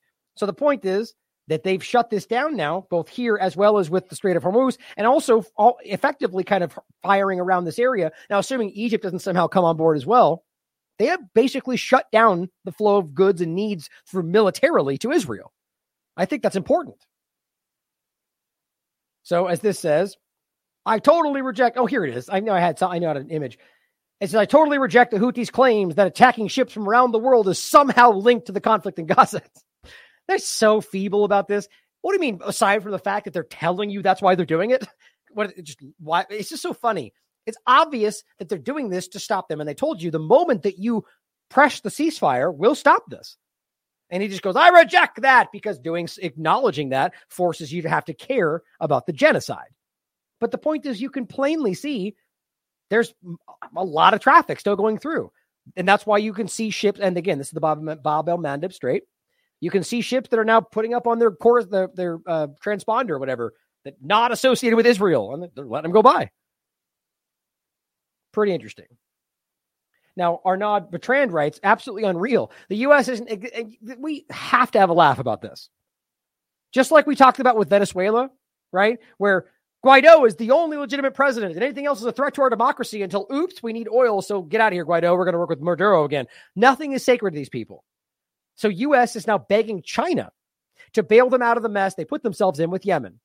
Beijing's response, as per the article, is that, quote, the Red Sea tension is a spillover from the Gaza conflict, which should be ended as soon as possible. exactly, which is the obvious reality. The Ga- so what all China said was end end what's going on in Gaza, and there your problem solved, which w- it would be. The Gaza conflict, which the U.S. could end tomorrow if it finally dared to use its considerable leverage it has with Israel, but no, crazily enough, which shows you something, They'd rather go through the humiliation of begging their main geopolitical rival to bail them out rather than, than do anything to rein in Israel, which they, he says beggars belief. I tell I think you realize that the Zionist government has something over the U.S. government. Which, by the way, you can see that during the Epstein conversation, as was pretty much proven. Acosta, uh, um, was it Acosta? I'm blanking on his name all of a sudden. You know, and multiple other examples where they admit that he was both Mossad and CIA, or at the very least worked with both of them. So the point is, it's part of that. And who knows what it is? Why you would literally ruin even your own support as Biden for the next election to keep this going. There's something else going on here. That's my opinion. But think about what it would take for the U.S. to stand up and go, China, help. Instead of, I mean, it's just, it's unreal. You can read it for yourself. U.S. urges China to help curb Red Sea attacks. It's just pathetic. Turkey is now imposing economic sanctions on Israel. Turkey, a NATO ally, has decided to remove Israel from its list of export destinations. They're getting completely boxed out. This is a good thing. Now, finally, I want to end with this. Looks like we're going to get product right to four hours. haven't done that in a while. There's the, the call for ceasefire has now expanded in a lot of different ways, including groups like governors of Chicago that previously would have been block step into the argument. And I think it's because, as I've always said, in this case with this guy, it seems genuine to me. But most of them, and we should at least consider that just because they say the thing that's right doesn't ever always mean it doesn't always mean that it's because they care. It, it's just that they recognize a political advantageous moment. Like I've said with Putin in the past, is it that he is the good guy fighting for freedom, or is it he recognizing and that ultimately playing that role is obviously powerful in contrast to the belligerence of the U.S. government? Or you could, you could mean both, or it could mean one or the other. You can decide for yourself.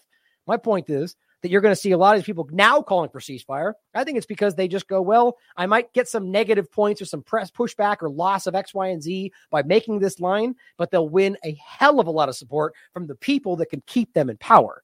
I think that's largely what's happening. But this one, you'll see what I mean. The Labor Party counselor shaking while announcing he's leaving his own party because he just can't allow the genocide.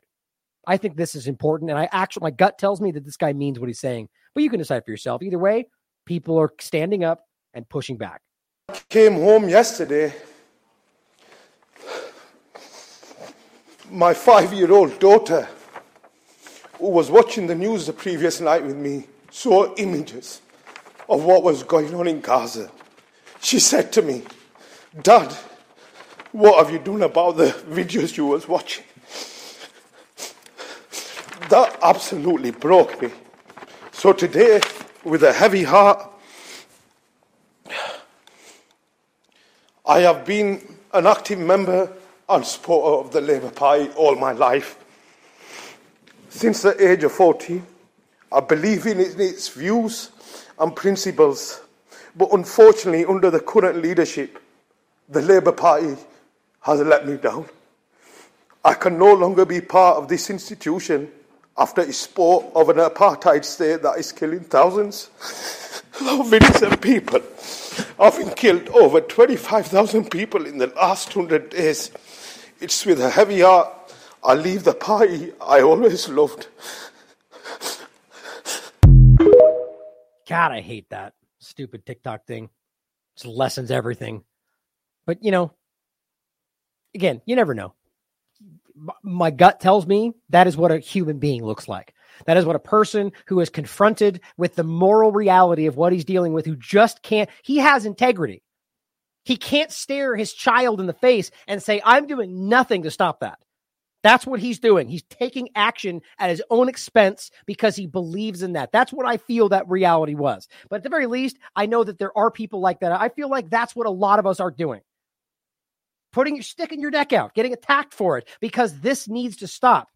Now, I don't know whether attacks against me right now are related to this one topic or not, but I sure as hell feel attacked long before this, being censored literally everywhere, now being sued multiple times for nonsensical things because I think people are desperate to stop what's going on. Too late, though. Cat's out of the bag. But good for him for having the courage to stand behind his beliefs. I mean, what are you what, listen, what are you doing out there if you're listening to this? What are you going to tell your families when something goes forward? You, you look back and you say, I didn't do anything. The one, the biggest genocide we've ever seen in our lifetimes, if not one of the biggest ever, going forward, you, you know, in, in the context of, you know, per capita, however you want to frame it, clearly out, unprecedented. What did you do to stop that? Did you say anything? Did you stand up for people? I sure as hell did. You sure as hell did. People were you we at the very least can remember that.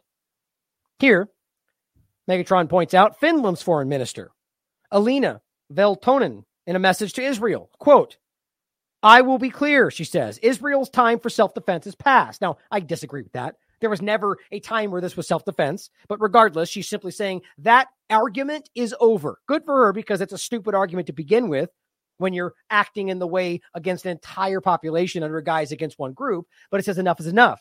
The residents of the Gaza Strip need a humanitarian ceasefire immediately. She added that the Israeli government, quote, did not do enough to protect them or didn't do anything, as Amnesty proved in their own investigation. They targeted civilians. Megatron said this is uh, the Israeli government has not done enough to protect Gaza. I don't know why he wrote that. Anyway, that's the point. Is this is what she's saying? A lot of people are standing up. Here's what I said before. You can listen to it for yourself. It's basically just him repeating it. But this is the mayor of Chicago saying he's calling for a ceasefire now. That's interesting to me. This is beginning to fall apart, even in, in very specific ways. British foreign minister David Cameron. I mean, I don't trust any of these people. In fact, I know I could I, I would bet my life that this is not him caring about this. This is him recognizing the writing on the wall, like I keep saying. He says, We want to see an immediate humanitarian ceasefire from which we can move to a sustainable ceasefire.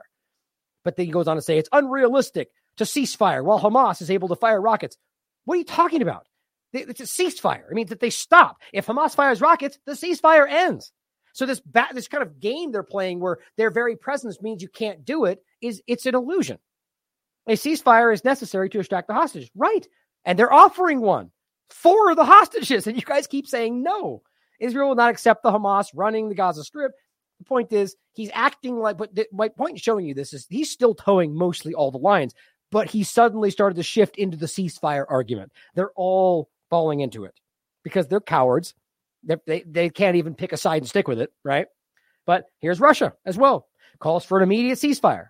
The Russian foreign minister insists that on an instant halt to hostilities in Gaza, deeming the displacement of Palestinians as intolerable.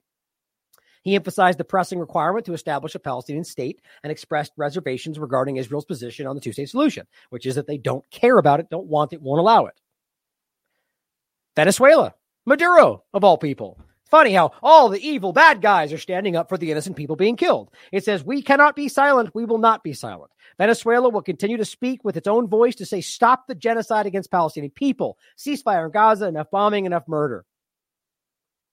And of course, here's what the U.S. had to say General ceasefire. Yes. For the same reason that we have in the past.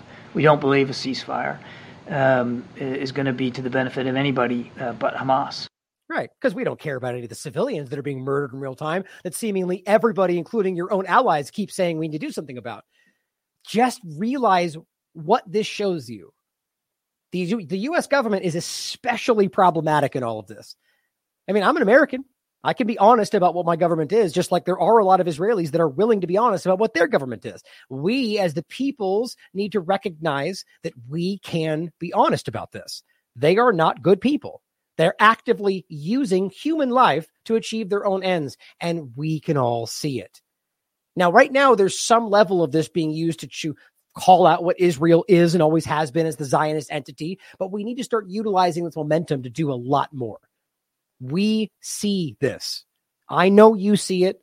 I know people watching this see it. I know people that are even skeptical about any number of other things we talked about are beginning to see it because it's being forced in front of you by everybody at this point. Their own, their own media calling this out, discussing the lies. Well, every human rights group across the board, the United Nations, Oxfam, all of them, and now even U.S. allies, U.S. states, everybody. And yet still, it seems to continue. I think we just need to continue to push. I mean, you can't just stop them from acting. They're going to continue to do what they're going to do, but we need to, at the very least, do our best to use the truth to try to change the situation because I'm just not okay with how many people are suffering. Nobody should be. And these are innocent people. So continue to stand up for people that don't have a voice. I just think it's monumentally important. But thank you for tuning in today, guys. I think this was an important show for a lot of different reasons, but we'll continue as always. We have a lot more coming out. I'm going to be putting out some extra posts tomorrow, I believe, But if you'd like to support this platform, because, you know, despite the attacks on me and me personally and the platform, I'm never going to stop. I'm always going to keep fighting for you because you fight for me. And if you'd like to support us, there's lots of ways down below to do so. So thank you for tuning in. I love you all. As always, question everything. Come to your own conclusions. Stay vigilant.